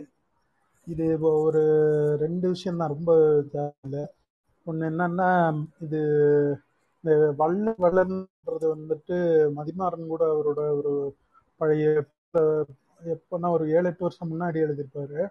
அதாவது அவரும் அவங்க அப்பாவும் வந்து அந்த செங்கல்பட்டு சைடு அவங்களுக்கு தார் வீடு இங்கே இருக்கு அங்கே போகிற வழியில பார்த்தா இந்த ராமபுரத்தை தானும் அந்த பஸ் நம்பரோட குறிப்பிட்டு எழுதியிருப்பாரு. எங்க வாசல்ல அவ்வளவு கூட்டமா நிற்பாங்க அந்த வந்து லட்டி சார்ஜ் பண்ணா அந்த கூட்டத்தையே கலைப்பாங்க. ஆனா வந்து இவர் இவர் இந்த இந்த உள்ள போ அவர் எப்போ போனாலும் நாங்கள் எங்களை வந்து சாப்பிட்டீங்களான்னு தான் கேட்பாரு. எங்களை வந்து சாப்பிட்டீங்களான்னு தான் எப்போ போனாலும் வந்து எங்களை சாப்பிட்டு தான் போகணும் பாரு அப்படின்லாம் வந்துட்டு நிறைய விஐபின்னு சொல்லுவாங்க. அதாவது சோத்துக்கு வக்கு இருக்கிறவனை வந்து பிடிச்சி தான் வீட்டில் சாப்பிட வைக்கிறதும் சோத்துக்கு வழியில்லாத தன்னுடைய ரசிகர்களை வந்து லத்தி சார்ஜ் போட்டு கலைக்கிறதுன்னு தான் வந்து அவர் பண்ணாருன்றதை வந்து குறிப்பிட்டிருப்பாரு. அடுத்து பார்த்தா இது பிம்பச்சிறையில் வந்ததா வேற நூலில் வந்ததா தெரில எப்படின்னா அந்த அந்த அவருக்கு எதிராக அதாவது ஒரு முழு கட்டுரையாவோ இல்லை பெரிய ஒரு ஒரு ஸ்டோரியாவோ கூட வந்து அவருக்கு எதிரான விஷயத்தை எழுத தேவையில்ல. ஒரு ஒரு பேராகிராஃபில் ஒன்றோ ரெண்டோ லைன் அது மாதிரி இருந்துட்டா கூட அந்த நியூஸ் ஸ்டோரியை வந்து ரிப்போர்ட் பண்ண ஆளை வரவழைச்சிட்டு அவனை வந்துட்டு அந்த அந்த ரிப்போர்ட்டரை வந்துட்டு அவரோட கூன்ஸ் இந்த ஜஸ்டின் பழைய ஆக்டர் அந்த அவருக்கு பாடி கார்டாகவே சுற்றிட்டு இருப்பாங்க. சினிமாலேயே அவங்கள பயன்படுத்திக்குவார். அந்த மாதிரி ஆளுங்களை கொண்டு அவங்கள தாக்குறது. தாக்குன பிறகு வந்து இந்த சில சினிமாவில் கூட காட்டுவாங்க. அந்த அடி ம- தாக்கி முடிச்சதுக்கப்புறம் இப்போ அந்த கண்ணாடி வீட்டை போயிட்டு மேக்கப்லாம் சரி பண்ணிட்டு வரி பண்ணிட்டு அதுக்கப்புறம் வெளியே அனுப்புறது. இது ஒன்று இன்னொன்று என்னன்னா அன்னைக்கு தேதியில் பார்த்தா சாராய வியாபாரத்தை பெரிய லெவலில் வந்து அது ந- அரசாங்கம் நடத்தினதுன்னு பார்த்தா எம்ஜிஆர் ஆட்சி தான். ஆனால் அன்னைக்கு வந்து ஒருத்தனை வந்து டீமீன் பண்ணுறது அதாவது கேரக்டர் அசாசினேஷன் பண்ணுறது அந்த ரிப்போர்ட்டரை வந்து அடிச்சுட்டு அடிச்சிட்டு அதுக்கப்புறம் வந்து சட்டை மேக்கப்லாம் சரி பண்ணிட்டு போன்ற சொல்றது ஒன்று இன்னொன்று வந்து அவனை அடித்ததோட அப்படியே ஒரு வண்டியில் தூக்கிட்டு போகுது போய் போய் போட்டு போ தூக்கிட்டு போய் எங்கேயாவது ஒரு இடத்துல ஒரு சாராய பாட் அவனை கீழே போட்டு பக்கத்தில் ஒரு சாராய பாட்டில் வச்சு ஃபோட்டோ எடுவாங்க இது எதுக்குன்னா பின்னாடி வந்து இவன் வந்து எதையாவது எழுதும்போது பார்த்தீங்கன்னா இவனோட யோக்கியதை என்னன்னு பாருங்கன்னு காட்டுற மாதிரி அந்த ஒரு பிளாக்மெயிலர் பாலிடிக்ஸுங்கிறது அவர் பண்ணதா இது இது பிம்பச்சிறையில் படிச்சதா வேற எங்கேயும் படிச்சதான்னு எனக்கு ஞாபகத்தில் இல்லை. மூணாவது பார்த்தீங்கன்னா அவரோட வள்ளல் தன்மையை குறிப்பிடுறவங்க பார்த்தீங்கன்னா ஆகா ஓகம்பாங்க ஆனால் வந்து அவர் வாரி கொடுத்ததெல்லாம் அரசாங்க கஜானால இருந்தான் அதுக்கு ஒரு குறிப்பாக ஒரு உதாரணம் சொல்லணும்னா தஞ்சாவூரில் தஞ்சாவூர் அரண்மனைக்கு ஒட்டின ஒரு இடம். அது வந்து பார்த்தீங்கன்னா வந்து தொல்பொருள் ஆய்வுத்துறை கட்டுப்பாட்டில் இருந்த இடம். ஸோ ஒரே ஒரு தடவை வந்து அந்த அந்த ஸ்கூலோட கரஸ்பாண்ட் நான் அந்த ஸ்கூலில் ஒரே ஒரு வருஷம் மட்டும் படிச்சிருக்கிறேன். வளர்ந்த பிறகு வேற ஒரு ஸ்கூலுக்கு போகும்போது அந்த ரிக்ஷா அந்த ரிக்ஷாவில் கூப்பிட்டு போவாங்க. அந்த ஸ்கூலை தாண்டி தான் கூப்பிட்டு போவாங்க. அப்போ அந்த ரிக்ஷாக்காரர் சொன்னது பார்த்தீங்கன்னா ரொம்ப அதிர்ச்சியான ஒரு விஷயம். இவர் எம்ஜிஆர் ஒரே ஒரு தடவை இந்த அம்மா வீட்டில் இந்த வீட்டில் சாப்பிட்டா இருப்பான். அதுக்காக வந்து இந்த இடத்த வந்து ஸ்கூல் நடத்திருக்கிறதுக்கு கொடுத்தாங்க. அப்படின்னு சொல்லி அவர் சொல்லுவார். ரொம்ப அது என்ன? அந்த இந்த ம- மன்னர் மனோபாவம். அந்த வெத்தலை போட்டதுக்காக உத்தமதான ஊரையே கொடுத்தாங்கன்னு ஒரு பழைய வரலாறு இருக்கும்ல ஊரே சாமிநாதையர் வரலாறு. அது மாதிரி. இது வந்து அந்த அவங்க வீட்டில் ஒரு வேலை சாப்பிட்டாரு. அதுக்கு பிரதி உபகாரமாக பார்த்தீங்கன்னா அது வந்து ரொம்ப கூட இல்லை. ஒரு ஒரு மூணு கிரவுண்டுக்கும் குறைவான நிலம். அதை ஒரு மெட்ரிகுலேஷன் ஸ்கூலாக ஒரு எட்பது வருஷம் நடத்தியிருப்பாங்க அதுக்கப்புறம் ராஜீவ் காந்தியோட ஒரு பிரச்சாரம் நடக்க இருந்த நேரத்தில் பார்த்தீங்கன்னா அந்த ஸ்கூலை மொத்தமாக அங்கேருந்து அகற்றிட்டாங்க. இது இது இது அந்த இந்த இது மாதிரி வாரி கொடுத்த தகவல்கள் வேற எதுவும் இருந்ததுன்னா விஜய் என்ன நீங்க அதை கொஞ்சம் சொல்லுங்க. நன்றி. நான் சொல்ல வந்து முடிச்சிட்டேன். நல்லது நன்றி. ஆஹ், இந்த லிக்வர் சாராயத்தை பத்தி பேசுறப்போ இன்னொரு விஷயமும் சொல்லணும். அந்த சமயத்துல வந்து என்ன நடந்திருக்குன்னா அதுக்கு முன்னாடி வரலும் எக்ஸைஸ் டியூட்டி வந்து ரொம்ப கம்மியா தான் நமக்கு வசூல் பண்ணிட்டே இருந்திருக்கும் கவர்மெண்ட் ஸோ இவர் வந்ததுக்கு அப்புறம் அந்த சாரை ஆலைகள்லாம் தொடர்ந்ததுக்கு அப்புறம் நிறைய அது அதிகமா வர ஆரம்பிக்கும் அந்த டாக்ஸ் ஸோ ஒரு கட்டத்தில் இவர் என்ன பண்ணியிருப்பாருன்னா அந்த சாரை ஆலை கம்பெனிகளுக்குலாம் வந்து எக்ஸைஸ் டியூட்டி வந்து விலக்கு அளிச்சிருப்பாரு. அதுல இருந்து அந்த டாக்ஸ் வந்து எக்ஸம்ஷன் கொடுத்துருப்பாரு எம்ஜிஆர் வந்து. ஆனா இப்போ பேசுறவங்க என்ன பேசுவாங்கன்னா கலைஞர் தான் வந்து இது கடையெல்லாம் திறந்தாரு எம்ஜிஆர் வந்து எதுவுமே பண்ணல. அந்த மாதிரிலாம் வந்து இப்ப பேசுவாங்க. அந்த மாதிரி கதையாடைகள்லாம் இங்க இப்போ இருக்கு. பட் இதெல்லாம் வந்து நம்ம தொடர்ந்து நம்ம பேசுறது மூலியமா தான் அதை வந்து நம்ம உடைக்க முடியும் கௌதம் இது இது எப்படின்னு பாத்தீங்கன்னா அந்த மறுமலர்ச்சின்னு ஒரு படம் அந்த அந்த பதவியை பத்தி புரிதலே இல்லாத ஒரு ஆள் வந்து அந்த முதலமைச்சர் சிம்மாசனத்துல ஏறி உட்கார்ந்துருவான். ஒரு நைட் என்ன பண்ணுவான்னா சொந்த கட்சியில இருக்கிற எல்லா எம்எல்ஏ போட்டு மந்திரி பதவி கொடுக்குறேன் கிளம்பி வா நாளை காலையில இதுக்கு இது இது பத்தாதுன்னு எதிர்கட்சிக்காரனும் ஒரு பத்து எம்எல்ஏ கிளம்பி வருவான். அதுக்கப்புறம் பார்த்தா ராஜ்பவன்ல கவர்னர் செக்ரட்டரி கிளம்பி வருவான். அவருக்கு மந்திரி பதவி கொடுக்கறதா ஃபோன் பண்ணியிருந்தாரா அப்படின்ட்டு. எனக்கு அந்த காட்சி வந்து சமீபத்தில் எப்பயோ பார்த்தேன். எனக்கு அது அது அப்- முழுக்க முழுக்க எனக்கு வந்து ஞாபகம் வந்தது பார்த்தீங்கன்னா எம்ஜிஆர் தான். எம்ஜிஆர் கவர்மெண்ட்டை பற்றி இன்னொன்று சொல்லும்போது சொல்லுவாங்க அவங்களுக்கு தந்தி போனவன் தான் செயற்குழு பொதுக்குழு உறுப்பினர். எவன் இருக்கான் இல்லைங்கிறதே தெரியாது. எவனுக்கெல்லாம் தந்தி போச்சோ அவனெல்லாம் செயற்குழு பொதுக்குழு உறுப்பினர் இருப்பாங்க அவங்க கட்சியில்.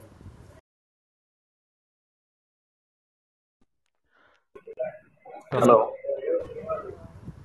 ஆ தோழர் எழிலரசன் நீங்கள் பேசுங்க. ஆ வணக்கங்க. நான் வந்து சுருக்கமாக சொல்லிடுறேன். இந்த நூல் ஆ, பிம்பச்சிறை ஆ, நூல் பற்றி நிறைய பேர் பேசினீங்க.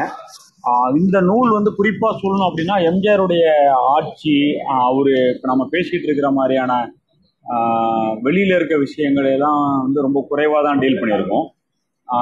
எம்ஜிஆருடைய பிம்பம் வந்து படத்தில் அவருடைய படங்கள் வந்து எப்படி எம்ஜிஆருடைய இமேஜை உருவாக்கணுச்சு அப்படின்றத பற்றி ஒரு ஆழமான ஆய்வு வந்து இந்த நூல்.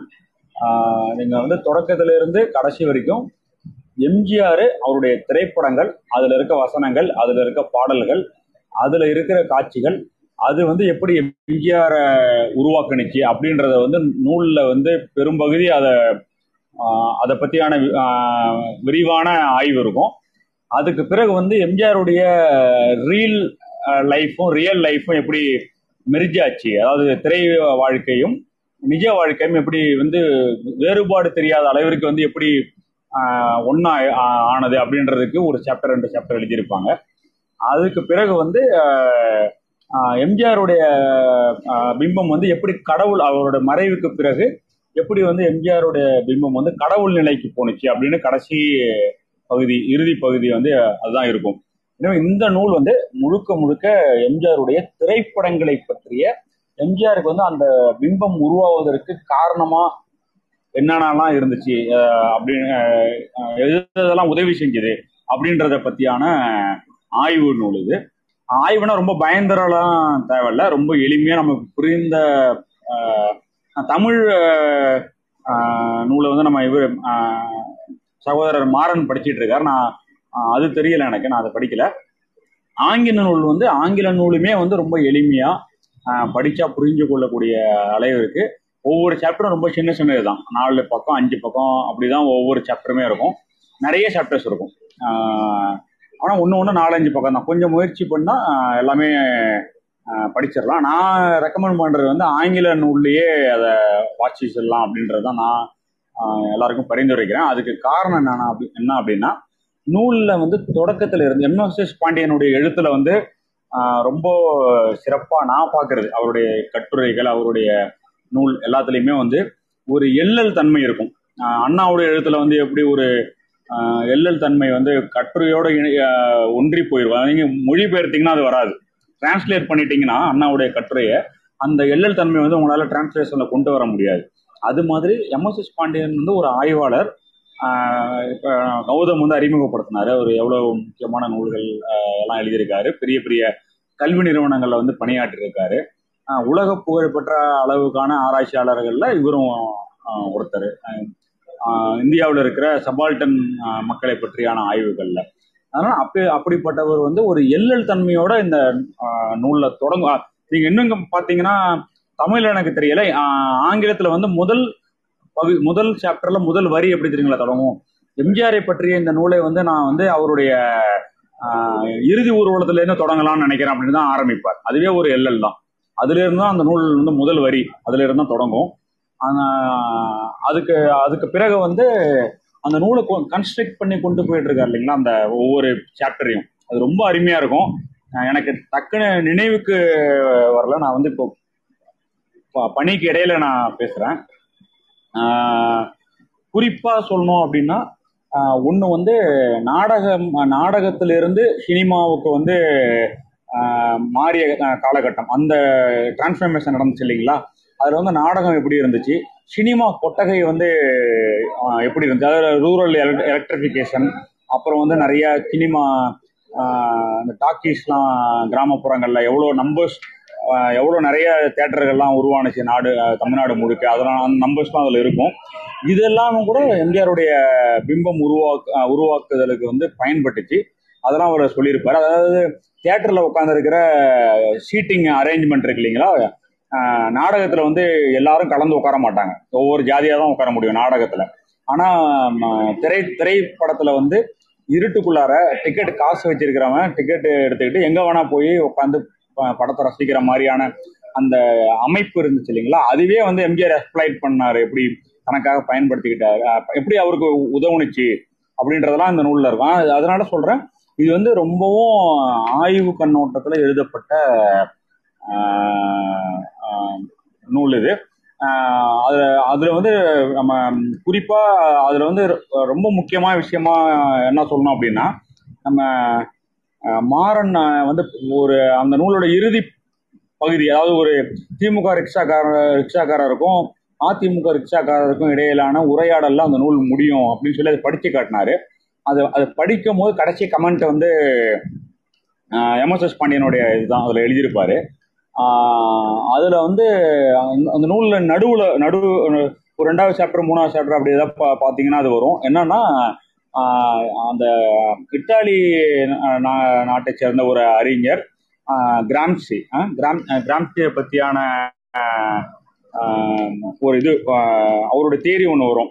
அது என்ன அப்படின்னா காமன் சென்ஸ் அப்படின்றது. அது இந்த நூல்ல என்ன பெயர்ல மொழிபெயர்த்திருக்காங்கன்னு எனக்கு தெரியல. ஆஹ் தமிழ்ல வந்து பொது புத்திங்கிற மாதிரி தான் சொல்லியிருக்காங்க. பொது புத்தி. ஓகே. காமன் சென்ஸ்ன்றது தான் வந்து ரொம்ப முக்கியமானது. அந்த காமன் சென்ஸை வந்து இந்த நூலில் வந்து எம்எஸ்எஸ் பாண்டியன் வந்து ஆய்வு பண்ணியிருப்பார். காமன் சென்ஸ்னா என்ன? அது எப்படி இருக்கும்? காமன் சென்ஸ்க்குள்ளார என்னென்ன மாதிரி எலிமெண்ட்ஸ்லாம் இருக்கும்? எப்படி வந்து ஒரு ஒரு சமுதாயத்தினுடைய காமன் சென்ஸ் பொது புத்தி வந்து எப்படி வேலை செய்யும்? எல்லாமே அதில் இருக்கும். அது அதுக்கு அந்த கிராம்சியோட தேரியை வச்சு அதை எக்ஸ்பிளைன் பண்ணியிருப்பாரு.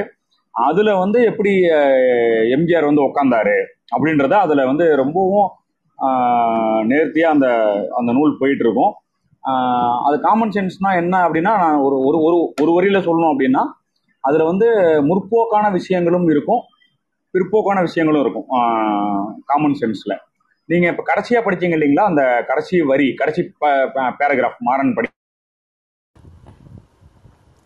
ஆமாம்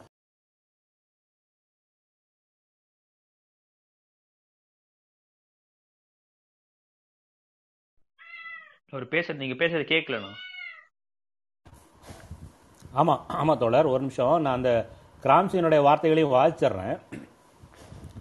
பொதுப்புத்தி என்கிற வகைப்பிரிவு புகழ்பெற்ற இத்தாலிய மார்க்சி அறிஞரும் பெனிட்டோ முசோலியனின் பாசிசத்தால் பாதிக்கப்பட்டவருமான ஆண்டனியோ கிராம்ஸ்கியால் உருவாக்கப்பட்டு விரிவாக்கப்பட்டது.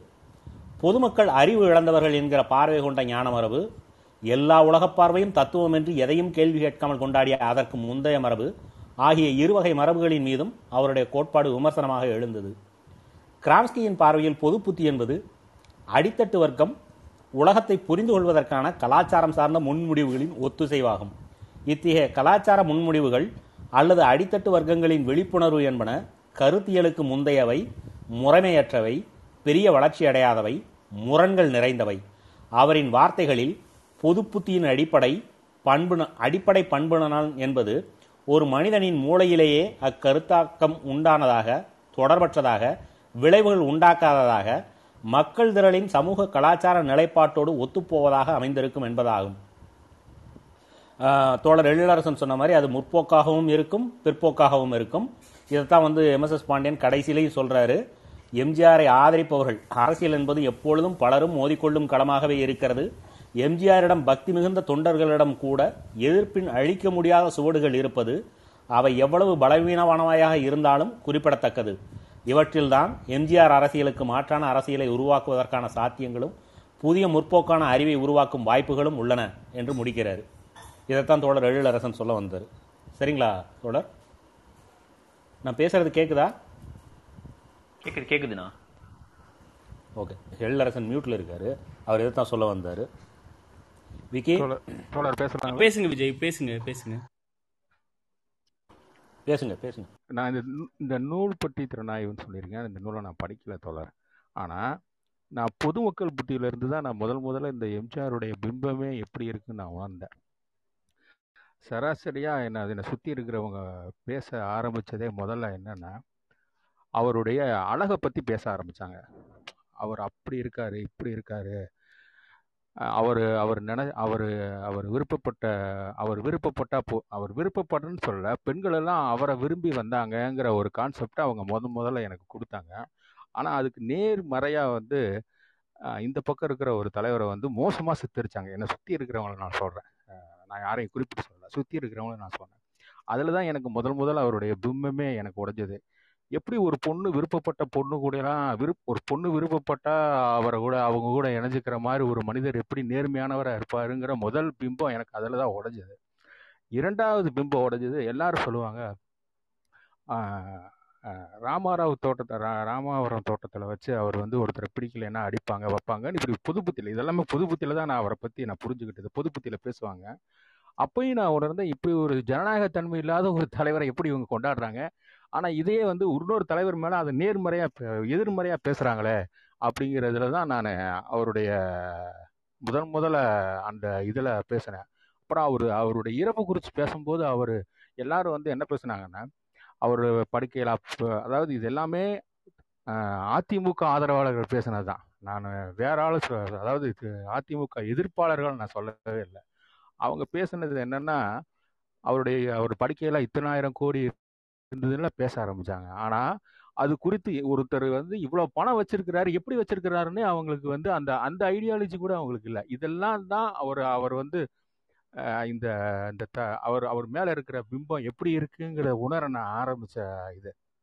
அதிலிருந்து தான் நான் அந்த இந்த மாதிரி இந்த இந்த இந்த புது புத்தியிலிருந்து நான் நினைக்கிறது அவருடைய பிம்பம் எப்படி கட்டமைக்கப்பட்டிருக்கு பொதுமக்கள்கிட்ட அப்படின்னு அவர் என்ன தவறு செய்தாலும் அந்த தவறை நியாயப்படுத்தியே எல்லாருமே பேசுகிறாங்க எனக்கு அது ஒரு அது எனக்கு ஒரு என்ன சொல்கிறது ரொம்ப வந்து ஒரு ஒரு ஒரு சிரி ஒரு சிரிக்கிறதா? இல்லை இந்த மக்கள் இப்படி இருக்கிறாங்கன்னு கோவப்படுறதான்னு தெரியாமல் தான் இந்த அவர் மேலே எனக்கு வந்து மேலும் மேலும் வந்து ஒரு எதிர்மறை ஒரு எதிர்மறையான அபிப்பிராயமே வர ஆரம்பிச்சது. ஏன்னா என்னை சுற்றி இருக்கிற எல்லாருமே வந்து முதல்ல அவரை வந்து மிகப்பெரிய ஒரு ஒரு புனித பிம்பத்தில் வச்சுருக்கிறாங்க. ஆனால் அந்த பிம்பத்தை வந்து அவங்களே தான் உடைச்சாங்க. நான் கூட உடைக்கல. அவங்களே அது அதை வந்து மாற்றி மாற்றி சொல்லி அதை என்கிட்ட இருந்து அவரை வந்து விலக்கிட்டாங்க நன்றி தோழர். நன்றி சொல்லாங்களா ஆ தோழர் மாத்தூர் நீங்க பேசுங்க. கிராம்சி பத்தி விளக்குனதுல நான் வந்து புத்தகம் வாசிச்சு ஒரு இரண்டு வருடங்கள் ஆகுதுன்னு நினைக்கிறேன். நான் ஒரு நினைவுல தான் சொல்றேன். ஏதாவது மாற்றம் இருந்தா நீங்க திருத்துங்க. அவர் வந்து இந்த பொது புத்தியில எப்படி முற்போக்கு சிந்தனையை சொல்ற மாதிரியே பிற்போக்கான சிந்தனைகளை சொல்றாருன்னு எம்எஸ்எஸ் பாண்டியன் விளக்குறாரு. அதுக்கு ஃபார்ம் சப்ஸ்டன்ஸ் அப்படின்னு சொல்றாரு. அதாவது தோற்றம் கரு. தோற்றத்துல முற்போக்காகவும் கருவுல பிற்போக்காகவும் இருக்கும். அதாவது அவர் வந்து பெண் விடுதலை பத்தி பேசுற மாதிரி இருக்கும். ஒரு பெண்ணை ஒரு அடிமைப்படுத்தப்பட்ட கட்டுமானத்துல இருந்து விடுவிக்கிற மாதிரி விடுவிப்பாரு. ஆனா அந்த படத்துல பிற்பாதியில பாத்தீங்கன்னா இரண்டாம் பாதியில அந்த பெண் இவருக்கு அடிமையாயிருவாங்க. அதே போல இவர் வந்து ஒரு உழைப்பாளியா இருந்து ஆஹ், நிலப்பிரபுவை எதிர்க்கிற மாதிரியான ஒரு படம் ஆரம்பிக்கும். ஆனா இறுதி முடிவு நிலப்பிரபுக்களே இல்லாம ஒரு கூட்டுறவு விவசாயத்துக்கு போவாங்களான்னா அப்படி போக மாட்டாங்க. அந்த நிலப்பிரபுக்கள் நல்லவங்களாயிருவாங்க. அவங்க இவர் சொல் பேச்சு கேட்டு நடக்கிறவங்களாயிருவாங்க. ஆக இவர் என்ன பண்றாரு அப்படின்னா இதுக்கு முன்னாடி இவர் திராவிட இயக்கத்துல இருந்த அந்த முற்போக்கு இமேஜை வச்சுக்கிட்டு ஃபார்ம் தோற்றத்துல முற்போக்காக வச்சு கருவுல பிற்போக்கான சிந்தனைகளை வைக்கிறாரு. அதன் மூலியமா என்ன சொல்ல வர்றாருன்னா இதுக்கு ரீப்ளேஸ்மெண்ட் அதாவது ஒரு ஃபார்ம் ஆஃப் டிரணி ஒரு ஃபார்ம் ஆஃப் அடிமைத்தனத்துக்கு மாற்றா இவர் வந்து ஒரு சமத்துவத்தை நிலவுல இந்த பொது புத்தியின் மூலமா இதுக்கு தீர்வு நான் தாங்கிறாரு இன்னைக்கு நம்ம வந்து சீமான் என்ன சொல்றாரு? அதையே வந்து இன்னும் வேற வடிவத்துல இன்னும் கமர்ஷியலான வடிவத்துல இன்னும் நம்பு விதமான வடிவத்துல தான் எம்ஜிஆர் சொல்லியிருக்காரு. அதே தான் அவர் ஆட்சிக்கு வந்து செஞ்சாருங்கிறத எம்எஸ்எஸ் பாண்டியன் விளக்குறாரு. எப்படின்னா திமுக ஆட்சி காலத்துல இந்த ஜெயரஞ்சன் அவரோட புத்தகத்துல பார்த்திருப்போம். குத்தகைக்காரர்களுக்கான உரிமையை வலுப்படுத்தி எப்படி நிலப்பிரபுத்துவத்தை வீ வீழ செய்தாங்க அப்படின்னு விளக்கியிருப்பாரு. ஆனா இவர் வந்து என்ன பண்ணுவாருன்னா இந்த படத்துல காட்டின மாதிரியே இதையெல்லாம் சொல்லியும் வந்தும் அந்த நிலப்பிரபுக்களுக்கு ஆதரவாகவே இவர் நடந்துக்குவாரு. அவங்கள்ட்ட வரி வசூலிக்காம இருப்பாரு. ஏன்னா இவர் வந்து தோற்றத்துல முற்போக்கான சிந்தனைகளை பேசுற மாதிரி நான் வந்து சத்துணவு கொடுக்குறேன். அது வந்து ஒரு முற்போக்கான ஆஹ் ஆஹ் திட்டம் தான் ஆனா அதைய வச்சுக்கிட்டு இவர் உள்ளுக்குள்ள ஏகப்பட்ட பிற்போக்கு வா- வாதங்களை பண்ணாரு அப்படிங்கறத இந்த புத்தகம் மிக தெளிவா விளக்கும்.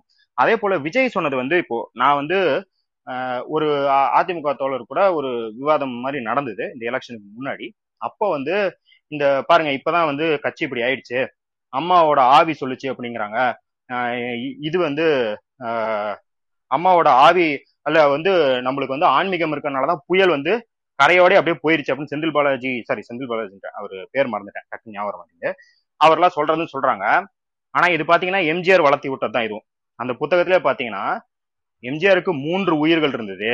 அதாவது அவரு பிறந்தது ஒரு உயிர்.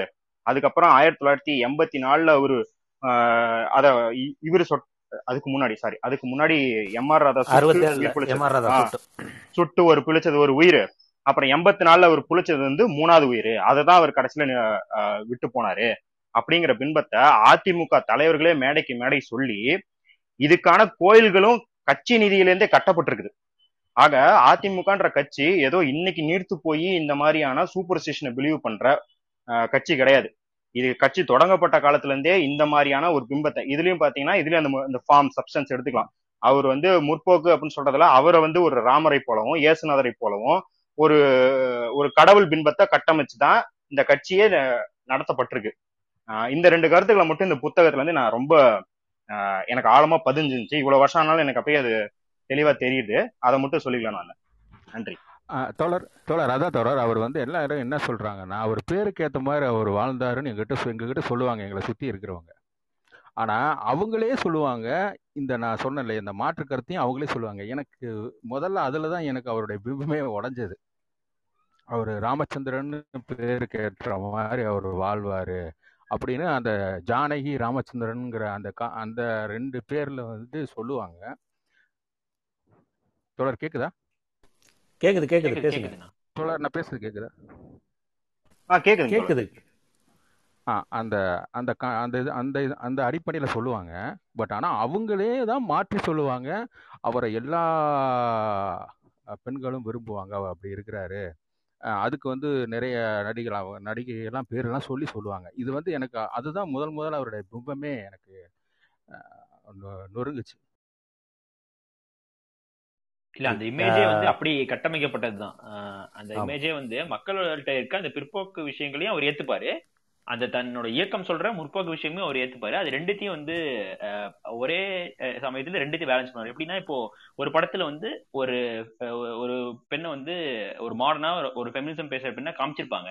பட் எம்ஜிஆர் என்ன பண்ணுவாருன்னா அந்த பெண்ணை வந்து சேலை கட்ட வைக்கணும் அப்படிங்கிற அந்த மக்களோட ஆஸ்பிரேஷன் அந்த மக்கள் பிற்போக்குத்தனமா தான் இருப்பாங்க. அதையும் வந்து அந்த பொண்ணு மேல திமிஞ்சு கடைசியா வந்து இந்த அந்த பெண் வந்து இவருக்கு கட்டுப்பட்டதா வந்து காட்டிப்பாரு. இன்னொரு படத்துல என்ன பண்ணுவாருன்னா பெண்கள் மேல நடத்தப்படுற அந்த மோதல் எல்லாம் வந்து இவர் போய் தடுத்து தன்னை வந்து ஒரு பெண் பெண்ணியவாதியா வந்து காட்டி காட்டிப்பாரு. இந்த மாதிரி அந்த பக்கமும் விளையாடுறது இந்த பக்கமும் விளையாடுறது மக்களோட இதையும் இது பண்ணிட்டு அது இல்லாம முற்போக்கு விஷயங்களையும் வந்து பேசி அது அது மூலியமாவும் தன்னோட ரசிக பட்டாளத்தை வந்து சேர்த்துக்காங்கிற மாதிரி தான் அந்த இமேஜ் அப்படிதான் வந்து கட்டமைக்கப்பட்டிருக்கு.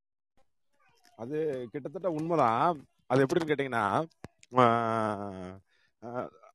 அதாவது எழுபத்தி ரெண்டுல கட்சி உடையறதுக்கு முன்னாடி வரைக்கும் அண்ணா இருக்கிற காலகட்டத்திலே காமராசர் வந்து என்னுடைய தலைவர் அண்ணா வந்து என்னுடைய வழிகாட்டின்னு பேசினவர் அவர். அதுலேயே ஒரு பெரிய சர்ச்சை விழுந்தது. அந்த அந்த காலகட்டத்தில் சர்ச்சை விழுந்தது. அதுக்காக தன்னோட எம்எல்சி பதவி அப்போ அறுபத்தி ரெண்டுல அவர் எம்எல்சி. எம்எல்சி பதவி கூட இது பண்ணுறதுக்காக அந்த மாதிரிலாம் சில வரலாறுலாம் இருக்குது. அது சரியா எனக்கு இன்னும் அது சரியான நூட்களை எனக்கு எம்எல்சி பதவியை ராஜினாமா பண்ணாரு. அது வந்து அண்ணாவுக்கிட்ட கேட்காம பண்ணிட்டாரு. அண்ணாவுக்கு அது குறித்து மிகப்பெரிய வருத்தம் இருந்தது. அப்பதான் வந்து காமராஜரன் தலைவர் அண்ணா என் வழிகாட்டின்னு சொன்னார். பேசினாரு. அது அது நான் படிச்சிருக்கிறேன். அது ஒண்ணு. அதே மாதிரி நான் ஏன் பி- பிறந்தேங்கிறதுல நூத்தி முப்பத்தி ரெண்டு இது வந்து ஆனந்த உடல் எழுதியிருக்காரு தோழர் உங்க உங்களுடைய இது கேட்கவே இல்லை தோழர். ஆனா கேக்குதாண்ணே கேக்குது கேக்குது. நூத்தி முப்பத்தி ரெண்டு தொடர் எழுதியிருக்காரு ஆனந்த உடல்ல நான் ஏன் பிறந்தேன்னு சொல்லிட்டு. அந்த தொடர் முழுக்குமே திராவிட இயக்க சித்தாந்தம் பத்தியோ இல்ல திமுகவுடைய வள இதை பத்தியோ எதுவுமே இருக்காது. நிறைய நேதாஜியை வானலாவை போன புகழ்ந்திருப்பாரு. இந்திய தேசிய காங்கிரஸ் தலைவர்களை பத்தி பயங்கரமா புகழ்ந்திருப்பாரு. புகழ்ந்து தான் அதுல இருக்குமே ஒழிய அவருடைய எப்படி சொல்றது? சுய மோகம் சுய விளம்பரம் அதுதான் அதிகமா இருக்கும் அதுல. அப்படிங்கிற மாதிரி அதுல ஒரு அந்த நானியன் பிரதன் பத்தி ஒரு விமர்சன கட்டுரையே தனியா ஒரு ஒரு புக்கே இருக்கு. கிட்டத்தட்ட நீங்க இதுக்கு முன்னாடி நான் தோழர் பேசுனதெல்லாம் உண்மைதான் அது. அது அன்னைக்கு எப்படி சொல்றதுன்னா கிட்டத்தட்ட நடிப்புலகளை பார்த்தா இன்னைய அஜித் தான் அன்னைக்கு எம்ஜிஆர். நடிக்கவும் தெரியாது ஒன்றும் தெரியாது. சும்மா நடந்துகிட்டே இருப்பாரு கையாட்டுவாரு காலாட்டுவாரு. அன்னைய தலை அவரு.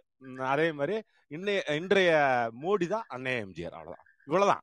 மேட்டர் இவ்வளவுதான். நீங்க ரொம்ப சுத்தி வளைக்கல வேண்டாம். ஈஸியா புரிஞ்சுக்கலாம். விக்கி கொல்ல போறாரு உங்களை தனியா? சரி அப்புறம் பேசுவோம். சரி நிகழ்ச்சி நிகழ்ச்சியை முடிவு கொண்டு வந்துருவோம். கடைசியாக வந்து அதாவது வந்து பொது புத்தியை பற்றி பேசும்போது கடைசியாக ஒரு வார்த்தையை சொல்கிறாரு பொது புத்தியில் தத்துவம் என்பதன் பொருள் ஆதிக்கத்திற்கான ஒரு கருவியோ ஒரு சில தவறான நம்பிக்கைகளின் தொகுதியோ அல்ல. அது ஒரு போராட்டத்தின் களம். அந்த களத்தில்தான் ஆதிக்க தத்துவமும் கட்டமைக்கப்படும். ஆனால் அதே களத்தில்தான் அந்த தத்துவத்துக்கு எதிரான அமை எதிர்ப்பும் அமையும். ஆக பொதுமக்களுடைய புத்தி நம்ம வந்து இந்த பிம்பங்களை வந்து உடைக்கிற வேலையை தொடர்ச்சியாக அறக்கல் செஞ்சுக்கிட்டு இருக்கிறாங்க. இனியும் தொடர்ச்சியாக செய்யணும். அண்ணன் சுபகுணராஜன் சொன்ன மாதிரி இன்னும் தீவிரமாக ஒவ்வொரு செய்திகளாக எடுத்து அதை அக்குவேராக ஆணிவராக ஆராய்ந்து இதுவரைக்கு கட்டப்பட்டு வந்திருக்கிற புனித பிம்பங்கள் ஒவ்வொன்றையும் எடுத்து உடைக்கணும்னு கேட்டுக்கிட்டு நிகழ்ச்சியை முடிச்சுக்கிறேன். ரொம்ப நன்றி. வந்திருந்த தோழர்கள் அனைவருக்கும் நன்றி. வேற யாருக்காவது ஏதாவது கருத்து சொல்லணும்னா கை தூக்குங்க. இல்லைன்னா நிகழ்ச்சியை முடிச்சுக்கலாம். என்னன்னா எது டீ காப்பி போக்குவரத்து எதுவும் கிடையாதா? கூகுள் பேல ஆஹ், உங்களை நான் கவனிக்கிறேன். விஜய் நான் கவனிக்கிறேன். ஆனா நான் ரெக்கார்டிங் க்ளோஸ் பண்றேன். ஓகே